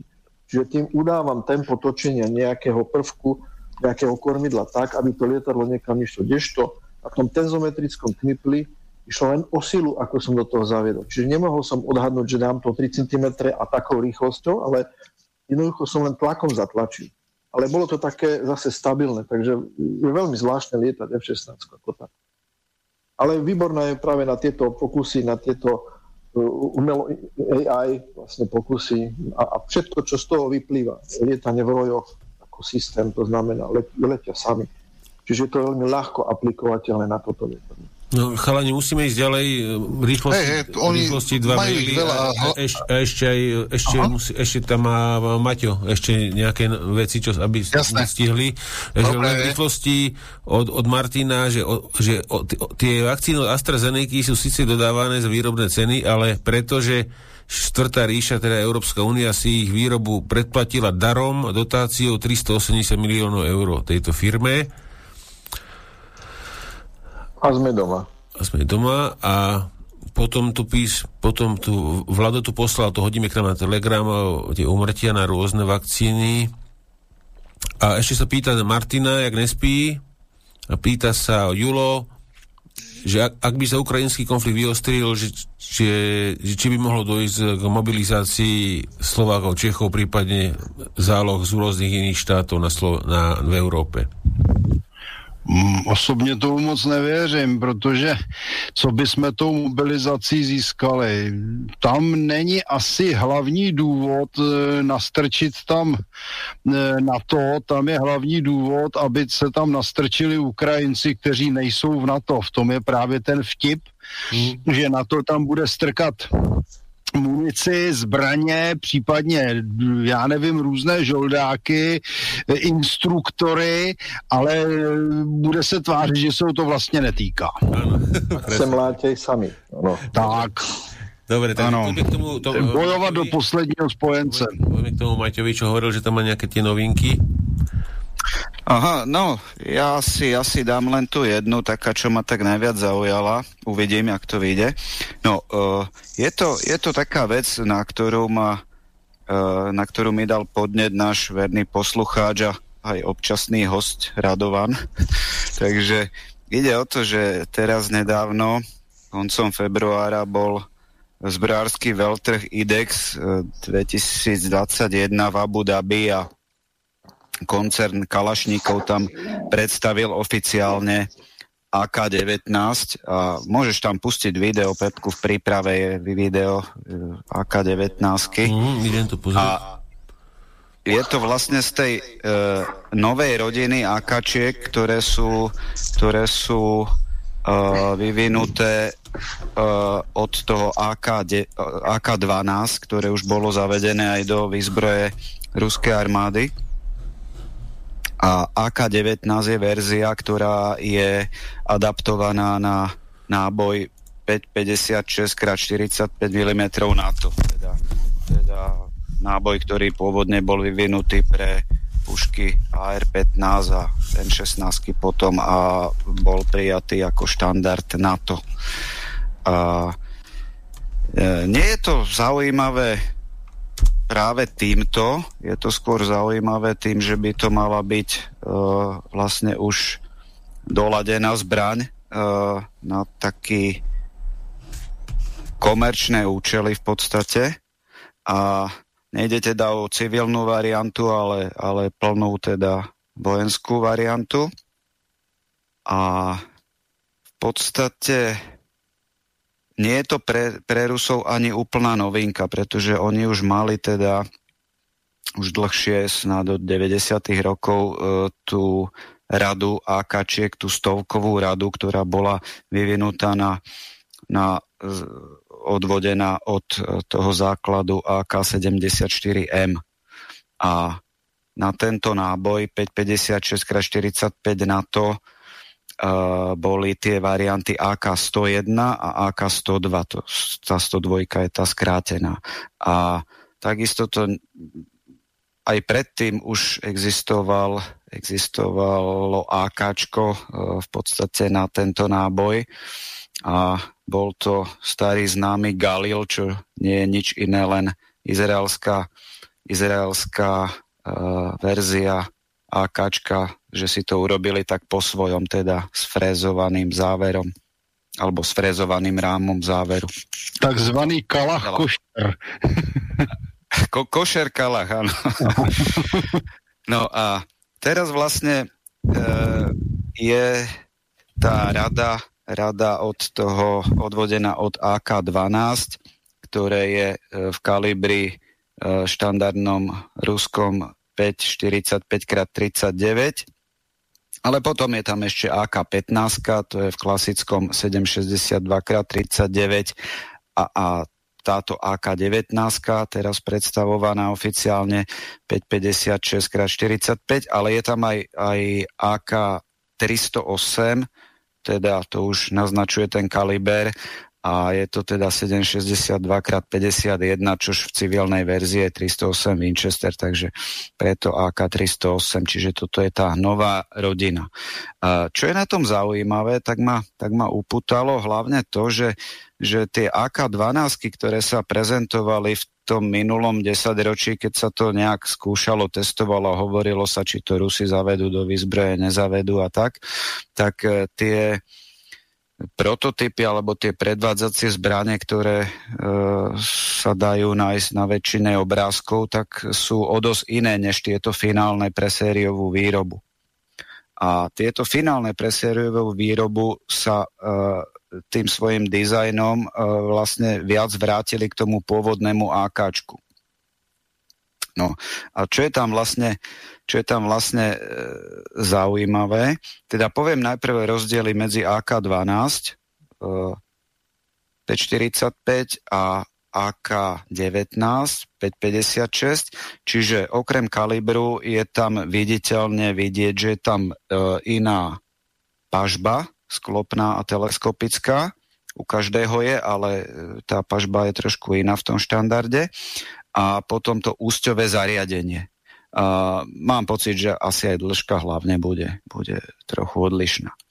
Čiže podľa toho úsťového zariadenia pažby a samozrejme toho sklonu zásobníku sa to dá e, na prvý pohľad odlišiť tieto dve zbranie AK-12 a AK-19.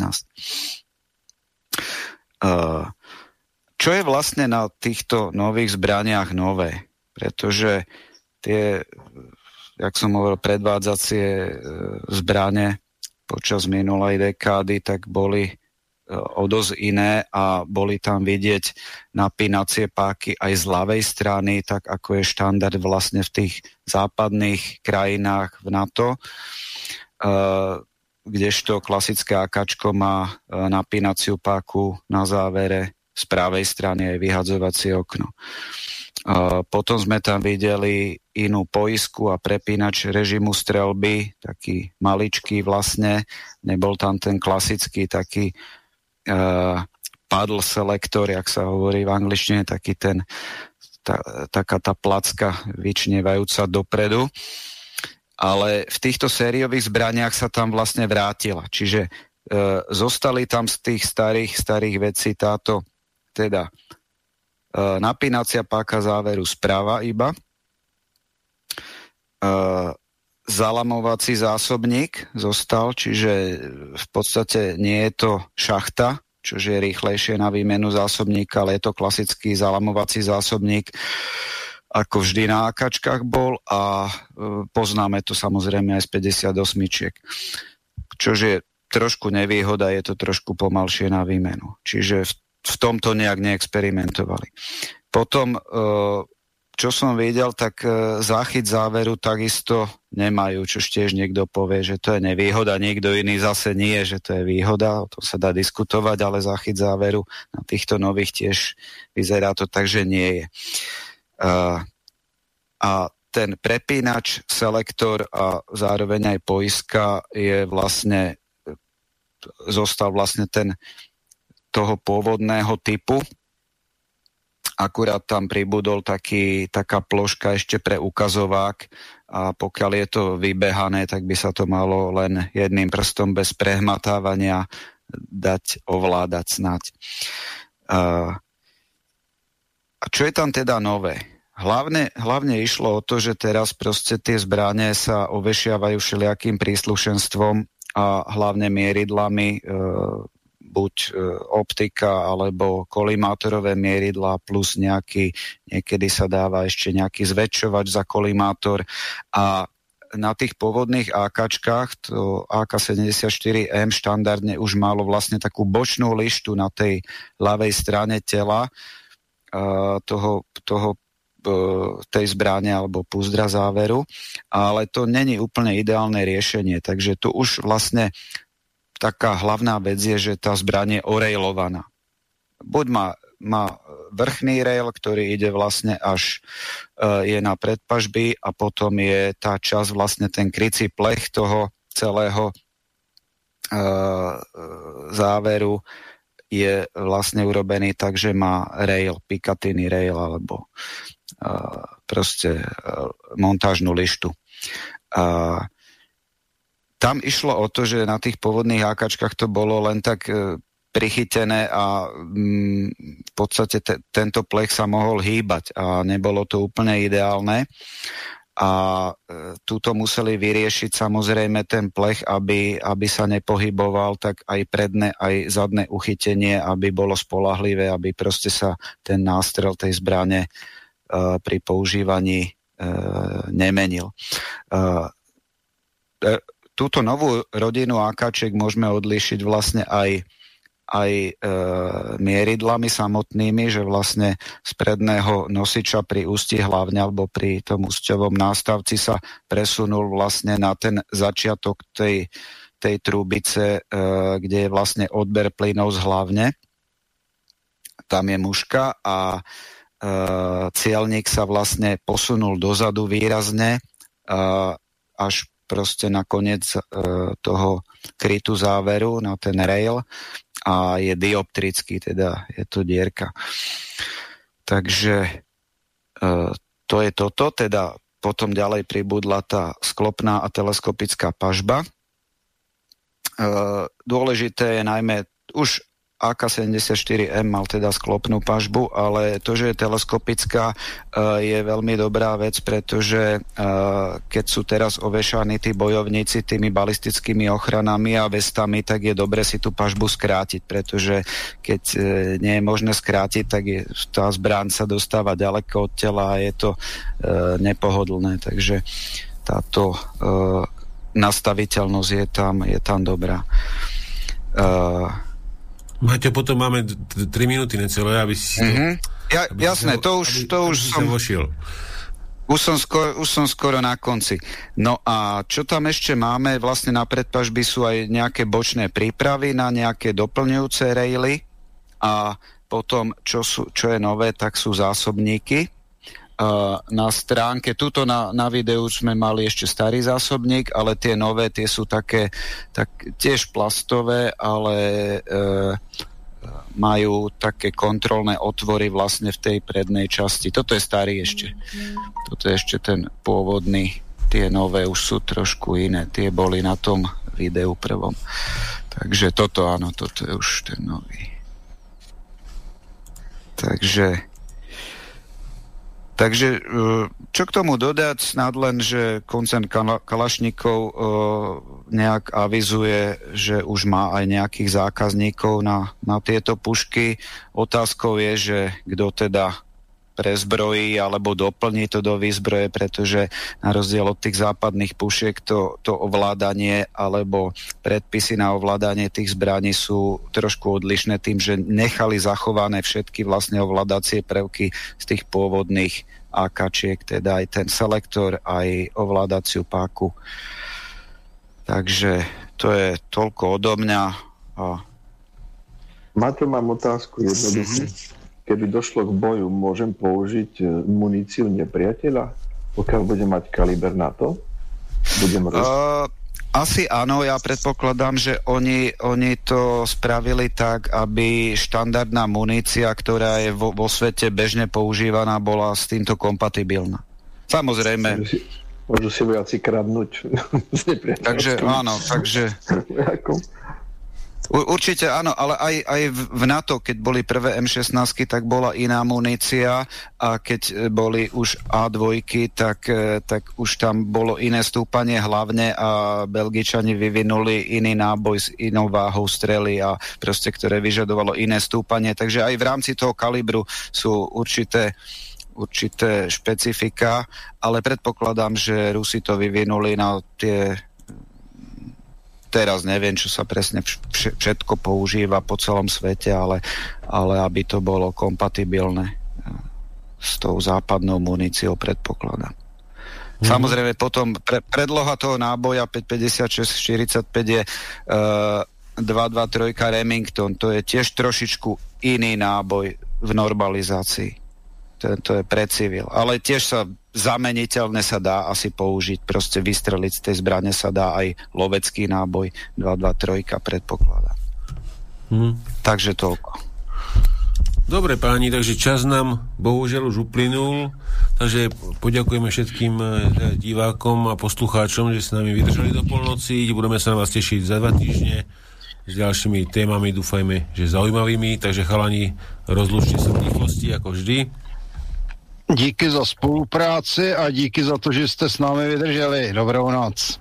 Ďakujeme krásne a na budúce možno viac o stredoveku. Na Tam stejně skončíme. Na to bol kedysi taký vtip nejaký, že že niečo, že ťa dostane do stredu, nebudem to rozpitvávať, no a... Takže prajem dobrú noc a Pepek nám pustí ešte pikošku videjko. Áno, videjko. Tak dobrú noc. Tak, všetkým dobrú noc. Dobre, takže dobrú noc aj do štúdia Mijava a budeme sa počuť a vidieť za dva týždne. Čaute. Táto relácia vznikla za podpory dobrovoľných príspevkov našich poslucháčov. Ty, ty sa k ním môžeš pridať. Viac informácií nájdeš na www.slobodnyvysielac.sk Ďakujeme.